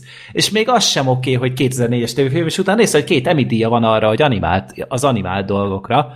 Tehát így elképesztő volt, és az a a, az az ol, olcsó, lóbácsi dolog, hogy az egészből sugárzott, és akkor már csak hallgattam a sztorit, de még úgy is ki voltam tőle borulva. Tehát ez a, az utolsó tíz percben ezt mantráztak úgy, hogy a lánya vére, a lánya vére. Ja, igen. Bazd Ja. meg, nincsen lánya egy sárkánynak, utóda van, kicsinye van, bármilyen van, nem lánya van. Mi a Meg, fasz? meg, meg ez a mesterkélt ilyen fontos ilyen nyomás, nyomás, hogy úristen, megy a gépünk két óra múlva, fo- tehát így fontosan ilyen, Elviszik a ilyen, le? igen, igen, tehát ilyen, ilyen nyomással voltak, hogy meg kell találni most a, az összesre a kérdésre a megoldást, mert, mert utána itt kell hagynunk a testet, mire hazavisszük, már nem lesz kutatható, meg vizsgálható, meg oh, mondom, És a tudósnak a szakértelméről sokat elárul, hogy ilyen nyomás kellett neki ahhoz, hogy észrevegye, hogy van még két láb. Ja, igen. Képzeljétek el, hogyha nincs ez a nyomás, ha van annyi Észre ideje, amennyit akar, akkor három napon keresztül kereste volna, hogy akkor melyik lenne az? Melyik az? Az Mit a szarnya? Vagy az a falka? Ez az? Ez lesz az? Tehát akkor ebből át volna az egész csávó. Tehát, és az, hogy, hogy tehát tényleg, amit elmondtunk már, hogy, hogy az egy dolog, hogy úgy néz ki, ahogy kevés volt a pénz, ez egy tévéfilm, azt mondom, ez még megbocsátható. Ha érdekes lett volna, akkor nem lett volna ezzel semmi baj. De, de tényleg ez, hogy, hogy semmiféle, Idegtépő volt. semmiféle módon, még a, a létező legminimálisabban nem köti le a figyelmet, legalábbis nálam, de úgy látom, hogy akkor nek, vagy úgy hallom, hogy nektek se nagyon. Uh-huh. Nem, tehát ez, ez olyan szinten tacsra vágta az egészet, és ezért mondom azt, hogy amit már az előbb említettünk, hogy bár a Bazi Nagy Pizza sokkal rosszabb film, mint ez, de az sokkal könnyebb volt végignézni, mert sokkal több inger ért engem. Oké, okay, hogy a legtöbb ilyen ingertől inkonkrétó hány ingerem lett, de legalább valamilyen hatást el tudott érni. Ez semmi, ez nulla, ez, ez, ez a totális taszítás, amit éreztem a látottaktól. Igen, Úgyhogy nem, nem ez volt eddig a legjobb népakarat a film. hát nem. Hogy tényleg így ránk férne már egy olyan igazi áttörő sikerélmény. Mert volt már ilyen azért bőven, de én egy jó ideje népakaratában így hetesnél magasabbat nem osztályoztam, szerintem. És itt uh, ti szerintem még a hetesre értétek el. Ja, de legutóbb az indiános eszkimós az. Arra én hetest adtam. Ja, az oké, okay. de én még a szeretettel is adtam egy hetes, de azt ti már nem. Érdekes volt. Ja. Jó. Hát reméljük a 2000 majd az, az valami kellemesebb lesz. Minden esetre, hát remélem a kedves hallgató, aki beküldte a Binder Dandet, bár emlékeim szerint ő se kedvelte ezt a filmet, hanem a barátnője, igen. Úgyhogy kíváncsi volt, hogy mi hogy, állunk hozzá ez a filmhez, hát így. Hát, a ha nektek Dr. nagyon más, jobban tetszett, maradjunk ennyibe. Hogyha nektek jobban tetszett ez a film, vagy van bármiféle hozzáfűzni valótok, akkor írjátok meg, mert ez tényleg egy egészen érdekes vélemény lenne, mert mert ahogy mondtuk, tehát viszonylag kisebbségben vagyunk ezzel. Tehát ez már a Rómánál is így volt. Csináljunk De- belőle közös filmnézést, az lesz jó. Nem, Audio kommentárt hozzá. nem. Kizárt. Én ezt többet nem akarom. Jó, na hát Anna, a lehető legjobb filmkínálathoz jöttél hozzánk. Igen. Volt azért közte jó is, na. A végére mentünk le a pokolba csak. Igen, így a halálod apjától szépen a sárkányok birodalmáig. Na, azért a az óriás lábot azt hagyjuk ki Azt nem ebből. láttam, arról nem tudok nyilatkozni. Jó. Mondjuk a Dulemite-ot se, de annak legalább valamennyire ismerem a történetét. Jó. Na, hát akkor Anna, köszönjük szépen, hogy itt voltál, és akkor legközelebb is várunk téged szeretettel, hogyha van rá éppen üres pozíció, akármennyire is gázul hangzik ez most, de mint beugró ember szívesen számítunk rá a továbbiakban is. Jövök szívesen. Most, hogy már Sortert megismerted, akkor Ja, igen. Sorter legközelebb nem lesz, és akkor a Black Sheep-el is beszélhetsz egyszer. De... Black Sheep ijesztőbb. Neki mélyebb a hangja. Ez most nem tudom, hogy a Black Sheepnek beszólás, vagy nekem bó. Ez most még majd még Vagy eldöntöm. fordítva. Vagy fordítva, akár igen.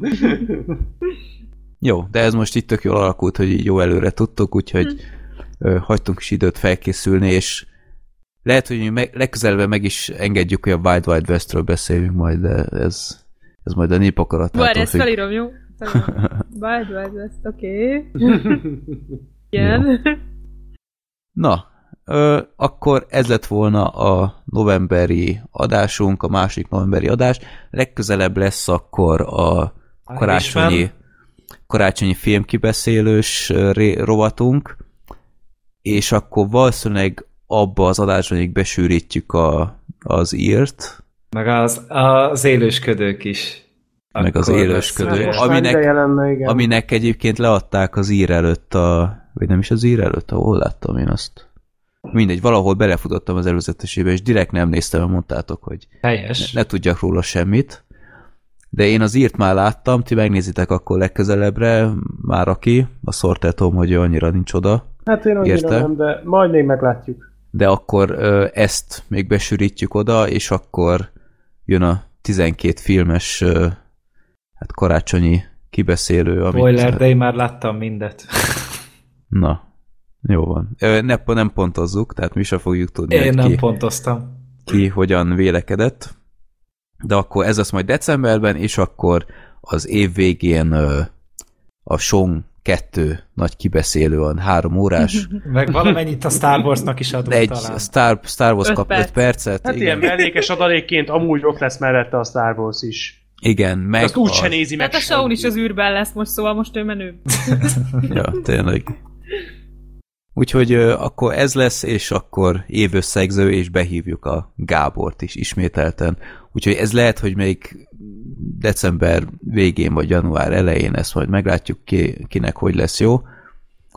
Úgyhogy ez várható majd a következő hetekben, és akkor küldjetek nekünk mindenféle kedves e-mailt, kaptunk például ma egy nagyon kedveset Martin hallgatónktól, bővet nem mondok, csak hogy köszönjük szépen a levelet, mert többiek is olvasták, és mindenféle ilyen kedves üzenetet szívesen fogadunk, küldjetek borítóképeket, ahogy külföldi podcasteknél mindig hallom, hogy kimondják, hogy iTunes-on adjatok nekünk öt csillagot, hogy a top listákba bekerüljünk, mert uh, állítólag, hogyha hiába van magas pontszámot, hogyha nem kapsz időközönként újabb szavazatot, akkor nem kerülsz be valahogy a, a listákba, úgyhogy csináljátok, amit uh, jónak láttok. És Youtube-on nyomjátok meg a csengőt, mert különben nem fogjátok Ja, tudni, hogy igen. fönn van az új adás. Ja, ja, ja. Yeah.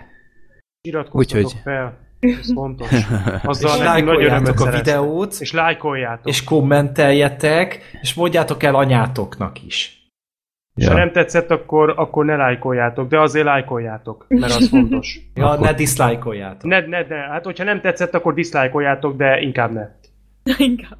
Azt mindig, mindig megfélem, hogy kirakok egy új adást, akkor mindig úgy a, az első száz néző között, hogy valahogy így mindig bekerül egy, egy lefelé ö, mutató, ö, és Szerintem annak nem tetszik, hogy én vagyok a nő megint. Elképzelhető. Vagy bejössz neki, ez is lehet. És az a durva, hogy utána rendszeresen még az első nap így felmegy háromra, és utána megint lecsökken egyre. Én nem tudom, tehát az emberek így meggondolják magukat, vagy félre kattintottak, vagy akármi. Hát lehet, hogy úgy állnak neki, hogy ez egy szaradás lesz, és meghallgatják, és hogyha éppen nem olyan rossz, akkor kiveszi. Aha, lehetséges. Én nem így szoktam, de most ez itt hirtelen beugrott, hogy így is csinálhatnám én is. Van olyan csatorna, amire még el se kezdődött a videó, és már nyomjátok a fölfelé Én thumbs up-ot? töltöttem fel most videót, játék bemutatót. És a sajátodat belájkoltad? Nem, rányomtam arra, hogy közzé rak, vagy közzé tétel, Tétel. vagy mi annak a neve, az igen. Rányomtam, három másodperccel később komment, azt írja, jó lett. Köszönöm. Hát, Az instant bizalom. Szóval igen, te- ez a egyfelől tök jól esik, másfelől meg Hát jobban Ő már a ha tudom, hogy szándékot meg is értékeli. Tehát az is jó. Majd utána ír, ha megnézte. Igen, látta az előző videómat, úgy volt vele, biztos ez is ugyanolyan jó, vagy nem tudom. De egyébként nekem olyan nincs, amire instant like. Még a én a- videókat is megnézem előbb. Én a Cine massacre mindent egyből, meg a, az új kedvenc csatornámat, a Gas Station Encounters, azt nagyon imádom. Jaj, az nagyon jó pofa. Hú, az a, az a benzinkút, ahol Igen. mindig lopnak. az, az, ilyen- az jó. Be, ilyen ilyen biztonsági kamerás felvételeket raknak ki.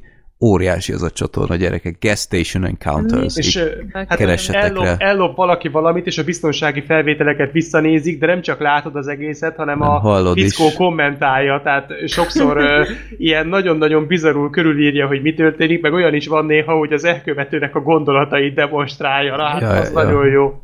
Igen. Az új kedvenc csatornám. Na, akkor köszönjük szépen, olyan szarul csináljuk ezeket a befejezéseket, hogy már e- erre ki kéne találni majd valamit. Anna, fejezd be te, te az adást, kérlek. Hogy gyakorolja az ötödik fellépésed. Erre nem voltam értelem felkészülve. Iratkozzatok fel, szeressetek minket, kövessetek minket iTunes-on, mi ez, Spotify-on, hallgassatok minket, elindult egy videó, menj innen, nem, kiixelem, shit.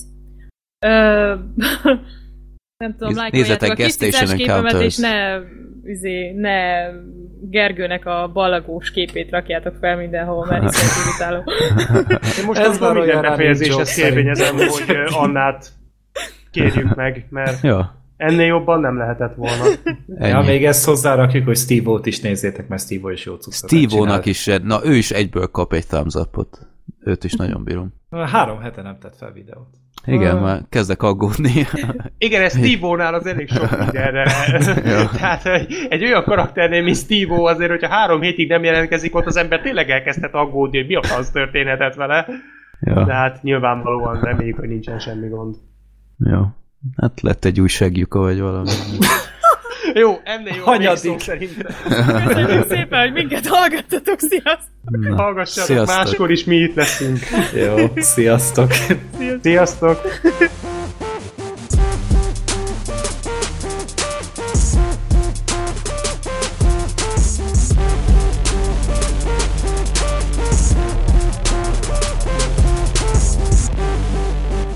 Legyél te is részese adásainknak. Küldjél a Népakarata rovatunkba maximum három filmet, hát ha pont a te beadványodat sorsoljuk ki egyszer.